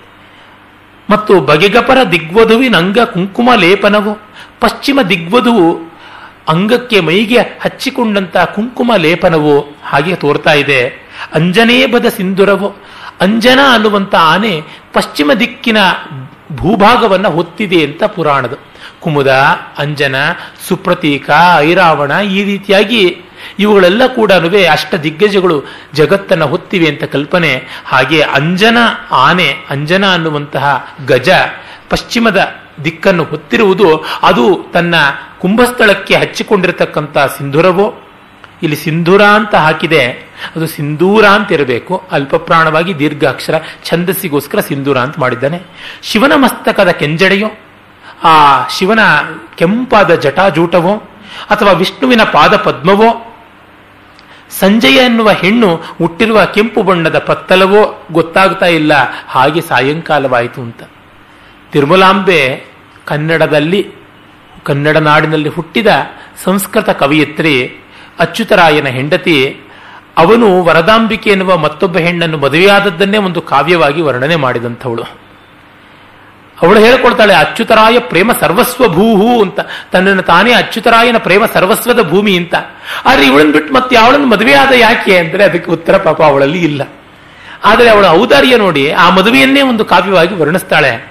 ಅಲ್ಲಿ ಸಾಯಂಕಾಲದ ಒಂದು ವರ್ಣನೆ ಬರುತ್ತೆ, ಈ ಕಾಲ ಅನ್ನುವ ಬಾಲಕ ಸೂರ್ಯಬಿಂಬ ಅನ್ನುವ ಕುಂಕುಮ ಕರಂಡಕವನ್ನು ಜೋಪಾನವಾಗಿ ಪೂರ್ವದಿಂದ ಪಶ್ಚಿಮಕ್ಕೆ ತೆಗೆದುಕೊಂಡು ಹೋಗಿ ವರುಣನಿಗೆ ಒಪ್ಪಿಸಬೇಕು ಅಂತಿದ್ದರಂತೆ ಹುಡುಗ ಅಲ್ವೇ, ಬಾಲಕ ಆಟ ಆಡ್ತಾ ಬರುವಾಗ, ಕೊನೆಯ ಮಜಲಲ್ಲಿರುವಾಗ ಜಾರಿ ಬಿಡ್ತು ಕುಂಕುಮದ ಭರಣಿ. ಚೆಲ್ಲು ಹೋಗಿ ಪಶ್ಚಿಮಾಕಾಶವೆಲ್ಲ ಕೆಂಪಾಗಿ ಕುಂಕುಮವಾಯಿತು ಅಂತ. ಒಬ್ಬ ಹೆಣ್ಣುಮಗಳು ಮಾತ್ರ ಇಂಥ ವರ್ಣನೆ ಮಾಡಬಲ್ಲಳು ಮತ್ತಾರೂ ಅಲ್ಲ. ಅದೇ ನೈಷಧೀಯ ಕಾರ ಶ್ರೀಹರ್ಷ ಸೂರ್ಯಾಸ್ತವನ್ನು ವರ್ಣನೆ ಮಾಡ್ತಾನೆ. ಕಾಲ ಅನ್ನುವ ಬೇಡ, ಬೇಟೆಯಾಡಿ ಒಂದು ಕಾಡು ಕೋಳಿಯನ್ನ ಬೇಟೆಯಾಡಿ ಹೊಡೆದು ಭುಜಕ್ಕೆ ಕಟ್ಟಿಕೊಂಡು ಹೊತ್ತುಕೊಂಡು ಹೋಗ್ತಾ ಇರುವಾಗ ಆ ಕೋಳಿ ಕೆಂಪಾಗಿರುವಂತಹ ಕೋಳಿ ರಕ್ತಸಿಕ್ತವಾದದ್ದು, ಮತ್ತೆ ಕೋಳಿಯ ತಲೆಯ ಮೇಲೆ ಆ ಒಂದು ಜುಟ್ಟಿನಂತ ಅಲಂಕಾರ ಕೆಂಪಾಗಿರುತ್ತಲ್ಲ, ಆ ರೀತಿ ಕಾಣಿಸ್ತಾ ಇದೆ. ಪಶ್ಚಿಮದ ಕಡೆಗೆ ಸೂರ್ಯ ಮುಳುಗೋದು ಅನ್ನುವಂತ ಕಲ್ಪನೆ ಮಾಡ್ತಾನೆ. ಬೇಕಾದಷ್ಟು ಕಲ್ಪನೆಗಳು ಮಾಡ್ತಾರೆ. ಬಸವಪ್ಪ ಶಾಸ್ತ್ರಿಗಳು ತಮ್ಮ ದಮಯಂತಿ ಸ್ವಯಂವರದಲ್ಲಿ ಮತ್ತೊಂದು ಕಲ್ಪನೆ ಮಾಡ್ತಾರೆ. ಈ ಆಕಾಶ ಅನ್ನೋ ಬಾಣಲಿಯನ್ನ ಬೋರ್ಲಿಸಿ ಸೂರ್ಯ ಅನ್ನೋ ದೀಪವನ್ನ ಉರಿಯೋದಕ್ಕೆ ಇಟ್ಟು ಕಾಲ ಕಾಡಿಗೆಯನ್ನು ತಯಾರು ಮಾಡ್ತಾ ಇದ್ದಾನೋ ಅನ್ನುವಂತೆ ಕಾಣಿಸ್ತಾ ಇದೆ ಅಂತ. ಕಾಡಿಗೆ ತಯಾರು ಮಾಡೋದು ಗೊತ್ತಿದ್ದವರಿಗೆ ಮಾತ್ರ ಈ ಸ್ವಾರಸ್ಯ ಗೊತ್ತಾಗುತ್ತೆ. ಒಂದು ಬಾಣಲೆಗೆ ನಂದಿ ಬಟ್ಲನ ರಸವನ್ನೋ ಅಳವೆಕಾಯನ್ನೋ ಈ ತರದ ಮತ್ಯಾವುದನ್ನು ಸವರಿ ದಪ್ಪಗೆ ಆ ಬಾಣಲೆಯನ್ನ ಹರಳೆಣ್ಣೆಯ ದೀಪದ ಮೇಲೆ ಬೋರಲಿಟ್ಟು ಆ ದೀಪದ ಬತ್ತಿಯನ್ನೂ ಕೂಡ ಕೆಲವರು ಒಂದು ಬಟ್ಟೆಗೆ ಈ ನಂದಿ ಬಟ್ಟಲು ಅದನ್ನ ನಂದ್ಯಾವರ್ತ ಅಂತ ಸಂಸ್ಕೃತದಲ್ಲಿ ಹೇಳ್ತಾರೆ. ಅದರ ರಸವನ್ನ ಹಿಂಡಿ ಹಿಂಡಿ ಹಿಂಡಿ ಒಣಗಿಸಿ ಅದನ್ನು ಬತ್ತಿ ಮಾಡಿ ಅದನ್ನು ಹರಳೆಣ್ಣೆಯಲ್ಲಿ ಹಾಕಿ ತಂಪಾದ ಕಾಡಿಗೆ ಮಾಡಿಕೊಳ್ಳೋದಕ್ಕೆ ಅದೊಂದು ಹೋಮ್ ಇಂಡಸ್ಟ್ರಿ. ಆಮೇಲೆ ಆ ಕಾಡಿಗೆ ಕತ್ತಲಾಗಿ ಮುಂದೆ ಜನರ ಕಣ್ಣಿಗೆಲ್ಲ ಹಚ್ಚಿಕೊಂಡು ಬಿಡ್ತು ಅಂತ ಕಂಪ್ಲೀಟ್ ಮಾಡ್ತಾರೆ. ತುಂಬಾ ಅದ್ಭುತವಾದ ಕಲ್ಪನೆಗಳು. ಈ ಹೊತ್ತು ಈ ರೀತಿಯಾದ ಕಲ್ಪನೆಗಳನ್ನು ಮೆಚ್ಚುವ ಜನರೂ ವಿರಳವಾಗ್ತಾ ಇದ್ದಾರಲ್ಲ ಅನ್ನುವುದು ನನಗಿರುವ ದುಃಖ. ನಮ್ಮ ಶಾಲೆಯ ಮಕ್ಕಳ ಮುಂದೆ ಇವನ್ನು ಹೇಳಿದ್ರೆ ಗೇಲಿ ಮಾಡ್ತಾರಂತೆ ನಗುತ್ತಾರಂತೆ ನನ್ನ ಕೆಲವು ಸಂಸ್ಕೃತ ವಿದ್ವನ್ ಮಿತ್ರರು ಅವರು ಕಾಲೇಜಿನಲ್ಲಿ ಸಂಸ್ಕೃತ ಪಾಠ ಮಾಡುವಾಗ, ಈಗಂತೂ ಸಂಸ್ಕೃತ ಪಾಠದಲ್ಲಿ ಇಂಥದ್ದಿಟ್ಟಿಲ್ಲ ಅಸಂಸ್ಕೃತವಾದ ಸಾಹಿತ್ಯವನ್ನೇ ಇಟ್ಟಿದ್ದಾರೆ. ಇಂಥದ್ದು ಜ್ಞಾಪಿಸಿಕೊಂಡು ಹೇಳುವಾಗ ಕೂಡ ವಿದ್ಯಾರ್ಥಿಗಳು ಆಸ್ವಾದ ಮಾಡುವುದಿಲ್ಲ ಇದು ಈಚಿನ ಹತ್ತು ವರ್ಷಗಳಲ್ಲಿ ಕಂಡಿರುವಂತಹ ಒಂದು ದುರಂತ ಅಂತ ನನ್ನ ಸ್ನೇಹಿತರುಗಳು ಹಲವರು ಹೇಳ್ತಾರೆ. ಇರಲಿ. ಹಾಗೆ ಸೂರ್ಯಾಸ್ತವನ್ನು ಹೊರಡಿಸ್ತಾನೆ.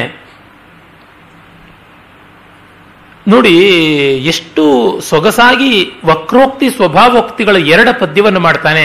I am very much tempted by this ಹೇಳಬೇಕು ಅನ್ಸುತ್ತೆ. ವಕ್ರೋಕ್ತಿ ಅಂದ್ರೆ ಹೊಸ ಕಲ್ಪನೆ ಮಾಡುವುದು.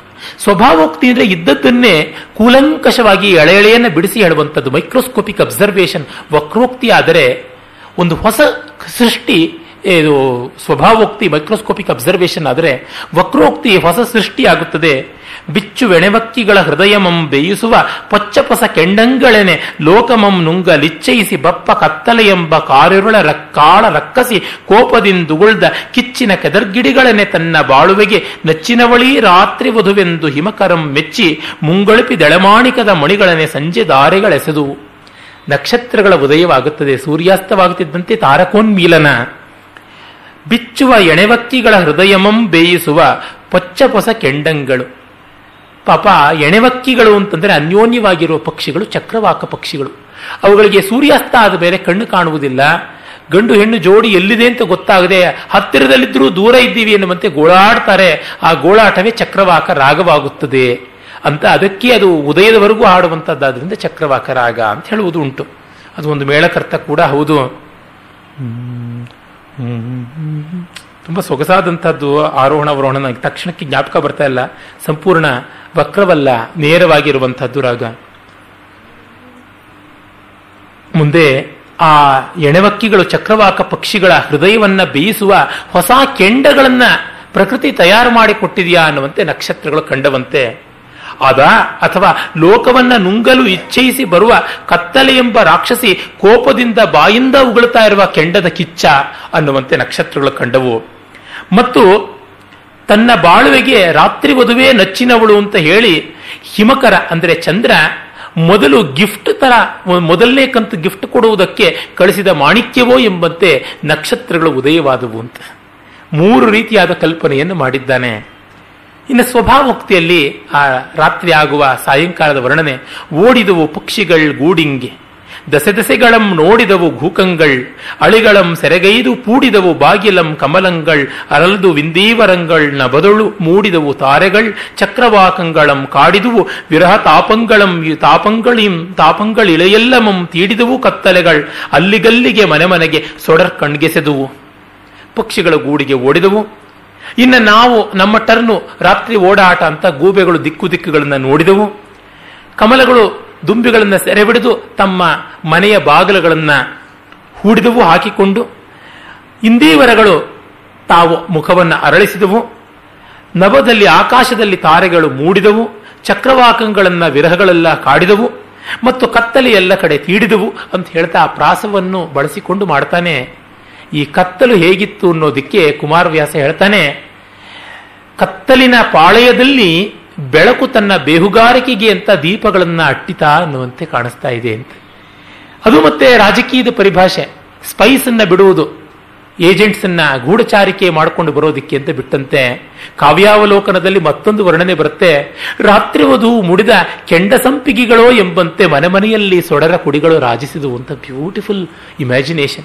ರಾತ್ರಿ ವಧು ಕಪ್ಪಿಗೆ ಮುಡಿ, ಆಕೆ ಮುಡಿ, ಆ ಮುಡಿಯಲ್ಲಿ ಮನೆ ಮನೆಯಲ್ಲಿ ಇರುವಂತಹ ಸಂಪಿಗೆ ಕೆಂಡ ಸಂಪಿಗೆ ಎಸಳುಗಳ ಹಾಗೆ ಕಾಣುವ ದೀಪಗಳು ಹಾಗೆ ಇದ್ದವು ಅನ್ನುವಂಥ ವರ್ಣನೆ. ಗಾಢವಾಗಿ ಬದುಕಿಗೆ ಅಂಟಿಕೊಂಡ್ರೆ ಈ ವರ್ಣನೆಗಳೆಲ್ಲ ತಾನಾಗಿ ಕಾಣಿಸುತ್ತವೆ. ಆಮೇಲೆ ನೀಲಧ್ವಜನ ಅಳಿಯ ಅಗ್ನಿ ಮಾಡಿದ ಪ್ರಮಾದಕ್ಕಾಗಿ ಬೇಡಿಕೊಂಡು, ಅರ್ಜುನ, ನೀನು ನಮಗೆ ಹೀಗೆ ಮಾಡ್ತೀಯಾ? ತುಂಬಾ ತಪ್ಪು. ಖಾಂಡವ ವನಕಾಲದಲ್ಲಿ ನಿನಗೆ ಹೊಟ್ಟೆಗೆ ಅನ್ನ ಹಾಕದವರು ನಾವು. ಅನ್ನ ಹಾಕದವ್ರ ಮನೆಗೆ ನೀನು ಕನ್ನ ಹಾಕ್ತೀಯಾ? ಅಂತ. ಅಗ್ನಿಯಾಗಿ, ಅಗ್ನಿ ಬ್ರಾಹ್ಮಣ ವೇಷದಲ್ಲಿ ಬಂದು ಖಾಂಡವನ ದಹನ ಮಾಡಿದವನಲ್ವೇ? ಹಾಗೆ ಕೇಳಿಕೊಂಡಾಗ, ಆಯಿತು ಅಂತ ತಾನು ಅಗ್ನಿ ವಿಡ್ರ ಆಗ್ತಾನೆ. ಆಮೇಲೆ ಏನು ಬಹಳ ಸುಲಭವಾದದ್ದು. ಲೀಲಾಜಾಲವಾಗಿ ಯುದ್ಧ ಮಾಡಿ ಗೆಲ್ತಾನೆ. ನೀಲಧ್ವಜನ ಮಗ ಪ್ರವೀರ ಸಾಯ್ತಾನೆ. ಅದಕ್ಕೆಲ್ಲ ಕಾರಣ ಏನಂದ್ರೆ ಅವನ ಹೆಂಡತಿ ಜ್ವಾಲೆ ನೀವು ಅರ್ಜುನನ ಮೇಲೆ ಯುದ್ಧ ಮಾಡಿ ಅಂತ ತುಂಬಾ ಪ್ರಚೋದಿಸಿ ಕಳಿಸಿಕೊಟ್ಟದ್ದು. ಹಾಗಾಗಿ ಅವನು ಬಂದು ತನ್ನ ಹೆಂಡತಿಯನ್ನು ಬೈತಾನೆ, ನೀನು ನನಗೆ ಹೀಗೆ ಕುಲ ಘಾತಿಯನ್ನು ಉಂಟು ಮಾಡದಿಯಲ್ಲ ಅಂತ ಬೈತಾನೆ. ಹಾಗೆ ಮಾಡಿದಾಗ ಅವಳು ಬೇಸರ ಪಟ್ಟುಕೊಂಡು ತನ್ನ ತಮ್ಮ ಉಲ್ಮು ಉನ್ಮುಖ ಅನ್ನುವನ ಹತ್ತಿರಕ್ಕೆ ಹೋಗಿ, ನೀನಾದರೂ ಯುದ್ಧ ಮಾಡು ಅಂತ ಹೇಳ್ತಾನೆ. ಹೇಳ್ತಾಳೆ. ಆಗ ಅವನು ಎಲ್ಲಾದರೂ ಉಂಟೆ, ಖಂಡಿತ ನಾನು ಮಾಡೋದಿಲ್ಲ. ಬಲವಂತರ ಜೊತೆಗೆ ವೈರ ಕಟ್ಟಿಕೊಳ್ಳೋದು ಯಾವುದು? ವಾಯಕ ಅರ್ಜುನ ತಲೆ ಬೀಳ್ದಪ್ಪುದೇ ಯಾವುದಾದ್ರೂ ಒಂದು ಮೋಸಕ್ಕೆ ಅರ್ಜುನನ ತಲೆ ಬೀಳೋದಕ್ಕೆ ಸಾಧ್ಯವ? ಖಂಡಿತ ಬೇಡ. ನೀನು ಮಾಡುವ ಕೆಲಸ ಹೇಗಿದೆ ಅಂತಂದ್ರೆ, ಶೂರ್ಪಣಕ್ಕೆ ಅಣ್ಣನಿಗೆ ಹಿತ ಹೇಳಿ, ಹಿತ ಅಂತ ಮಾಡಿಕೊಂಡು ಬಂದು ಕತೆ ಹೇಳಿ, ತನ್ಮೂಲಕ ಅಣ್ಣನನ್ನ, ಅವನ ಕುಲವನ್ನ, ಅವನ ಊರನ್ನೆಲ್ಲ ಹಾಳು ಮಾಡ್ದಂಗಾಗಿದೆ ಹೋಗು ನೀನು ಆಚೆಗೆ ಅಂತ ದಬ್ಬುತ್ತಾನೆ ಅಂತ. ನನಗೆ ಎಷ್ಟೋ ಬಾರಿ ಅನಿಸಿದೆ, ರಾಮಾಯಣದ ಒಂದು ಭಾಗ ನೋಡಿ, ತಂದೆ ಮತ್ತು ತಾಯಿ ಮಾಡಿದ ಎಡವಟ್ಟು, ದಶರಥ ಮತ್ತು ಕೈಕೇಯಿ ಮಾಡಿದ ಎಡವಟ್ಟನ್ನ ಮಕ್ಕಳಿಬ್ಬರು ರಾಮ ಮತ್ತು ಭರತ ರಿಪೇರಿ ಮಾಡಿದ ರೀತಿ, ಅದನ್ನು ಪ್ಯಾಚಪ್ ಮಾಡಿದ ರೀತಿ. ಇನ್ನೊಂದು ಕಡೆ, ಅಣ್ಣ ಮತ್ತು ತಂಗಿ ಅವರು ತಾವು ಕಾಮಕ್ಕೆ ತುತ್ತಾಗಿ ಮಾಡಿಕೊಂಡ ಎಡವಟ್ಟು. ಇದು ಹೇಗೆ ವರ್ತಿಸ್ತು ಅಂತ. ಇಲ್ಲಿಯೂ ಅಷ್ಟೇನೆ, ಅರ್ಥ ಮತ್ತು ಕಾಮಗಳಿಗಾಗಿ ಕೈಕೇಯಿ ಮೇಲಿನ ಕಾಮದಿಂದ ಕೈಕೇಯಿ ರಾಜ್ಯದ ಮೇಲಿನ ಅರ್ಥ ಲೋಭದಿಂದ ಅರ್ಥಕ್ಕೆ ಒಳಗಾಗಿ ಕಾಮ ಲೋಭಗಳಿಗೆ ತುತ್ತಾಗಿ ಇಲ್ಲಿ ನಡೆದದ್ದು. ಇಲ್ಲಿ ರಾವಣ ಮತ್ತು ಶೂರ್ಪಣಕಿಯರು ಹಾಗೇನೆ ಅರ್ಥಕಾಮಗಳಿಗೆ ದಾಸರಾಗಿ ಮಾಡಿದ ಎಡವಟ್ಟು. ಹೀಗೆ ಎರಡು ಪೇರುಗಳ ಎಡವಟ್ಟು, ಇಲ್ಲಿ ಗಂಡ ಹೆಂಡತಿಯರು, ಇಲ್ಲಿ ಅಣ್ಣ ತಂಗಿಯರು. ಇಲ್ಲಿ ವಿವೇಕ ಇದ್ದ ಮಕ್ಕಳಿದ್ದ ಕಾರಣ ರಿಪೇರಿ ಆಯಿತು. ಇಲ್ಲಿ ಅವಿವೇಕಿಗಳಾದಂತಹ ಮಕ್ಕಳು, ಬಂಧು ಬಾಂಧವರು ಇದ್ದ ಕಾರಣ ಇವರನ್ನು ಯಾರೂ ರಿಪೇರಿ ಮಾಡೋಕ್ಕಾಗಲಿಲ್ಲ. ಕಾಲವೇ ಅವರ ವಂಶವನ್ನ ಸವರತು ಅಂತ ನೋಡಿದಾಗ ಇಂಥದ್ದು ಇಲ್ಲೆಲ್ಲ ಮಹಾಕಾವ್ಯ ಕೊಡುವಂಥ ಸಂದೇಶ ಅಂತ ಗೊತ್ತಾಗುತ್ತದೆ. ಆದರೆ ಜ್ವಾಲೆ, ಛಲದಂಕ ಮಲ್ಲೆ, ಮರಳಿ ಯತ್ನವ ಮಾಡು, ಮರಳಿ ಯತ್ನವ ಮಾಡು ಅಂತ ಗಂಡ ಕೇಳಲಿಲ್ಲ, ಮಗ ಕೇಳಿ ಸತ್ತೋದ ತಮ್ಮ ಕೇಳೋಲ್ಲ ಅಂತಾನೆ. ಇತ್ತ ಕಡೆ ನೀಲಧ್ವಜ ಸಂಧಿಯನ್ನೇ ಮಾಡಿಕೊಂಡು ಬಿಟ್ಟ ಅರ್ಜುನನ ಜೊತೆ. ಇವಳಿಗೆ ಬಹಳ ಕೋಪ ಬಂದು ಚೆನ್ನಾಗಿ ಬೈದು ಹೋಗ್ತಾಳೆ. ಮೇಲೆ ಗಂಗೆ ಹತ್ತಿರಕ್ಕೆ ಬರ್ತಾಳೆ. ಜಾಲದ ಜಲಜಂತು, ಜಾಲದ ಲಳಿಯ ಲುಳಿಯ ಲಹರಿಗಳ ವಿಸ್ತರದ ವರಗಂಗೆಯಂ ಕಂಡಳು. ಅಲ್ಲಿ ಹೋಗ್ಬಿಟ್ಟಿದನುವೆ ಜ್ವಾಲೆ ಹೇಳ್ತಾಳೆ, ಅಂಬಿಗರಿಗೆ, ಈ ಗಂಗೆಯ ಒಂದು ಹನಿಯೂ ನನ್ನ ಮೈ ಮೇಲೆ ಬೀಳದಂತೆ ಯಾರಾದರೂ ನದಿಯನ್ನು ದಾಟಿಸ್ತಾರ ಅಂತ. ಅವಳು ಪ್ಲಾನೇ ಪ್ಲಾನ್, ಮಾಸ್ಟರ್ ಪ್ಲಾನ್ ಮನೆ ಹಾಳು ಪ್ಲಾನ್ ನೋಡಿ. ಆಗ ಅವ್ರು ಹೇಳ್ತಾರೆ, ಅಯ್ಯೋಯ್ಯೋ, ಏನಾದರೂ ಉಂಟೆ ಈ ತರ. ಒಂದು ಹನಿ ನೀರು ಬಿದ್ದರೆ ಪಂಚಮಹಾಪಾತಕಗಳೆಲ್ಲ ಪಟಾಪಂಚವಾಗಿಬಿಡುತ್ತೆ ಅಂತಿರುವಾಗ ನೀನೇನು ಮಾಡ್ತಾ ಇರುವುದು ಈ ಕೆಲಸ ಅಂತ? ಹೌದು, ಉಂಟುಂಟು. ಇದೆ, ನಾನು ಹೇಳಬೇಕಾದಿದ್ದೆ. ಆ ಗಂಗೆನೇ ಬಂದರೆ ನಾನು ಹೇಳ್ತೀನಿ ಅಂತ. ತತ್ಕ್ಷಣವೇ ಎಂದೊಡನೆ ಕೆರಳ್ದು, ಎಂದೊಡೆ ಕೆರಳ್ದು ಭಾಗೀರಥಿ ಎದ್ದು ಬರ್ತಾಳೆ. ಆಗ ಏನು ಇದು ಅಂತಂದ್ರೆ, ಬಂಜೆಯನ್ನು ಮುಟ್ಟಬಾರದು ಅಂತ ಗಾದೆ ಇದೆ, ಶಾಸ್ತ್ರ ಇದೆ, ಹಾಗಾಗಿ ಅಂತ.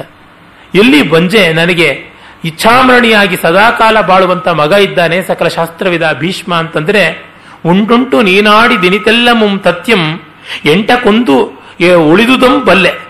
ಆಹಾ, ನನಗ್ ಗೊತ್ತಮ್ಮ, ನೀನು ಆಡಿದ್ದೆಲ್ಲ ಅಂಧಕಾಲತ್ತಿಲೆ. ಆ ಕಾಲದಲ್ಲಿ ಸತ್ಯ. ಎಂಟನ್ನ ಕಳ್ಕೊಂಡು ಒಂದನ್ನು ಉಳಿಸ್ಕೊಂಡಿಲ್ಲ ಎಂಟರಲ್ಲಿ ಒಂದು. ಅಂದ್ರೆ ನಾ ಏಳು ಮಕ್ಕಳಂತ ಕೊಂದವಳು ನೀನು ಅಂತ ಬೇರೆ ತಿವಿತ. ಆ ಒಬ್ಬ ಮಗನು ನೆಗೆದು ಬಿದ್ದ.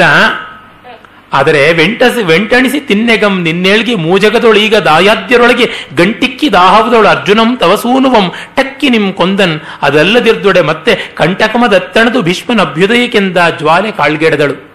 ಆ ಪ್ರಾಸ ನೋಡಿ ಬಿಂದುಪೂರ್ವಕ ಟಕಾರ ಪ್ರಾಸ. ಉಂಟು, ಎಂಟು ವೆಂಟ ಗಂಟು ಟಕ್ಕು ಒಂಟಕ್ಕಿ ನಿಮ್ ಕಂಟಕ. ಅದು ಕರ್ಕಶವಾದ ಟಕಾರವನ್ನ ಬಿಂದುಪೂರ್ವಕವಾಗಿ ಇಡುವುದರ ಮೂಲಕವಾಗಿ ಇವಳು ಆ ಪದ್ಯದಲ್ಲಿಯೇ ತಂದಿರುವಂತಹ ವಕ್ರತೆ, ಕೊಂಕು, ಗಮನಾರ್ಹ. ಸಾಕಲ್ಲ, ತತ್ಕ್ಷಣ ಹೋಲಿಕೆ ತುಂಬಾ ಚೆನ್ನಾಗಿ ಕೊಟ್ಟಿದೆ. ಪಚ್ಚಲೆಯ ತರುವ ನೊಣಗಿದ ಪೊರೆಯ ಮರವ ಕಾಳ್ಗಿಚ್ಚುಕೊಂಡುರಿವೋಲ್ ಜ್ವಾಲೆಯ ಮುಳಿಸಿನೊಡನೆ ಪಚ್ಚಿತ ಮರಾಪಗಿಯ ಕೋಪ ಮೆತ್ತಿದ ಹಸ್ತದಿಂ ಭೀಷ್ಮನಂ ದುರದೊಳಿಚ್ಚು ಕೊಂದರ್ಜುನನ ತಲೆಯ ನಾತನ ಸುತಂ ಕೊಚ್ಚಿ ಕೆಡಹಲಿ ತಿಂಗಳ ಆರಕ್ಕೆ ಆಹವದೊಳಿಂದುಚ್ಚರಿಸಿ ಶಾಪಮಂ ಕೊಟ್ಟಡಗಿದಳ್ ಜಲಮಧ್ಯದೊಳ್ ದಿವಿಜ ತಟಿನಿ. ಹಸಿಯಾದ ಮರ ಅದರ ಪಕ್ಕ ಒಣಗಿದ ಮರ ಕಾಳ್ಗಿಚ್ಚಿಗೆ ಉರಿತಾ ಇದೆ. ಈ ಕಾಳ್ಗಿಚ್ಚಿಗೆ ಒಣಗಿದ ಮರ ಉರಿತಾ ಇದೆ. ಆ ಜ್ವಾಲೆಯ ಝಳ ಜ್ವಾಲೆ ಅರ್ಥಪೂರ್ಣವಾದ ಹೆಸರು. ಪಕ್ಕದ ಹಸಿ ಮರಕ್ಕೂ ಅಂಟುಕೊಂಡು ಬಿಡುತ್ತೆ ಬೆಂಕಿ. ಹಾಗೆ ಇವಳು ಜ್ವಾಲ, ಜ್ವಾಲೆ ಒಣಗಿದ ಮರ. ಗಂಡ ಓಡಿಸಿದ್ದಾನೆ, ಮಗ ಸತ್ತೋಗಿದ್ದಾನೆ, ತವರು ಬೇಡ ಅಂತಂದಿದೆ. ಹೀಗಾಗಿ ಇವಳು ಏನೂ ಇಲ್ಲದೆ ಇದ್ದವಳು ಅಂತ ಜ್ವಾಲೆ ಹಸಿ ಮರವಾದ ನೀರಿನ ಆಕರ, ಗಂಗೆ, ದೇವತೆ. ಅವಳಿಗೆ ಕೂಡ ತನ್ನ ರೋಷವನ್ನು ಅಂಟಿಸಿಬಿಟ್ಲು, ಸಾಂಕ್ರಾಮಿಕ ರೋಗವಾಗಿ ಮಾಡಿಬಿಟ್ಟಳು ಅನ್ನುವಂಥದ್ದು. ಮತ್ತೆ ಕೈಯೆತ್ತಿ ಶಾಪ ಕೊಡ್ತಾಳೆ, ಕೈಯೆತ್ತಿ ವರ ಕೊಡುವಂತ ಗಂಗೆ ಆರು ತಿಂಗಳಲ್ಲಿ ಮಗನ ಕೈಯಿಂದಲೇ ಸಾಯಲಿ ಯುದ್ಧದಲ್ಲಿ ಅಂತ. ಹೀಗೆ ಕೊಟ್ಟು ನೀರಿನ ಮಧ್ಯದಲ್ಲಿ ಹೋಗಿ ತಣ್ಣಗೆ ಕೂತ್ಕೊಂಡು, ಜಲದ ಮಧ್ಯದೊಳ್ ದಿವಿಜ ದಿವಿಜ ತಟಿನಿ ಅಂತ ಬಹಳ ಚೆನ್ನಾಗಿ. ಕವಿ ಹೇಳ್ಬಿಡ್ತಾನೆ, ನಾರಿಯರ ಚಲಮಿಂತುಟೋ ಕೇಳ್ ಮಹಿಷ ಭಾಗೀರಥಿಗೆ ಕೋಪಮಂ ಬರಿಸಿ ಕೊಡಿಸಿದಳ್ ಅತಿ ಕಠೋರತರ ಶಾಪಮಂ ಜ್ವಾಲೆ.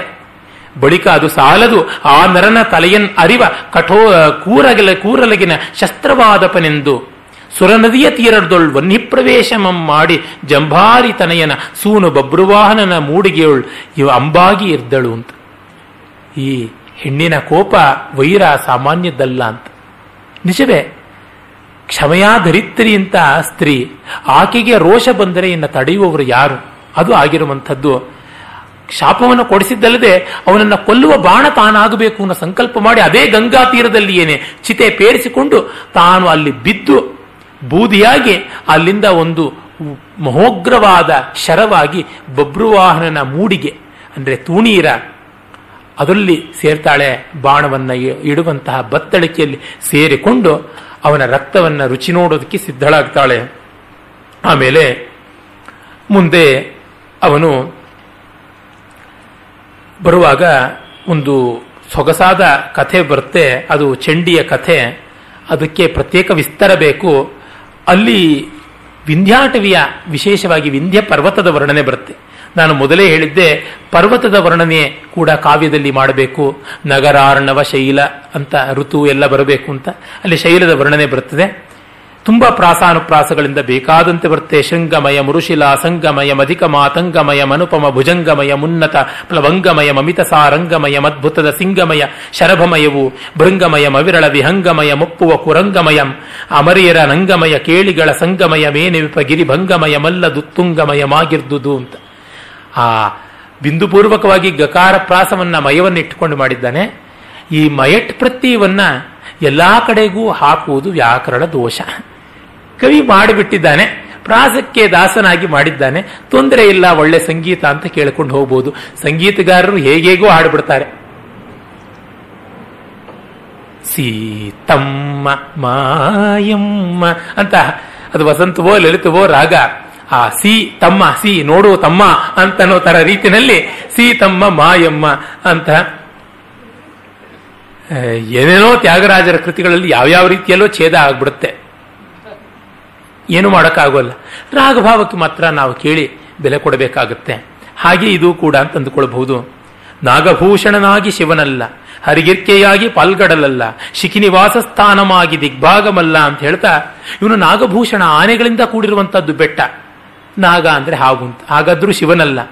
ಹರಿಯ ವಾಸಸ್ಥಳ ವಾಸಸ್ಥಳ, ವಾಸಸ್ಥಾನ. ಹರಿ ಅನ್ನೋದಕ್ಕೆ ಕುದುರೆ ಅಂತ, ಕಪಿ ಅಂತ, ಬೇಕಾದಷ್ಟು ಹದಿನೈದು ಅರ್ಥಗಳು ಉಂಟು. ಹಾಗಿದ್ದರೂ ಪಾಲ್ಗಡಲಲ್ಲ. ಅಂತ ವಿಷ್ಣು ಅನ್ನುವ ಅರ್ಥದಲ್ಲಿ. ಶಿಖಿನಿವಾಸ ಸ್ಥಾನವಾಗಿ ದಿಗ್ಭಾಗವಲ್ಲ. ಶಿಖಿ ಅಂತಂದ್ರೆ ಅಗ್ನಿ. ಅಗ್ನಿ ಒಂದು ದಿಕ್ಕಿನಲ್ಲಿರ್ತಾನೆ. ಅಗ್ನೇಯ ದಿಕ್ಕಿನ ಅಧಿಪತಿ ತಾನೆ. ಶಿಖಿ ಅನ್ನೋದಕ್ಕೆ ಶಿಖೆಯನ್ನು ಉಳ್ಳದ್ದು ಶಿಖಿ ಅಂದ್ರೆ ನವಿಲು ಅಂತ ಅರ್ಥ. ಅದು ಇದೆ ಅಂತ. ಹೀಗೆ ಈ ಒಂದು ವಿರೋಧಾಭಾಸಗಳನ್ನು ಉಂಟು ಮಾಡುವ ಮೂಲಕ ಪರಿಸಂಖ್ಯಾದಿ ಅಲಂಕಾರಗಳಿಂದ ಆ ವರ್ಣನೆಯನ್ನು ಮಾಡ್ತಾನೆ. ಆಗ ಆ ಒಂದು ಶಿಲೆ ವಿಸ್ತಾರವಾದ, ಯೋಜನೆ ವಿಸ್ತಾರವಾದ ಒಂದು ಶಿಲೆ ಕಾಣಿಸುತ್ತೆ ವಿಂಧ್ಯ ಪರ್ವತದ ತಪ್ಪಲಿನಲ್ಲಿ. ಕುದುರೆ ಪ್ರಾಣಿ ಸಹಜ ಸ್ವಭಾವದಿಂದ ಅದರ ಮೇಲೆ ಹೊರಳಾಡಬೇಕು ಅಂತ ಅಂದುಕೊಂಡು ಕಾಲಿಡುತ್ತೆ. ಇಟ್ಟ ತಕ್ಷಣ ಅಲ್ಲಿ ಅಂಟುಕೊಂಡು ಬಿಡುತ್ತೆ. ಆ ವರ್ಣನೆ ಚೆನ್ನಾಗಿಲ್ಲದೆ ಮೇಲೆ ನಡೆಗೆಟ್ಟು ನಿಂದುದು ದರಿದ್ರನ ಮನೋರಥದಂತೆ ಅಂತ. ಬಡವರ ಮನೋರಥಗಳು ಪಾಪ, ಬಡವರ ವಿಶಸ್ಸು ಮುಂದುವರಿಯೋದೇ ಇಲ್ವಲ್ಲ, ಅಲ್ಲಿಯೇ ನಿಂತು ಬಿಡುತ್ತಲ್ಲ ಹಾಗೆ. ಸಂಸ್ಕೃತದಲ್ಲಿ ಮಾರ್ಮಿಕವಾದಂತಹ ಒಂದು ಕವಿತೆ ಇದೆ, ಅದನ್ನು ನಾನು ಹೇಳಲಾರೆ ಇಲ್ಲಿ. ಬಡತನದ ನೋವು ಎಂಥದ್ದು ಅಂತ ಹೇಳುವಂಥದ್ದು. ಉತ್ಥಾಯ ಹೃದಲೀಯಂತೆ ದರಿದ್ರಾಣ ಮನೋರಥ ಅಂತ. ಎದೆಯಲ್ಲಿ ಎದ್ದು ಎದೆಯಲ್ಲೇ ಉಡುಗುಬಿಡುತ್ತವೆ ಬಡವರ ಆಸೆಗಳು, ನೆರವೇರಲ್ಲ ಅಂತ. ಅದು ಹೇಗೆ ಒಂದು ಸಾಲಭಂಜಿಕೆಯ ಶಿಲ್ಪವೋ ಎಂಬಂತೆ ನಿಂತು ಬಿಡುತ್ತೆ. ಭೂಲೋಲ ಕೇಳ್ ಐಕ್ಯಮಾಗಿರ್ದುದು ಕಲ್ಲೊಳ್ ಆ ಲಲಿತವಾಜಿ ಪೂರ್ಣೇಂದು ಮಂಡಲದೊಳು ಒಪ್ಪುವ ಮೃಗಾಂಕದ ತೆರೆದೊಳು. ಹೇಗಿತ್ತು ಅಂದ್ರೆ ಚಂದ್ರಮಂಡಲದಲ್ಲಿ ಅಲ್ಲಾಡದೆ ಇರುವಂತಹ ಜಿಂಕೆ ಹೇಗೆ ಚಿತ್ರಿತವಾಗಿ ಕಳಂಕ ರೂಪದಲ್ಲಿ ಇದೆಯೋ ಹಾಗೆ ಆ ಕುದುರೆ ನಿಂತು ಬಿಡ್ತು ಅಂತ. ಇದು ಯಾಕೆ ಹೀಗಾಯಿತು ಅಂತ ಹೇಳಿ ಅವನು ಇಲ್ಲಿ ಯಾವುದಾದ್ರೂ ಶಾಪ ಇದೆಯೋ, ಆಶ್ರಮ ಯಾವುದಾದ್ರೂ ಇದ್ರೆ ಕೇಳೋಣ ಅಂತ ಹೋಗ್ತಾನೆ. ಹಾಗೆ ಹೋದಾಗ ಆಶ್ರಮದ ವರ್ಣನೆ ಬರುತ್ತೆ. ಆಶ್ರಮ ವರ್ಣನೆ ಕೂಡ ಕಾವ್ಯದ ಅಷ್ಟಾದಶ ವರ್ಣನಾಂಗಗಳಲ್ಲಿ ಒಂದು. ಅಲ್ಲಿ ಸೌಭರಿ ಮುನಿಯ ಆಶ್ರಮ ಬರ್ತದೆ. ಕವಿ ವರ್ಣನೆಗೆ ಅನುಕೂಲವಾಗುವಂತೆ ಸಂದರ್ಭಗಳನ್ನು ಎಷ್ಟು ಚೆನ್ನಾಗಿ ಬಳಸಿಕೊಳ್ತಾನೆ ಅಂತ ನೋಡಿ. ಆಗ ಹೇಳ್ತಾನೆ ಸೌಭರಿ, ಅಲ್ಲಯ್ಯ, ನೀವು ಯಾಕೆ ರಾಯಿ ಒಂದು ಅಶ್ವಮೇಧ ಮಾಡಕ್ಕೆ ಹೋದ್ರಿ? ಶ್ರೀಕೃಷ್ಣನಿರೆ ಮುಂದೆ, ಮನೆಯೊಳಿರೆ ಹರಿ ಗರ್ಧಭಾಕೃತಿಯ ಹರಿಯೊಡನೇಕೆ ಬಂದೆ? ಹರಿ ಅಂದ್ರೆ ಕುದುರೆ. ಈ ಕತ್ತೆಯಂತ ಈ ಕುದುರೆ ನಿಮಗೆ ಯಾಕೆ ಬೇಕು? ಶ್ರೀಹರಿಯೇ ಇರುವಾಗ ಅಂತ. ಇಲ್ಲ, ಅವನೇ ಹೇಳಿದ್ದು ಅದಕ್ಕಾಗಿ ಯಜ್ಞವನ್ನ ಮಾಡಿದ್ದು ಅಂತ. ಆಗ ಈ ಕಲ್ಲು ಚಂಡಿ ಆ ಚಂಡಿ ಎನ್ನುವಂತ ಹಠಮಾರಿ ಹೆಂಗಸು ಉದ್ದಾಲಕ ಅಂತ ಅವನು ಮದುವೆ ಆದವನು ಬಹಳ ಕಷ್ಟಪಟ್ಟ. ಅವನು ಏತಿ ಅಂದ್ರೆ ಇವಳು ಪ್ರೇತಿ ಅಂತ. ನಾವು ಗಾದೆಯಾಗಿ ಇದನ್ನು ಬಳಸ್ತೀವಿ. ಏತಿ ಅಂತಂದ್ರೆ ಹೀಗೆ ಬರುತ್ತೆ ಅಂತ ಸಂಸ್ಕೃತದಲ್ಲಿ ಅರ್ಥ. ಈ ಧಾತುವಿನಿಂದ ಏತಿ ಅಂದ್ರೆ ಹೀಗೆ ಬರುವುದು. ಅದು ಪ್ರೇತಿ ಅಲ್ಲ, ಪ್ರೈತಿ ಅಂತ ಆಗಬೇಕು. ಪ್ರೈತಿ ಅಂತಂದ್ರೆ ಇನ್ನೊಂದು ಡೈರೆಕ್ಷನ್ ಅಲ್ಲಿ ಬೇಗ ಹೋಗುವಂತಹದ್ದು ಅಂತ. ಹೀಗೆ ಬಾ ಅಂದ್ರೆ ಹಾಗೆ ಹೋಗ್ತೀನಿ ಅಂತ. ಈಸ್ಟ್ ಅಂದ್ರೆ ವೆಸ್ಟ್ ಅಂತ ಅನ್ನುವಂಥದ್ದು ಅಂತ. ಅದು ಉಂಟಲ್ಲ. ಎತ್ತಿ ಏರಿಗೆಳೆದರೆ ಕೋಣ ನೀರಿಗೆಳೆಯಿತು ಅನ್ನುವಂಥ ಗಾದೆ. ಹಾಗಾಗ್ಬಿಡ್ತು. ಅವನು ಹೇಳ್ತಾನೆ, ಮುಳ್ಳಿಡದ ಮರನೇರಿನಂತಾದುದು ಅಂತ. ಮುಳ್ಳಿನ ಮರವನ್ನು ಹತ್ತದಂತೆ ಆಗ್ಬಿಡ್ತು. ಹತ್ತಾಗ್ಬಿಟ್ಟಿದೆ. ಚುಚ್ಚಿಸ್ಕೊಂಡು ಮೈಯೆಲ್ಲ ಮುಳ್ಳು ಚುಚ್ಚಿಸ್ಕೊಂಡು ಹತ್ತಾಗಿದೆ. ಇನ್ನು ಇಳಿಬೇಕು ಅಂದ್ರೂ ಅಷ್ಟು ಮೈ, ಮುಳ್ಳು ಚುಚ್ಚಿಸ್ಕೊಳ್ಬೇಕು.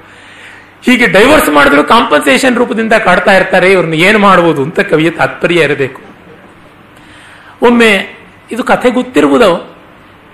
ಅವು ಏನು ಮಾಡೋದು ಅಂತ ಗೊತ್ತಾಗದೇ ಇದ್ದಾಗ ಆ ಸಮಯದಲ್ಲಿ ಕೌಂಡಿನ್ಯ ಅಂತ ಋಷಿ ಬಂದು ಹೇಳ್ತಾನೆ, ಅವಳು ನೀನು ಹೇಳಿದ್ದನ್ನು ಮಾಡಲ್ಲ, ವಿರುದ್ಧ ಮಾಡ್ತಾಳಲ್ವಾ? ವಿರುದ್ಧವನ್ನೇ ಹೇಳಿಬಿಡು, ಅದಾಯ್ತಲ್ಲ ಅಂತ. ಪಾಪ ಮ್ಯಾನೇಜ್ ಮಾಡ್ಕೊಳ್ತಾನೆ, ಅದು ತುಂಬಾ ಕಷ್ಟ. ನಾವು ಇನ್ನೊಂದು ರೀತಿಯಲ್ಲಿ ವ್ಯವಹರಿಸುವುದು ಎಷ್ಟು ಕಷ್ಟ ಇದೆ ನೋಡಿ. ಮತ್ತೆ ಮತ್ತೆ ಮೊದಲಿನ ಸಂಸ್ಕಾರವೇ ಬರುತ್ತೆ. ಹಾಗಾಗಿ ತಂದೆಯ ಶ್ರಾದ್ದ ಬರುತ್ತೆ. ಆಗ ಅವನು ಹೇಳ್ತಾನೆ, ನಾಳೆ ತಂದೆಯ ಶ್ರಾದ್ದ, ನಾನು ನಾಡದ್ದೇ ಮಾಡ್ತೀನಿ. ಪಿತೃದಿವಸಂ ಬಂದುದು.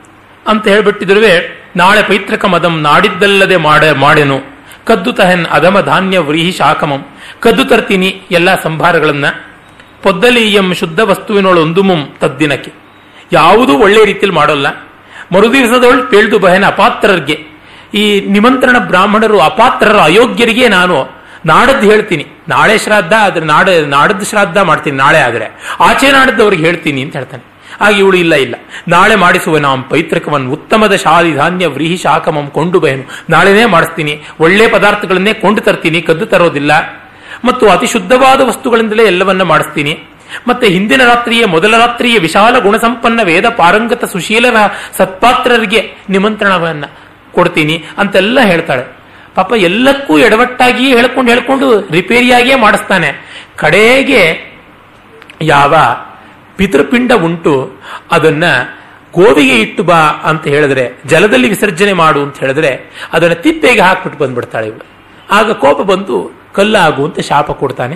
ಉಶಾಪ ಶಾಪ ವಿಮೋಚನೆ ಏನು ಅಂದ್ರೆ, ಯಜ್ಞಾಶ್ವ ಪಾಂಡವರದು ಬಂದಾಗ, ಶ್ರೀಹರಿ ಸ್ಮರಣೆ ಮಾಡಿಕೊಂಡು ಅರ್ಜುನ ಮುಟ್ಟಿದ್ರೆ, ಬಿಡುಗಡೆ ಆಗುತ್ತದೆ ನಿನಗೆ ಅಂತ. ಹಾಗೆ ಬಿಡುಗಡೆ ಆಗುತ್ತದೆ ಅಂತ. ಮುಂದೆ ಆ ಕುದುರೆ ಹಂಸಧ್ವಜನ ನಾಡಿಗೆ ಹೋಗುತ್ತದೆ. ನಾಳೆ ಒಂದು ದಿವಸ ಇದೆ. ಹಂಸಧ್ವಜ, ತಾಮ್ರಧ್ವಜ, ಚಂದ್ರಹಾಸ ತಾಮ್ರಧ್ವಜನ ಜೊತೆ ಅವನ ತಂದೆ ಮಯೂರಧ್ವಜನದು ಬರುತ್ತೆ. ಹಂಸಧ್ವಜ ಅವನ ಮಗ ಸುಧನ್ವ ಸುರಥ. ಮತ್ತು ತಾಮ್ರಧ್ವಜ ಅವನ ತಂದೆ ತನ್ನ ತಲೆಯನ್ನೇ, ಮೈಯನ್ನೇ ಸೀಳಿಕೊಟ್ಟಂಥವನು ಆ ಮಯೂರಧ್ವಜ. ಆ ಬಳಿಕ ಚಂದ್ರಹಾಸ, ಅನಂತರ ಬಕದಾಲ್ಭ್ಯ, ಇವು ಸ್ವಲ್ಪ ಹೆಚ್ಚಿನ ಸ್ವಾರಸ್ಯ ಇರುವ ತುಂಬ ಸೊಗಸಾದ ಪ್ರಕರಣಗಳು. ಕಾವ್ಯಭಾಗವನ್ನು ಓದದೆ ಹೇಳಬೇಕಾದೀತು. ಅಲ್ಲಿ ಅದನ್ನು ನೋಡಿಕೊಂಡು ಹೇಳಿ ಮುಗಿಸ